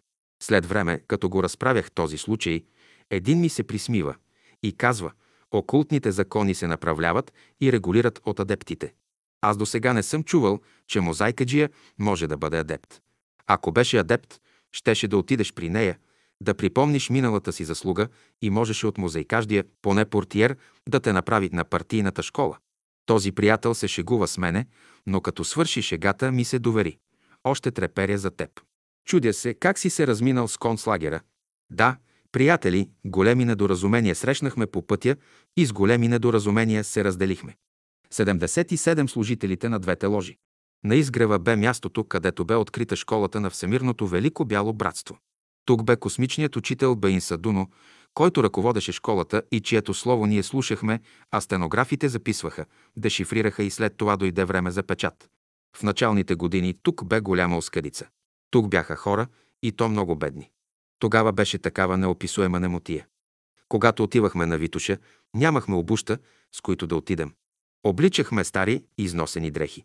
Беше период, когато около учителя кръжеха хора бедни, които имаха нужди и не бяха материално осигурени. Храната ни беше слаба. Когато ходехме на Витоше, дъждове ни брулеха, а ние, окъсани и измокрени, се гушихме около запаления огън и учителя. В един такъв момент учителят ни каза, «Вие сте наследствени принцове на беднотията, беше голяма мизерия. Имаше някои по-заможни, но те гледаха повече себе си. Постепенно с годините жителите на изгрева се здобиха с някой и друг занаят и така си изкарваха хляба. Затова много трудно се намираха пари за печат на беседите и когато се отпечатваха, трудно се намираше пласмент за книгите в нашите среди. Причината беше беднотията. От друга страна, изгревът беше школа и всеки участник в тази школа бе поставен от учителя да играе известна роля на сцената на живота. Затова тук имаше представители и от едната ложа на лявото посвещение, така и представители на дясното посвещение. По време на учителя трудно се различаваше кой каква роля играе и изпълнява. Но след заминаването на учителя, с образуването на братския съвет, с някои инициативи и печатането на беседите, постепенно се откроиха и едните, и другите. Едните отидоха вляво, а другите вдясно. И започнаха големите борби, което доведе до унищожението на изгрева. Сега ще ви представя два примера, за да видите как едните и другите действат. Случи се така, че Никола Антов, който бе представител на едното посвещение, и Боян Боев, който беше представител на дясното посвещение, се договорят по един проблем и вземат решение как да се действа. Но след няколко дена Боян Боев си променя решението под влияние на онези, които бяха около него. Никола Антов отива при него и търси обяснение по въпроса. Боян Боев му казва, принудиха ме да си променя решението. Антов побеснява и започва да го бие с юмрук по гърдите и главата. През това време там е имало една сестра, която наблюдава целия случай. Избягва и вика за помощ. Антов продължава да го налага, а Боян Боев вика. Стига бе, Антов, утрепаме. А Антов вика, това ти е за урок. Друг път да не се изметваш. А Боян Боев по това време беше болен, беше го свила артрозата и не можеше да ходи. При мен беше един гимназиален учител и като дотърча онази сестра и разказа всичко, в мен се надигна един гняв. Излязох вън и се опътих към Антов. Срещнах на Манол Иванов жена му, която беше заедно с Антов и го поддържаше. Казах и, това змийско гнездо ще бъде изчистено от изгрева. Тя ме нагроби много жестоко и избяга. И накрая изсъска. Ако не си опичаш акъла, всички ще изгорите и няма да ви има. Отивам при Боян и го виждам. Едвам се държи след нанесения побой. Отивам към Антов и казвам, ела тука да се обясним. Защо би този безпомощен човек? Той знае защо. И избяга. На следващия ден се качих на Рила, всички бяха на езерата и разказах целия случай. Всички бяха потресени и възмутени. Накрая реших да питам Борис какво решение е имало между Антов и Борис, че после са накарали Боян да го промени. Той ми каза какво е. Бива ли за такова нещо да се отрепе един човек? И което е най-интересното, след време се видя, че той решение, което бе проведено и за което Боян Боев яде бой, беше напълно погрешно и то доведе до там да бъде като една от причините за процеса. Ако бяха спазили решението, което бе взето между Антов и Боян Боев, събитията щяха да вземат друга посока. Ето ви един пример как действа едната ложа и другата ложа. И накрая се вижда, че и двете ложи изпълняват свои задачи, които се ръководят от оня, който ръководи и двете ложи. А това е мировият учител. На Рила съобщих и една приятна новина. Бяха дошли от Франция една съпружеска двойка музиканти. Тръгнали по света в името на един висок идеал да разнасят своето музикално изкуство. Бяха ги насочили към изгрева и ние ги качихме на Рила. Започнаха незабравими вечери на Рила. Жената се казваше Франсин, която бе цигуларка, а мъжът Стефан, който свиреше на китара. Тя беше много голяма цигуларка. Нарила изнесе чудни концерти от нейния класически репертуар, а когато слязохме есента на изгрева, в нашия салон бе изнесен голям техен концерт. От града дойдоха всички големи музиканти. След като я чуха, те онемяха. Те смятаха, че това са двойка трубадури, които са тръгнали да се разхождат. Онова, което те предложиха на слушателите като репертуар и цигулково изпълнение, в София до този момент не беше изпълнявано. Всички големи музиканти от града бяха единодушни от тази оценка. Те престояха на изгрева, запознаха се с песните на учителя, дойде време и ги изпратихме, и те тръгнаха по света да разнасят песните на учителя. Ето ви пример как работят служителите на учителя от дясното посвещение. Борбите при нас продължиха. Имаше хора, които бяха против така нареченият избран пожизнено братски съвет от 7 човека. Но политическата власт прие друг курс и въведе диктатура и цензура. По този начин се спря дейността на този пожизнен братски съвет. Няма нищо вечно. Един след други си заминават тези ръководители и някои едва ли ще оставят някаква следа, ако не споменем нещо за тях. Остава вечно словото на учителя. Учителят веднъж бе казал, за да се поддържа стремежът на някои съзнание на някои хора, необходима им е формата. Учителят беше дал за това някои форми, които днес ги имаме и които ги спазваме. Това са различните наряди за различните братски празници, наряди при общите събрания за четене беседите на учителя и всичко онова, което той е дал в Словото. Но беше ни предупредил – не се обличайте в други форми, освен тези, които съм ви дал, защото животът на човека е кратък на земята. Някои се придържаха към това, но други не. Всеки според степента на развитието си. Ето, сега изгревът е разрушен. Изчезнаха салонът и бараките. Спря се паневритмията от властта и се спряха летуванията на Рила. Може ли това учение да изчезне? Представете си, че имате едно езеро, водите на което ще се изпарят при една голяма суша. Езерото изчезва, изпарява се. Водата не е изчезнала, но е отишла в пространството. След време тя ще падне като дъжд там, където е нужно, и там, където Бог се изволи. Така е с учението на учителя. Ще отиде там, където имат нужда от него. Ето тук голяма част от тези актьори на сцената. По време на учителя вече ги няма. Останаха още неколцина, на които гърбовете им са още силни, за да изнесат товара.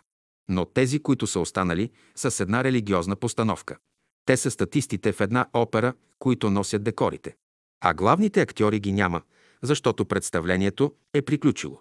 Езерото е изсушено, водата отиде в пространството, физическият изгрев е разрушен. Но духовният изгрев съществува.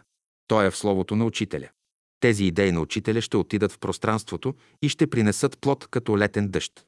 Посетите семена от словото на учителя ще възраснат, житата ще натежат с житни класове и ще дойдат онези жетвари, които небето ще изпрати за жътвата. Но това е за едно друго поколение. Беседите на учителя са свързани с космическия ритъм на битието. Служителите на лявото посвещение повдигнаха въпроса за създаване на устав и регистрация като духовно общество. Могат ли 7500 беседи на учителя да се вмъкнат в един устав и в десетки членове и параграфи? Не могат. Друг въпрос. Могат ли да вземат на Тихия океан водите, да го канализират и да го поставят в някакви съдове? Има ли такива съдове, които да поместят водите на Тихия океан? Няма. Същото е и с учението на учителя. То е толкова свободно и толкова необятно и велико, че държи целия живот в себе си на земята, в духовния свят и в божествения свят. И онези, които се опитаха да го ограничат, смажат и унищожат, усетиха силата на той учение, защото те предопределиха съдбата си. Когато споменем за песните на учителя, трябва да кажем, че след време ще дойдат онези велики музиканти, които ще направят велики симфонии от онези музикални упражнения, които даде учителят. Той даде само основните подтици и даде началото на един нов мироглед. Той никога не довършваше нещата и не ги оформяше до края, защото ония талантливи души, които ще дойдат от невидимия свят, след време ще се срещнат с музиката на учителя и ще работят с нея. Тук на изгрева най-големите амбиции и най-големите стълкновения станаха между музикантите. Те бяха представители на различни окултни школи от миналото, имаха различни разбирания и много трудно можеше да се дойде в унисон до едно общо разбиране. Мен това не ме изненадва. Не ме изненада и другото, че те като представители на лявото и дясното посвещение дадоха едно генерално сражение на изгрева за песните на учителя. Да благодарим, че излезе сборникът с песни на учителя. И от едната и от другата страна се дадоха жертви, но сборникът с песни на учителя излезе. Какъв е изводът? Всички хора работят за истината. 78. Спасяването на евреите. В Германия Хитлер дойде на власт и неговата нацистка партия. Като най-големи врагове Хитлер смяташе, че това са комунистите и евреите. С комунистите се справи. Някои от тях изпрати в концлагери и затвори, други изби, а трети побягнаха в чужбина. Останаха евреите, а те бяха с голяма економическа мощ в Германия. Голяма част от финансовия капитал беше в техни ръце. Някой от тези среди Хитлер привлече на своя страна още в самото начало и те му помогнаха с пари да вземе властта. Други среди от финансовия капитал бяха принудени да се откажат от своите капитали. Трети бяха принудени да се откупят, да оставят своите капитали на Хитлер и получаваха паспорти за изселване в чужбина. Така тези, които пожертваха парите и богатствата си, се спасиха. Това се отнасяше за едрия финансов капитал. Но другата останала маса трябваше да плати с живота си. Бяха изпращани в концлагери и избивани. Следващият етап бе да се приберат евреите от окупираните области от Германия по време на войната и също да бъдат ликвидирани. България също бе поставена в едно такова положение. Бяхме се присъединили към Германия във войната. Германските войници минаха през България и отидоха да воюват в Гърция и Югославия.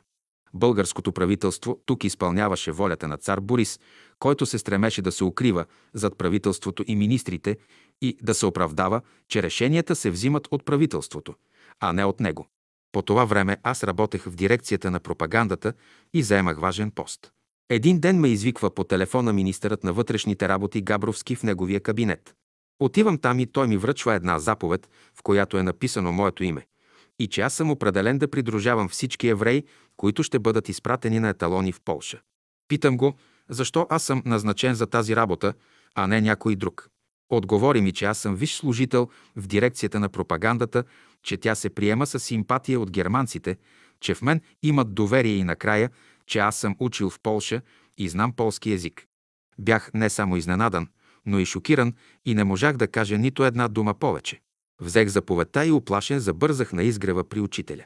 Като служител в тази дирекция през мен минаваха всички новини от 120 чужди радиостанции. Аз узнах, че германците избиват евреите в концлагери в Полша. Значи аз трябваше да заведа всички български евреи да бъдат избити там. Целият разтреперан пристигнах на изгрева и предадох заповедта на учителя, с която съм назначен да придружавам евакуацията на българските евреи в Полша. Учителят ме попита какъв е въпросът.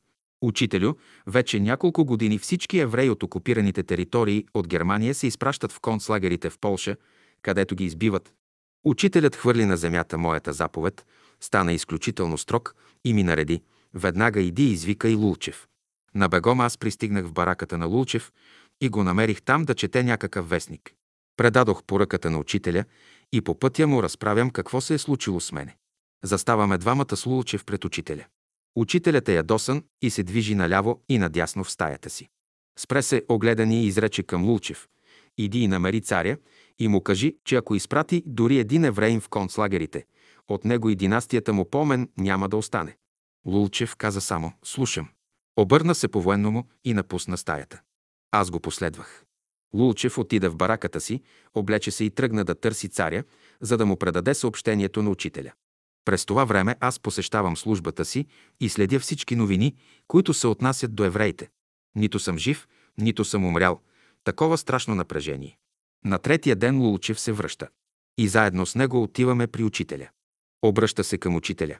Учителю, бях във всички резиденции на царя. На Враня, Чам Кория, но никъде го няма. Скрил се е някъде, за да не го открием. Ние сме пред вратата на учителя, а той е застанал на прага на вратата. Огледа ни и каза, почакайте малко, влезна в стаята си и затвори вратата. След една минута вратата се отваря. Учителят се появява в целия си ръст и казва само една дума – кричим. Лулчев казва – слушам. И отново се обръща по военному и напуска изгрева, за да търси царя в Кричим. Лулчев отива в Кричим и намира царя, който се укрива там. Царят го пита, кой ти каза, че аз съм тук? А Лулчев, целият напрегнат, изрича следното. Изпрати ме учителят Дънов да ти предам, че ако изпратиш дори един евреин в Полша, от теб и династията ти помен няма да остане. Като изрича това, Лулчев се успокоява, а царят се разтреперва. Отронва само една дума – София. Излизат навън, качват се в автомобила на царя, запрашват по прашния път за София и пристигат в кабинета на министър Габровски. Царят нарежда на Габровски. Дай указа за евреите. Габровски го изважда от желязната каса и го подава на царя. Царят с разтреперени ръце взема указа и го скъсва на парчета. После се обръща към Лулчев и казва «Ти видя, че вече няма указ за евреите». Лулчев се навежда, взема едно крайче от скъсания указ и го слага в джоба си. Пристига на изгрева, намери ме и разказа всичко какво е свършил. И за доказателство ми показа парченцето от скъсания указ. Казах му да отидем и да го покажем на учителя. Двамата сме пред учителя и Лулчев разправя всичко подробно. Накрая учителят казва – не разрешавам пред лицето на Бога да се извърши това престъпление. После ни отпрати. Така евреите бяха спасени, а царят намери начин да излезе от той положение за скъсания указ пред германците. Мнозина от евреите в София знаеха кой ги спаси, но не смееха да го казват открито пред старата власт. А когато дойдоха комунистите на власт, те също не смееха да го разказват, защото тогава властта им беше дала право да се изселят евреите в Израел. И при едната, и при другата власт евреите мълчаха, макар че знаеха кой ги спаси. И сега мълчат, и утре ще мълчат. За това си има обяснение. А онези евреи, спасили се и изселили се в Израел, още повече мълчат. Причината е там, че еврейският народ и до сега не признаха своят син Исус от Назарет за Христос. Те го отричат. За тях съществува само Моисей, защото агрегорът му още не е разбит. И тези страдания сега, през които преминава еврейският народ. Това е ехото от онази карма, която те доброволно приеха с разпъването на Христа. Учителят е говорил много за еврейската карма и за причините за разпръскването на евреите по света. В нашите среди имаше няколко души евреи. Но вместо да съберат и извадят онези мисли на учителя за еврейския народ, че да ги изпратят в Израел и там да ги публикуват, та да видят евреите къде е пътят на тяхното спасение, то това не го правят. Учителят казва, евреите търсят правото си днес, но ако търсят своето лично право, няма да го намерят. Ако търсят своето божествено право, ще намерят своето лично право. Зато и сега ще им помагат християнските народи. Те разпънаха Христа и капиталите на Христа влезнаха в онези народи, които приеха християнството. И сега евреите ще ходят там, където са капиталите на Христа, за да се молят за помощ. Ето едно кратко изложение за спасяването на евреите по времето на учителя. А евреите ще трябва да си направят труда, за да намерят и извадят всичко, което учителят е казал за тях и да го възприемат. Докато не го сторят, това ще бъдат заобиколени от един враждебен арабски свят. Учителят бе казал, евреите, докато не приемат учението на Христа, няма да могат да решат своята карма. Аз съм един от свидетелите и бях един от участниците за спасяването на евреите. Видях величието на учителя в думи и дела. 79 борби и изпитания.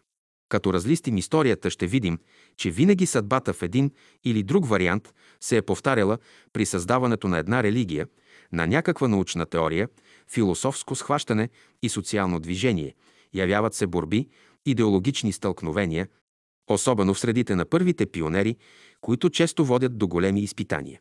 Сектантските центрове, които се образуват около дадено учение или религия, винаги признават големият авторитет, който е родоначалник на тази идея, но като се дойде до нейното приложение следствие различната културност, различното духовно ниво на тези групи души дават своя отпечатък. Знайно е още от дълбока древност, че всяка окултна школа, особено след заминаването на нейния създател, след като е напуснал физическото си тяло, силите на злото и силите на доброто в тези окултни центрове се активизират. И двете сили от лявото и от дясното посвещение започват да проявяват своето истинско естество, чрез своята пълна характерност. Омразата се проявява в своята разрушителна стихийност, а любовта се разгаря в своята творческа пълнота. Тази борба се явява като резултат на тези две течения за надмощие. Така е било и след заминаването на Христа от тялото на Исуса. Лютите борби, които са се явили между апостолите, които са резултат на тези две космични сили, специално са се разразили между последователите на гностицизма и агностицизма. Апостол Павел се явява като представител на вярата, изобщо на религиозния свят. Йоанн, любимият ученик на Христа, представител на дълбокия мистицизъм, и двамата се обявиха срещу апостол Павел, който се явяваше като представител на езическия свят на гностицизма. Тези борби, тези същите борби се разразиха и по-сетне между отците в непрестанните събори, които ставаха особено в първите векове. Тази религиозна ярост на един тесен и ограничен фанатизъм идваше да постави своите противници в пламъците на кладите. Христос чрез своето слово даде основният тон на учението, което трябваше да бъде предадено на човечеството. Този тон беше подчертан от срещата, която е описана в писанието между него и Сатаната. Христос се обърна към Сатаната и му каза «Сатана, махни се от мен». Епохата беше такава, Христос отвори вратата на мистичността, обаче вратата на знанието остана заключена. Този тон, който даде Христос, беше запазен в първите християни и то на изтока. Даже до известна степен даде своите отражения и в ортодоксалните християни, докато католицизмът, по пътя на схоластиката и инквизицията, постъпваше по старите методи на езическия свят, свят на догматизъм и иерархически деспотизъм.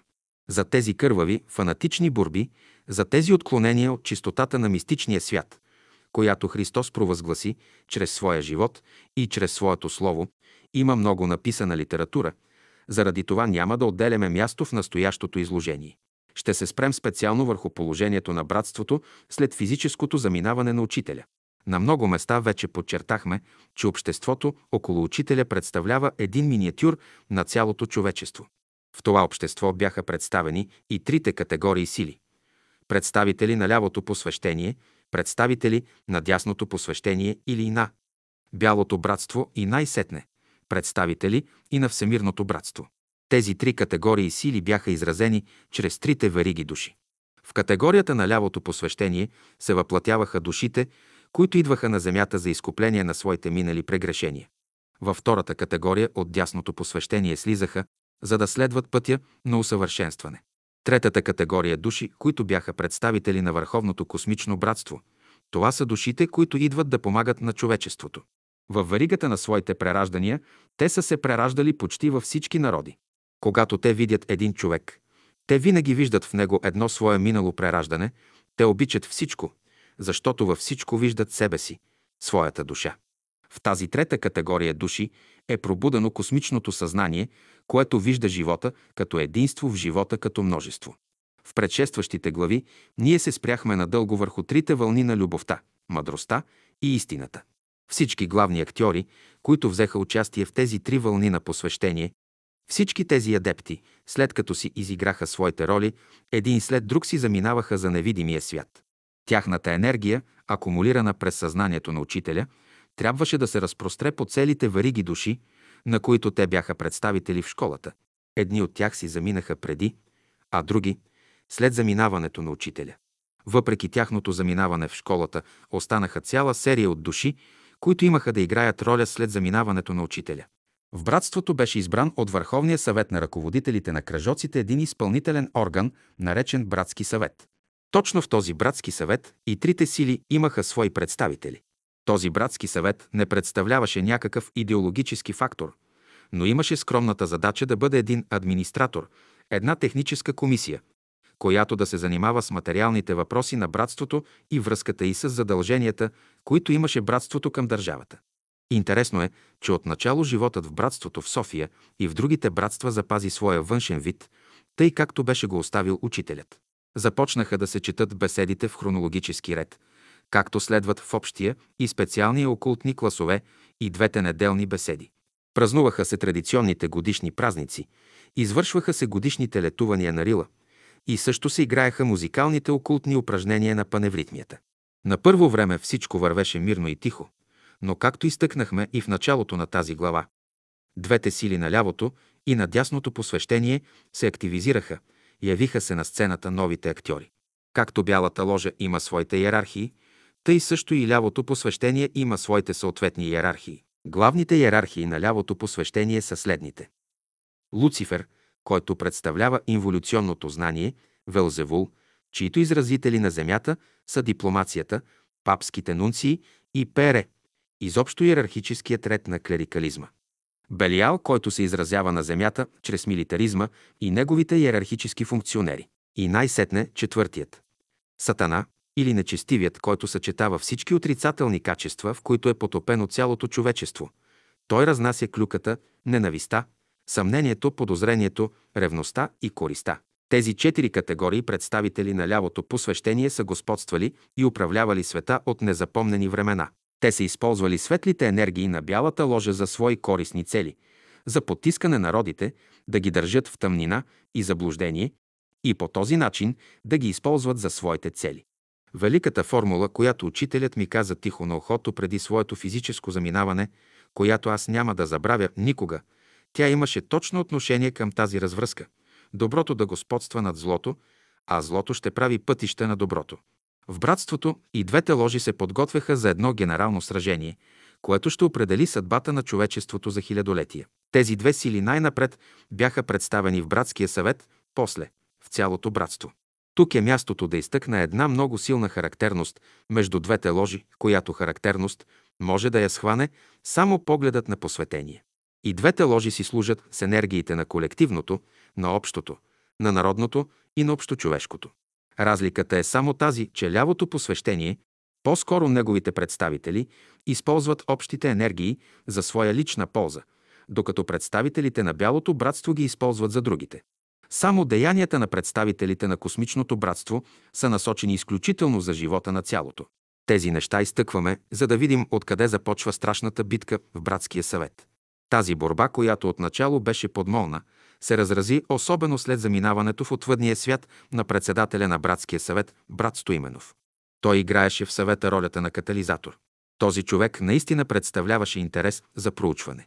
На ръст беше висок, слаб, с добре оформена глава и едни черти на лицето. Видът му издаваше едно фино благородство. Веднъж учителят ми каза, че той е крайно честен човек, като че ли съчетава най-хубавите качества, докъдето е достигнала бялата раса. Той винаги придружаваше учителя, когато отиваше в провинцията. Брат Стоименов беше един от най-първите последователи на учителя. Мястото след заминаването на брат Стоименов беше заето от брат Борис Николов. Брат Борис Николов наистина се ползваше с един голям морален кредит, както между старите братя, а така също и между младите. Никой не се съмняваше в неговата честност, в неговата интелигентност, неговия мълчалив характер и до известна степен изолацията му от широките братски среди, или по-право, неговото индивидуализиране събуждаше в някой известна доза от неприязненост, почиваща на известна доза завист. Основният тон за борбите в братството бяха сигнализирани от Михаил Иванов, който беше представител на братството на тъмните сили на Луцифер. Михаил Иванов даде първия сигнал на староязичния свят да се надигне и както в началото на християнството е взел надмощие, отново да продължи да държи човечеството в своите ръце, особено след като заграби духовните богатства, които учителят остави за всичките народи. 80 са трудниците. През 1939 г. в София пристигна една голяма група французи, които бяха заинтересовани от Бертоли за учението на учителя. Като дойдоха тук, те подариха една бяла връзка на учителя. Той не носи връзки и взе, че тази връзка я подари на мене. И какво беше моето очудване, когато видях как едно малко действие от него, какво силно влияние упражни върху мен в далечното бъдеще. За мен Франция е една от най-либералните страни в света. С нея не може да се сравни никоя държава. В международната политика играе ролята на медиатор. И тя е, която сега държи връзката между изтока и запада. В тяхната история, ако проследим, ще видим, че те са петелът, който пее в зората на всяка култура. За мен бе естествено, когато българите, богомили са изгонени от България, да намират добър прием във Франция под името албигойци. Във Франция са представени трите школи – лявото посвещение и дясното посвещение. Но там се намира и космичното течение. Тези три центъра съществуват там. Какво стана с бялата връзка на французите, която ми подари учителят? Аз я носих известно време и тя ми отвори пътят на моите книги към Франция. Имам две сътруднички, които са изиграли много голяма роля при оформяне, при редактиране на книгите и при изглаждане на стила. Колкото и да бъдат добре преведени, те трябва да бъдат аклиматизирани към даден език. Там има тънки нюанси и само тези, които са родени с този език, могат да го изразят. Едната се казваше Амрика Ханизе. Тя е един много интересен тип. Тя не е французойка. Има славянски происход. Тази жена просто ме е поразявала.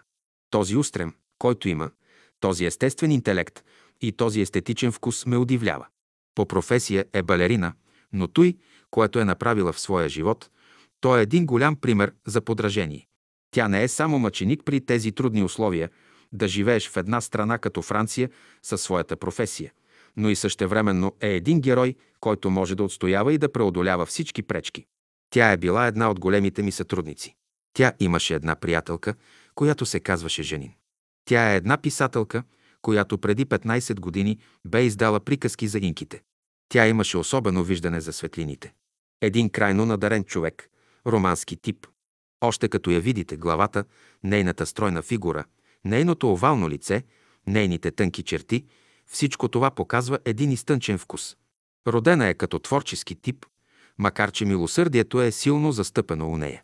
Тези две сътруднички играят голяма роля в моето творчество. Ще спра вниманието ви към един човек, който има моята благодарност. Това е издателят на книгата «Новата култура в ерата на Водолея». Оригиналът на този мой труд носеше името Мъдростта. Но след френския превод и след редакцията, която претърпя, издателят решава и слага горното име. Така че има разлика в текста на френския превод и българския оригинал. Има някои съкръщения. Аз останах доволен от изданието, както и от сполучливото заглавие. Каква се Жерард Низе? Този човек съм го виждал само на снимка. Познавам му небесната карта. Има слънчево чело. В него вътрешните интелектуални богатства са чрезмерно добре изразени. Особено причините каузални центрове. Аз разбрах, че той ще играе голяма роля в бъдеще, още в самото начало, когато Боян Боев ме заинтересова за него. Той получаваше прекрасни писма от него.